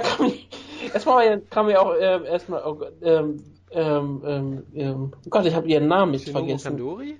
Kandori, genau. Kandori war ja auch im Ring zurück, hat auch, ich glaube, nochmal vorher was gesagt zu Garcia, hat, glaube ich, mehr darüber gesprochen, dass sie vielleicht sogar doch noch den Kampf haben möchte oder was auch immer. Aber dann kam jemand in den Ring, und dieser jemand war Alpha Female, Jessica Abbott aus Deutschland. Das wissen wir, weil sie ihren Namen ungefähr 700 Mal wiederholt hat, was auch so geil war. Was gut war, weil sie weiß, wie man sich promotet. Klar, also die Promo war halt trotzdem sehr lustig. Ich meine, sie hat halt angefangen auf Japanisch, was natürlich auch sehr schön ist, weil sie ja auch lange gelebt und gewrestelt hat. Sie wrestelt immer noch dort in Japan. Genau, und dann hat sie halt immer wieder angefangen auf Englisch. My name is Jessica Abbott. I want to fight you. I, Jessica Abbott, want to fight you. Next Rising, I, Jessica Abbott, want to fight you. Und hat immer einfach ihren Namen ungelogen, glaube ich, ein halbes Dutzend Mal einfach immer wieder gesagt. Die Kommentatoren haben mir gestern gesagt, who is this? Jesse who? Also für die hat es natürlich nicht funktioniert, weil sie Idioten sind. Danach haben sie den Namen, aber einer von den Kommentatoren AIDS haben sie das gesagt hier. Genau. Jesse die Alpha Female. Genau. Es war absolut großartig. Dann, ich muss auch sagen, die Reaktion von Gabi Garcia war auch Weltklasse, wo sie gesagt hat, ja komm, zieh dir andere Schuhe an, let's go. Das war auch total geil. Und dann steht auch noch wirklich dann Ref und denkt so, ja okay, und fängt dann so wirklich an, so, ja, are you ready? Also fängt wirklich an und denkst so, okay, jetzt fangen die gleich wirklich einfach an. Wo ich dachte, okay, das muss auch irgendwie abgesprochen gewesen sein. Und dann kommen Yumiko Hotta und Shinobu Kandori und brechen diesen Kampf auseinander, weil sie sagen, nee, Leute, könnt ihr nicht jetzt anfangen. Und Cyborg Yoshino bricht diesen Kampf auseinander. Genau, Cyborg stand nämlich auch da, war die ganze Zeit einfach nur am Lächeln, hat sich kaputt gelacht, fand das alles irgendwie total lustig. Generell sehr viele Leute, die durch den USADA-Test gefallen sind bei der Show, was sicherlich ein Zufall ist. Ja, klar. Ja, und dann gab es halt noch ein Stare-Down und großes Bohai und alle Leute sind darauf abgegangen. Ich glaube, es war ein Riesenerfolg, ehrlich gesagt, weil alle auf Twitter haben sich kaputt gelacht, alle in der Halle schienen interessiert zu sein. Ich meine, absolut, es war totale geile Promotion. Du hast wenigstens mal eine Kämpferin, die ähnlich groß ist. Gut, hat's mit Lady Tapper auch schon, aber immerhin. Ne? Aber, naja, sie wiegt trotzdem einiges weniger. Also sie ist im Middleweight-Bereich. Du kannst es von der Ästhetik her besser verkaufen, auf jeden Fall als Yumiko. Sie ist 1,80, also sie ist nicht klein. Ja, eben. Sie wiegt fast 80 Kilo, also das kommt. Genau. Sie ist schon etwas mehr, halt, klar. Und sie haben den Kampf aufgebaut. Sie hatten später auch noch ein Interviewsegment mehr oder weniger in Intermission haben sie das Schlauste gemacht, was sie machen konnten. Sie haben wirklich das Interview rausgeholt, denn sie hatten einen Matchmaker von Ryzen da. Jerry fucking Millen war da. Das ist auch so eine unsterbliche Legende oder was auch immer. Das habe ich mir nicht wirklich angeschaut, weil ich habe die Pause auch ein bisschen genutzt, muss ich ganz ehrlich sagen. Es gab ein großes Zitat, wo er gesagt hat, andere Ligen würden ja so jemanden wie dich nie booken, andere Ligen wollen nämlich immer nur hübsche Frauen booken. Das war geil. Das hat der mehr oder weniger so gesagt. Hübsche und junge und kleine Frauen. Und dann steht sie eigentlich so, ja, Dankeschön. So, aber sie hat auch, wie gesagt, die Probe gehabt, dass sie in Japan trainiert und bei Team Planet Eater, also Peter Sobotta, wird sie formen. Und das würde mich sehr freuen. Also ich bin total groß gespannt drauf. Die WXW, die deutsche große Promotion, hat das auch sofort retweetet da sowas, weil natürlich, sie hat ja in letzter Zeit sehr häufig bei der WXW aufgetreten. Und ja, Alpha Female, wie gesagt, deutsche Pro-Wrestlerin, die bei GMC ihr Debüt gefeiert hat vor kurzem. Und jetzt im zweiten Kampf direkt gegen Gabi Garcia. Warum auch nicht? Kann man noch machen, und ne? Warum will sie gegen Gabi Garcia antreten? Hat sie in einem Interview auch gesagt, denn Gabi Garcia hat Lady Tapa besiegt und sie ist befreundet mit Lady Tapa. Es ist einfach nur herrlich. Ja, also schaut euch an, das ist das Segment des Jahres. Ich möchte es bei den Cyber Awards noch sehen, bei den Pro Wrestling Awards. In dem Bereich. Okay, wir kommen wieder zurück zu Waifu Cam. Kitsimon Saiga gegen Dylan West, den sie scheinbar irgendwo aus den Slums in Südafrika aufgegraben haben, entführt haben und in den Ring gesteckt haben, denn so wirkte er gegen Kitsimon Saiga, der unbedingt mal einen Kampf gewinnen musste und das dann hier auch getan hat. Ja, und mehr muss man da, glaube ich, echt nicht zu sagen. Außer, wie gesagt, die Waifu Cam war wieder vollkommen im Programm. Sie war auch wieder sehr, sehr laut, obwohl ich nicht mal den japanischen Kommentar hören konnte. Hast du seine Freundin immer wieder überall gehört? Ihre Reaktionen sind immer sehr, sehr laut. Ich erinnere mich immer noch an den Tokoro-Kampf, da war das extrem schlimm. Extrem großartig, meinst du? Ja, das ist die andere Form von schlimm, ist manchmal auch großartig. Das ist quasi Synonyme, ja. Aber ja, gegen ersten Yamamoto hat er verloren, gegen Tokoro hat er keine Chance gehabt und jetzt hat er den West hier brutal verprügelt. Er hat Talent als Striker, ohne jeden Zweifel. Apropos, ist ein Flyweight, also... Apropos Waifu-Camps, wir hatten jetzt genug Waifu-Camps, jetzt lass uns mal traurige Kinder zeigen, bitte. Die traurige Yamamoto-Cam. Ja, das war so groß. Hat dann auch wieder begonnen, weil es ist immer eine traurige Yamamoto-Cam. Es gibt eigentlich keinen glücklichen Yamamotos mehr bei Ryzen. Das ist die ganze Familie. Mara Yamamoto kämpfte. Miyo Yamamoto, Ringerin, eine eben Weltklasse-Ringerin. Dreimalige World Champion, glaube ich, ist 42, sieht aus wie 22 so ungefähr. Ja, also, topfit. Ich glaube, die haben gewisse Genet... Die haben einen guten Genpool, die Yamamoto-Familie. Das ist absolut klar. Außer Kit Yamamoto in seinen Knien, aber sonst läuft das bei denen. Aber es sind noch nur die Knie. Vom Gesicht her sieht auch nicht so alt aus. Er kann wirklich immer als Kit Yamamoto durchgehen. Tja. Young Man Yamamoto, wie er in der UFC heißen würde. Miyo Yamamoto kam raus zu klassischer Reggae-Musik. Das ist halt... Und Tanzmusik und sie hat getanzt. Bei den Yamamotos ist das halt immer so. Die haben halt immer diesen Swagger auf jeden Fall, ja. Die haben den Swag aufgedreht, um es mal, ganz peinlich darzustellen hier. Und natürlich also großartig ist natürlich, alle klatschen mit, alle außer Kit Yamamoto, der sieht die ganze Zeit total traurig aus irgendeinem Grund. Ja, ja natürlich. Und sowohl, aber auch Onkel Yamamoto war so fröhlich am Mitklatschen, was ich auch nicht erwartet hätte, weil Onkel Yamamoto ist immer der sonst grimmig guckt, der war irgendwie diesmal gut gelaunt, zumindest bis der Kampf losging. Und dann hat sich Andy Nguyen natürlich gedacht, was war die Nickname, die Crasian oder so, hat sich gedacht, hey, yeah, the Crasian, weil sie eine amerikanische Asian ist. Ich lasse mich hier nicht toppen, ich komme auch raus und tanze auch vollkommen absurd rum. Wie eine gottverdammte Stripperin kam raus, mit pinken Cowboy-Hut und Slacks und allem ist wirklich so, okay, du verstehst Mixed Martial Arts in Japan. Ja, das sind sie hat getwerkt, sie hat richtig getanzt und hat sich wirklich in Szenen gesetzt. Das sind auf jeden Fall zwei Versteherinnen in diesem Kampf. Absolut, also sie hat sich in Szenen gesetzt, wirklich wie ein amerikanische Pro Wrestling Heel in japanischen Yoshi. Also das war wunderbar, weil sie hat wirklich damit die ganze Show, die Miyu aufgebaut hat, selbst nochmal übernommen und weil sie noch jünger war, vielleicht sogar noch ein bisschen übernommen. Es war großartig. Ja. Was ich, wie gesagt, auch immer großartig, ich nenne sie ja, wie gesagt, Mother Yamamoto, aber gerade das weibliche MA-Twitter hat bei Miyu Yamamoto einen anderen Namen genommen, sie haben da einfach Milf Yamamoto die ganze Zeit genannt. Wie gesagt, das weibliche. Du würdest natürlich nie auf solche... Es waren auch sehr viele Frauen, die das gemacht haben, was ich immer sehr schön finde. Ja, das meine ich ja. Ich habe gesagt, das weibliche MH-Twitter. Achso, ja. Ich habe nicht einen Kerl gesehen, der sich das getraut hat. Stimmt, ja, richtig. Das war natürlich sehr schön.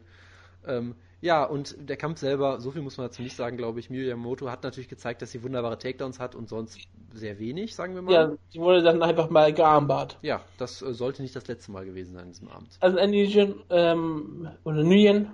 Nguyen, wie sie auch genannt wurde, also deshalb Nguyen ist nicht falsch. Ja, ist ja gut. Nguyen hat den Kampf relativ klar gewonnen, dafür wurde sie nicht geholt. Aber das Geile finde ich ja daran, dass, weißt du, dass Andy Nguyen schon mal einen Kampf hatte gegen eine Frau, die Bi Nguyen heißt? Nein, das wusste ich nicht.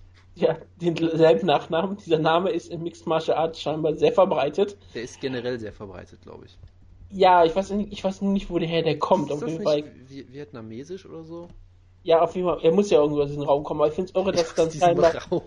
Das ist ein ziemlich großer Raum im Übrigen, aber gut. Ja, Südostasien ist ein großer Raum, das ist richtig, aber es ist ein Raum. Es ist der häufigste vietnamesische Familienname. So, es war auch... es gab auch eine Nguyen-Dynastie damals. Ja, das ist wie in Korea mit den Kims zum Beispiel. Da heißen auch gefühlt ein Drittel aller Leute Kim mit Nachnamen. Und wenn dann die Leute auswandern, dann wandert der Name mit. Genau, natürlich. Also Andy hat sich hier sehr gut verkauft. Ich glaube sogar, dass wie sie sich promotet hat, mit Tanzen, all sowas. Ich glaube, sie könnte sogar noch wieder bei Ryzen landen. Ich glaube, Ryzen mag sowas. Ja, auf jeden Fall. Und ich hoffe, dass wir sie nochmal kämpfen sehen werden. Wie gesagt, als asiatische Amerikanerin ist sie auch perfekt für Japan gemacht. Gerade, wie gesagt, weil sie dann immer noch Amerikanerin ist und ein anderes asiatisches Volk. Und die Japaner sind ja so unfassbar rassistisch, dass sie unbedingt wollen, dass sie dann nicht nur, weil sie Amerikanerin ist, sondern weil sie eine andere Asiatin ist. Aber sie hat ja sogar Japanisch geredet in der Promo. Das war doch so sehr sympathisch. Kurz hat sie auf einmal, sie hat auf Japanisch angefangen, ist ins Amerikanische gewechselt und nochmal ins Japanische zurück. Und du hast nicht, ins Amerikanische gewechselt und wieder zurück. Und du hast es gar nicht so wirklich bemerkt, weil sie so schnell gesprochen hat, dass du nicht mal den Wechsel gemerkt hast. Ja, sie war sehr aufgeregt und erfreut, da zu sein. Das war großartig. Mir hat sie sehr gefallen. Ja. Und wie gesagt, die Yamamoto-Familie und die Kinder wurden eingeblendet, die anderen Kinder von ihr. Und alle waren traurig. Und da hat auch Japan so eine richtige Faszination mit, einfach traurige Kinder zu zeigen. Es ist ein Traum. Es war fast so ein Markomen-Kampf. Ja. Rena, einer der größten Stars von Ryzen vermutlich, weil, ganz ehrlich, sie ist jung und neu und von Ryzen gepusht. Ja, darum geht's jetzt nicht. Ich meine nur, Ryzen darum hat halt... Darum geht's bei Stars um sehr viel. Ja, aber was ich damit halt sagen will, dass sie jung ist, dass sie halt jemand ist, den Ryzen quasi natürlich nicht aus dem Nichts geholt hat, weil sie auch schon sehr populär war bei Shootboxing, aber trotzdem, dass jemand den Ryzen stark aufbaut und nicht jemand, ein Pride Has-Been oder sowas, den sie noch zurückholen. Sondern Rena ist wirklich die Zukunft so ein bisschen. Sie ist ja wirklich sehr jung. Sie ist sehr, sehr knuffig, hält schöne Promos, scheint ein gewisses Charisma zu haben, ist natürlich, wie du sagen würdest, sie hat ein sehr traditionelles Aussehen natürlich auch noch, das hilft sicherlich. Und muss man auch sagen, sie ist ziemlich spektakulär auch. Ja? Ich meine, sie hat 3 Kämpfe jetzt gehabt.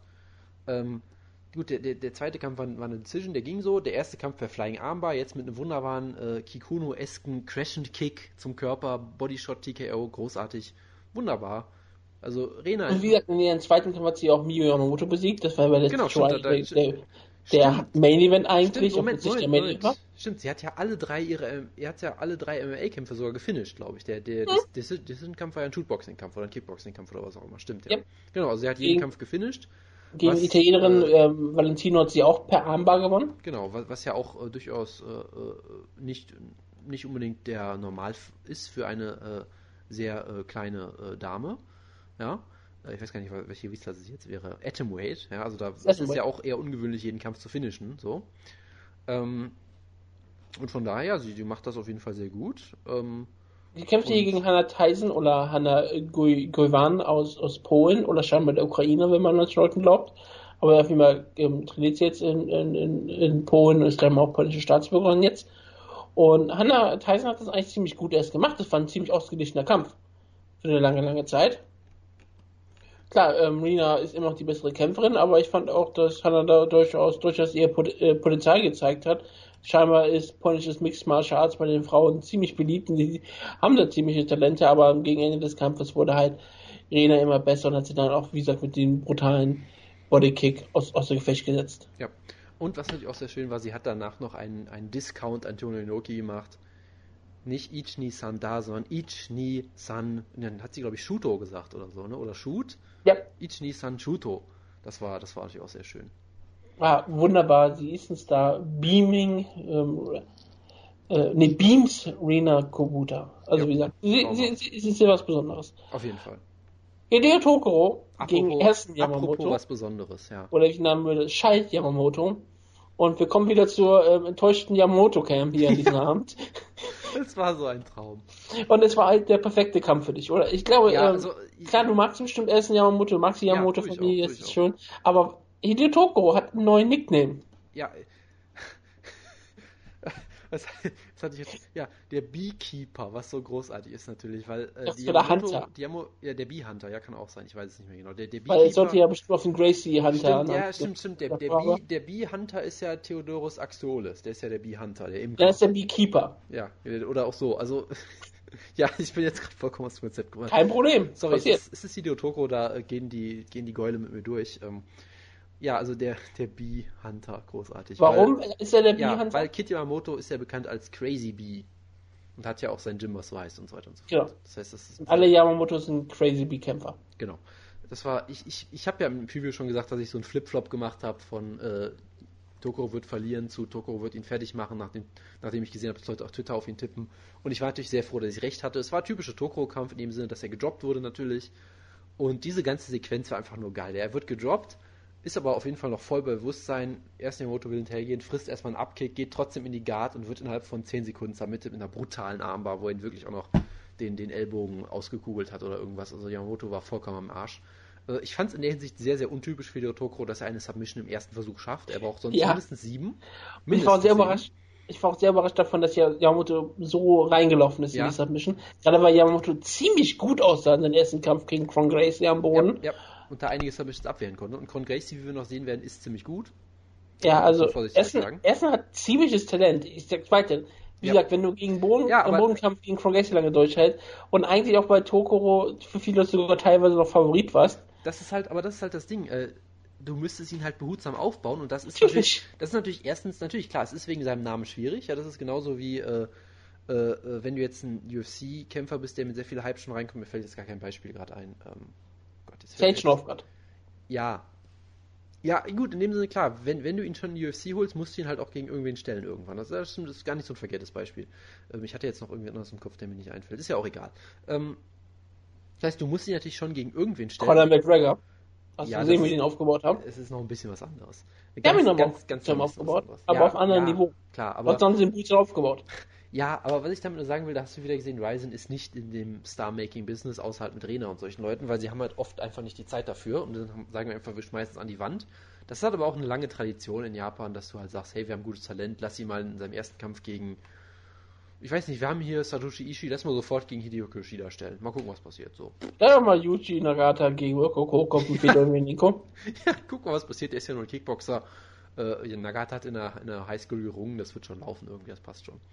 Also das ist halt typisch und es war natürlich großartig, dass Tokoro hier gewinnt. Er hat eine sehr schöne Promo gehalten. Er hat diesen einen litauischen Kämpfer einen Tribut gezollt von der litauische Kämpfer von Zest, der erschossen wurde vor kurzem. Remigijus Mogheryl und so ein Name, den man leider nicht aussprechen kann. Ich habe jetzt auch leider nicht mehr nachgeguckt. Also man kann ihn aussprechen, wenn man aus der Region kommt. Ja, das ist sehr schwierig sonst. Und hat das noch gemacht, hat eine lange Promo gehalten, dass er sagt, ich sollte ja eigentlich mal zurücktreten, aber weißt du was, ich habe noch ein Ziel, ich bin der Bee-Hunter. Kit Yamamoto, let's do this, bro. Alle sind am Abfeiern. Kit Yamamoto kann sich das Grinsen auch nicht mehr verkneifen, nachdem er die ganze Zeit nur traurig geguckt hat vorher. Selbst vor den Kämpfen schon. Also das ist jetzt der Money-Fight in Japan schlechthin und ich bin hyped auf jeden Fall. Es ist scheinbar aber problematisch, irgendwie Kit Yamamoto einen Kampf zu geben. Ist das so? Es gibt scheinbar Probleme damit. Toko hat ja sogar darauf angesprochen und sagt, alles, was ich tun muss, damit wir gegeneinander kämpfen können, ich werde alles dafür tun, dass der Kampf stattfinden kann. Ich weiß nicht, ob er noch irgendwo unter Vertrag ist. Ich weiß, ob er noch offiziell unter UFC-Vertrag ist. Das kann man sogar vorstellen. Also, denn er wurde ja sogar noch im Sommer gebucht. Ja. Er wurde noch im Sommer, sollte er gegen Chris Beal kämpfen. Und da hat sich Yamamoto verletzt. Ich könnte mir sehr gut vorstellen, dass er offiziell noch unter UFC-Vertrag ist. Und dass er da noch Kämpfe hat, die er ableisten muss. Möglich ist es. Also es ist eine interessante Frage, ob das überhaupt stattfinden kann. Es wäre natürlich sehr schön, wenn das stattfinden könnte. Also Kit Yamamoto ist jetzt 39, er wird bald 40, er hat selben Tag wie ich Geburtstag, also wird er dann am selben Tag 40 wie ich. Er wird trotzdem immer ein Kid bleiben. Klar. Also Kit Yamamoto, es wäre ein toller Kampf. Gleichzeitig hat sich auch immer Joe Warren angeboten. Er hat auch immer Angst gehabt, dass irgendwann Kit Yamamoto zu ihm kommt, dass er ihn nochmal verprügeln muss. Aber das hat er dann, Kit Yamamoto hat ihn dann immer in Ruhe gelassen. Können wir bitte aufhören, über Joe Warren zu reden? Aber Joe Warren hat sich auch angeboten, gegen Hideo Tokoro anzutreten. Gegen Tatsuya Crusher Kawajiri in einen ziemlich wunderbaren Kampf eigentlich. Jupp. Frank Gracie hat ein wunderbares Entrance nebenbei. Diese, ich weiß nicht, was das für eine Musik ist. Ja, es klingt einfach wie so eine Fehlermeldung, so ein bisschen so. So ein lautes Tröten. Die ist so dunkel, so leise, so. Es wurde so ein bisschen verglichen mit Mike Tyson, der früher einfach zu so rasselnden Ketten rausgekommen ist und sowas. Es war wirklich so sehr atmosphärisch, irgendwie sehr akkurat. Ja, atmosphärisch ist das richtige Wort dafür. Das war schon ziemlich cool. Dann hat er Hicks in seiner Ecke natürlich immer dabei, seinem Vater. Und es ist schon was ziemlich Großartiges. Con Gracie hat gewisses Charisma damit in Japan auf jeden Fall. Yep. Und Tatsuya Kawajiri, das lief ja mit kompletter Stimmung.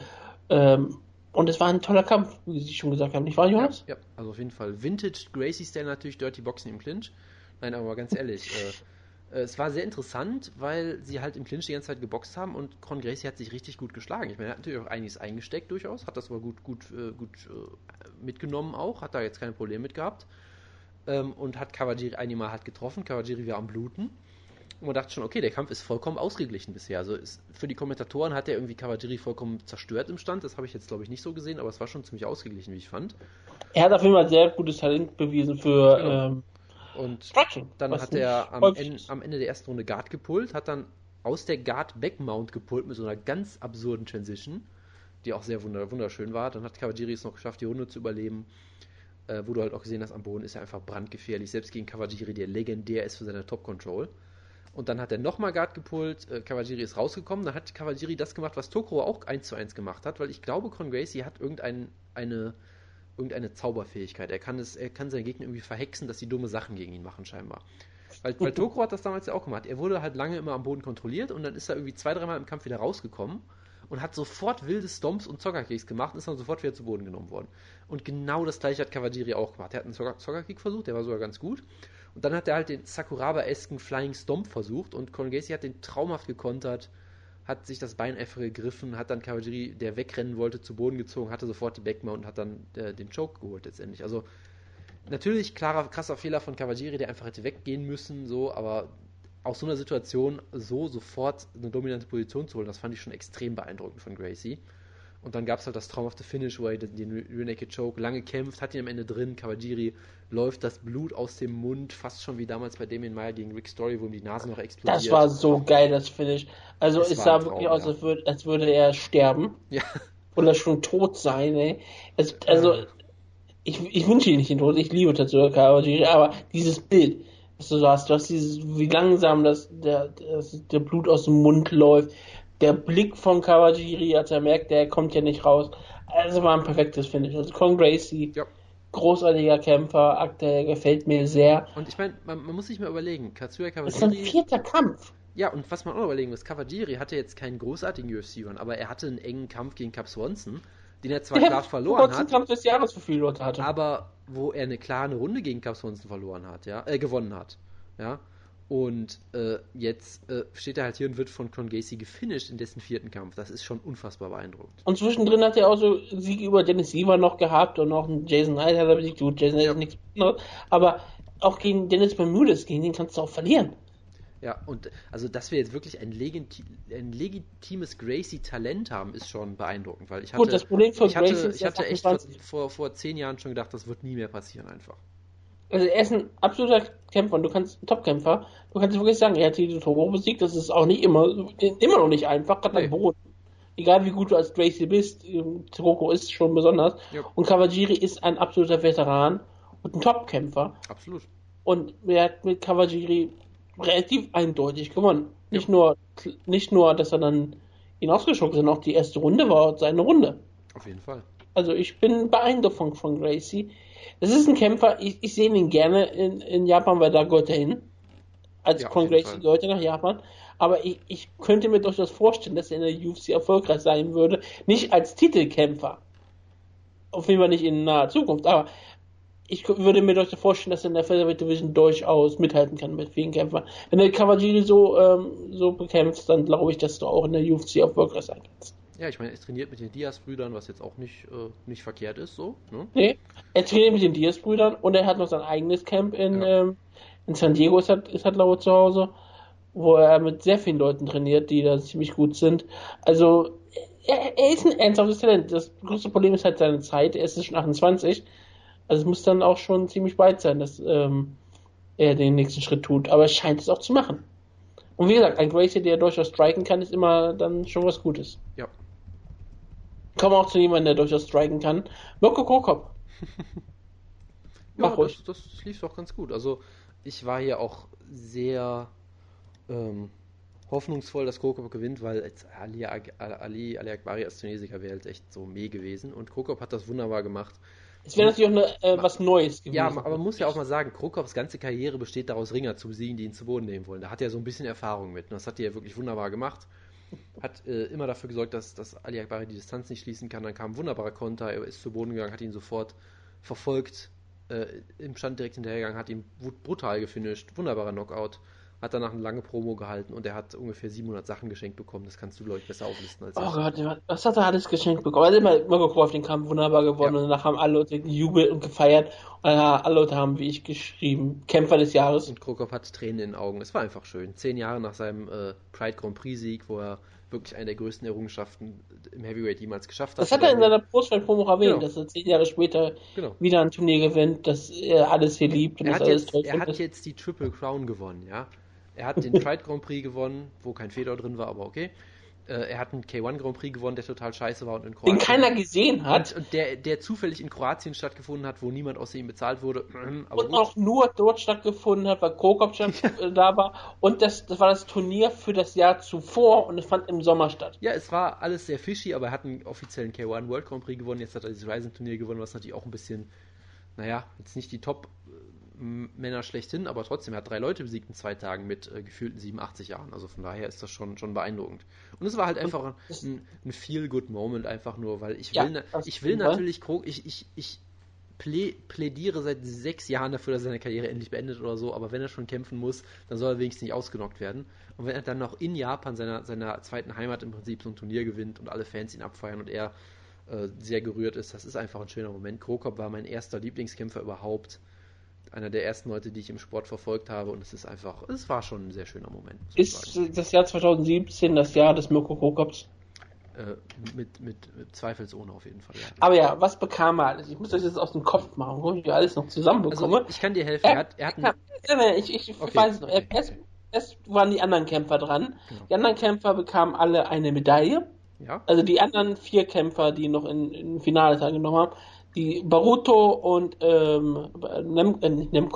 Modavski bekamen die Bronzemedaille, genau, und einen großen Scheck. Was ich halt lustig fand, ist, die Erstrundensieger waren nicht da, was man dran sehen konnte, dass Heath Herring die Zeit kommentiert hat dabei. Das war auch wieder ein bisschen aber es war auch so, dass die Finalisten nur ihre Medaille. Klar.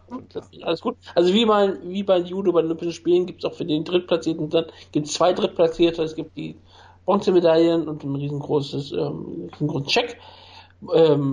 Alakbari bekam dann natürlich Silbermedaille und noch einen größeren Check, und Mirko Cro Cop bekam erst eine Medaille überreicht und eine Trophäe und einen Check, und dann ging es immer weiter. Dann bekam er eine Uhr. Was für eine Uhr? Eine Uhr, eine gigantische Uhr. Ja, so eine richtig schöne, tolle Uhr, teure Uhr, das große Drama, dass er die Uhr auch sofort anziehen musste und dann merkt, ich habe Handschuhe an. Dann, ich glaube, er hat angeboten, dass er sie dann drauf haben sie macht. Minutenlang versucht, ihm die Handschuhe abzunehmen, was auch großartig war. Ja, sie haben erst versucht, dass sie drüber kommen, hat nicht geklappt, dann haben sie versucht, das schnell zu machen, haben dann so ein bisschen mit gewartet, aber immer wenn Mirko Cro Cop Zeit hatte, hat er halt langsam immer die Handschuhe abbekommen und hat das Tape abbekommen, weil das Tape war auch zu groß. Am Ende hat er die Uhr halt angehabt. Dann bekam er einen Reisegutschein für eine Cruise-Tour nach Barcelona. Einfach so total random, einfach erst eine Kreuzfahrt. Ja, er kriegt eine Kreuzfahrt. Hat dann natürlich auch so ein großes Bild mit so einem Schiff drauf gehabt. Erst dachte, okay, hat Ryzen ihm gerade ein Kreuzfahrtschiff geschenkt? Das würde irgendwie passen noch. Es war halt nur das Schiff. Was hat aber noch irgendeinen anderen Preis bekommen? Ich bin mir nicht mehr sicher. Hat er dann den Gürtel bekommen? Und dann hat er die fucking Trophäe mit den 2 Drachenköpfen drauf bekommen. Die hat er als erstes sogar mitgehalten, aber ist egal. Dann bekam er auch auf den Gürtel, wo ein paar Drachen drauf sind. Weil das ist ja irgendwie das Symbol von dieser Firma, die das alles sponsert. Und das steht ja auf Sky Games, ja. Sky Games Presents Champion of Champions Gürtel. Ja. Den hat dann Mirko noch erhalten. Und ja, das war halt alles, was du haben müsstest. Ich bekam, glaube ich, auch ein paar Blumen. Und durfte dann auch nochmal eine kurze Rede halten. Und dann habe ich ausgemacht und bin schlafen gegangen. Ich weiß nicht, sie haben bestimmt noch ins neue Jahr gefeiert, aber das habe ich ja nicht gesehen. Das wäre aber noch 8 Stunden weg gewesen. Ja, aber ist ja egal. Naja, so 4-5 Stunden oder so. Kann man ja trotzdem. Es kann sein, dass Cro Cop die ganze Zeit einfach noch weiter im Ring stand, das weiß ich nicht, ja. Aber ja, es war Ryzen und ich sag nochmal, es ist eine wunderbare Veranstaltung, eine wunderbare Show. Und ich glaube, jeder Mixed Martial Arts Fan sollte sich sowas anschauen. Ja, es war großartig. Ich meine, wir haben es ein bisschen undersold, habe ich das Gefühl, im Preview, weil es war doch wieder ein riesiges Spektakel. Ja, weil es so viele unbekannte Namen waren und sie haben geliefert. Ja, das ist auf jeden Fall. Das war bei den letztjährigen Year-End-Shows auch so, dass sie delivered haben. So, das ist schon spektakulär, was Ryzen da auf die Shows dazwischen irgendwie haben immer delivered. Sie waren halt nie so groß wie diese, aber sie haben eigentlich... Naja, also die Kämpfe waren immer unterhaltsam. Ryzen 1 war nicht wirklich gut. Ja, aber das Turnier, was zum Beispiel was im September war, das war ziemlich gut, die erste Runde. Das war ja auch nicht Ryzen 1. Nein, das war nicht Ryzen 1. Ryzen 1 war keine gute Show. Aber du darfst doch mal eine schlechte Show haben. Ja, nee, ist ja vollkommen in Ordnung. Und sie planen 4 bis 6 Shows im nächsten Jahr. Gut. Wieder eine Doppelshow am Ende des Jahres, wieder eine weitere Show im April scheinbar und eine im September und vielleicht noch eine im Sommer. Ja. Wie ich jetzt gehört habe. Ja. Aber werden wir sehen. Aber ja, Ryzen ist ja was Besonderes. Ryzen macht Spaß und Ryzen ist gut für die Seele. Und damit verabschieden wir uns für diese Ausgabe. Wir sind jetzt am Ende angekommen, Jonas, obwohl es für uns jetzt der Anfang ist. Wir müssen jetzt mit Jojo tapen. Der Anfang von mir. Oder haben es natürlich schon getan. Bedanke uns fürs lange Zuhören. Ja, wir haben sehr lange über Reisen gesprochen, aber das gehört einfach dazu. Ist halt nur einmal im Jahr. Und Jonas, was sagst du zum Abschied? Was soll ich denn sagen? Jetzt stehe ich gerade auf dem Schlauch. Einfach nur irgendwas zum Abschied sagen. Achso, ciao, ciao. Und guten Rutsch nochmal. Also nachträglich. Nachträglich finde ich auch gut. Mhm.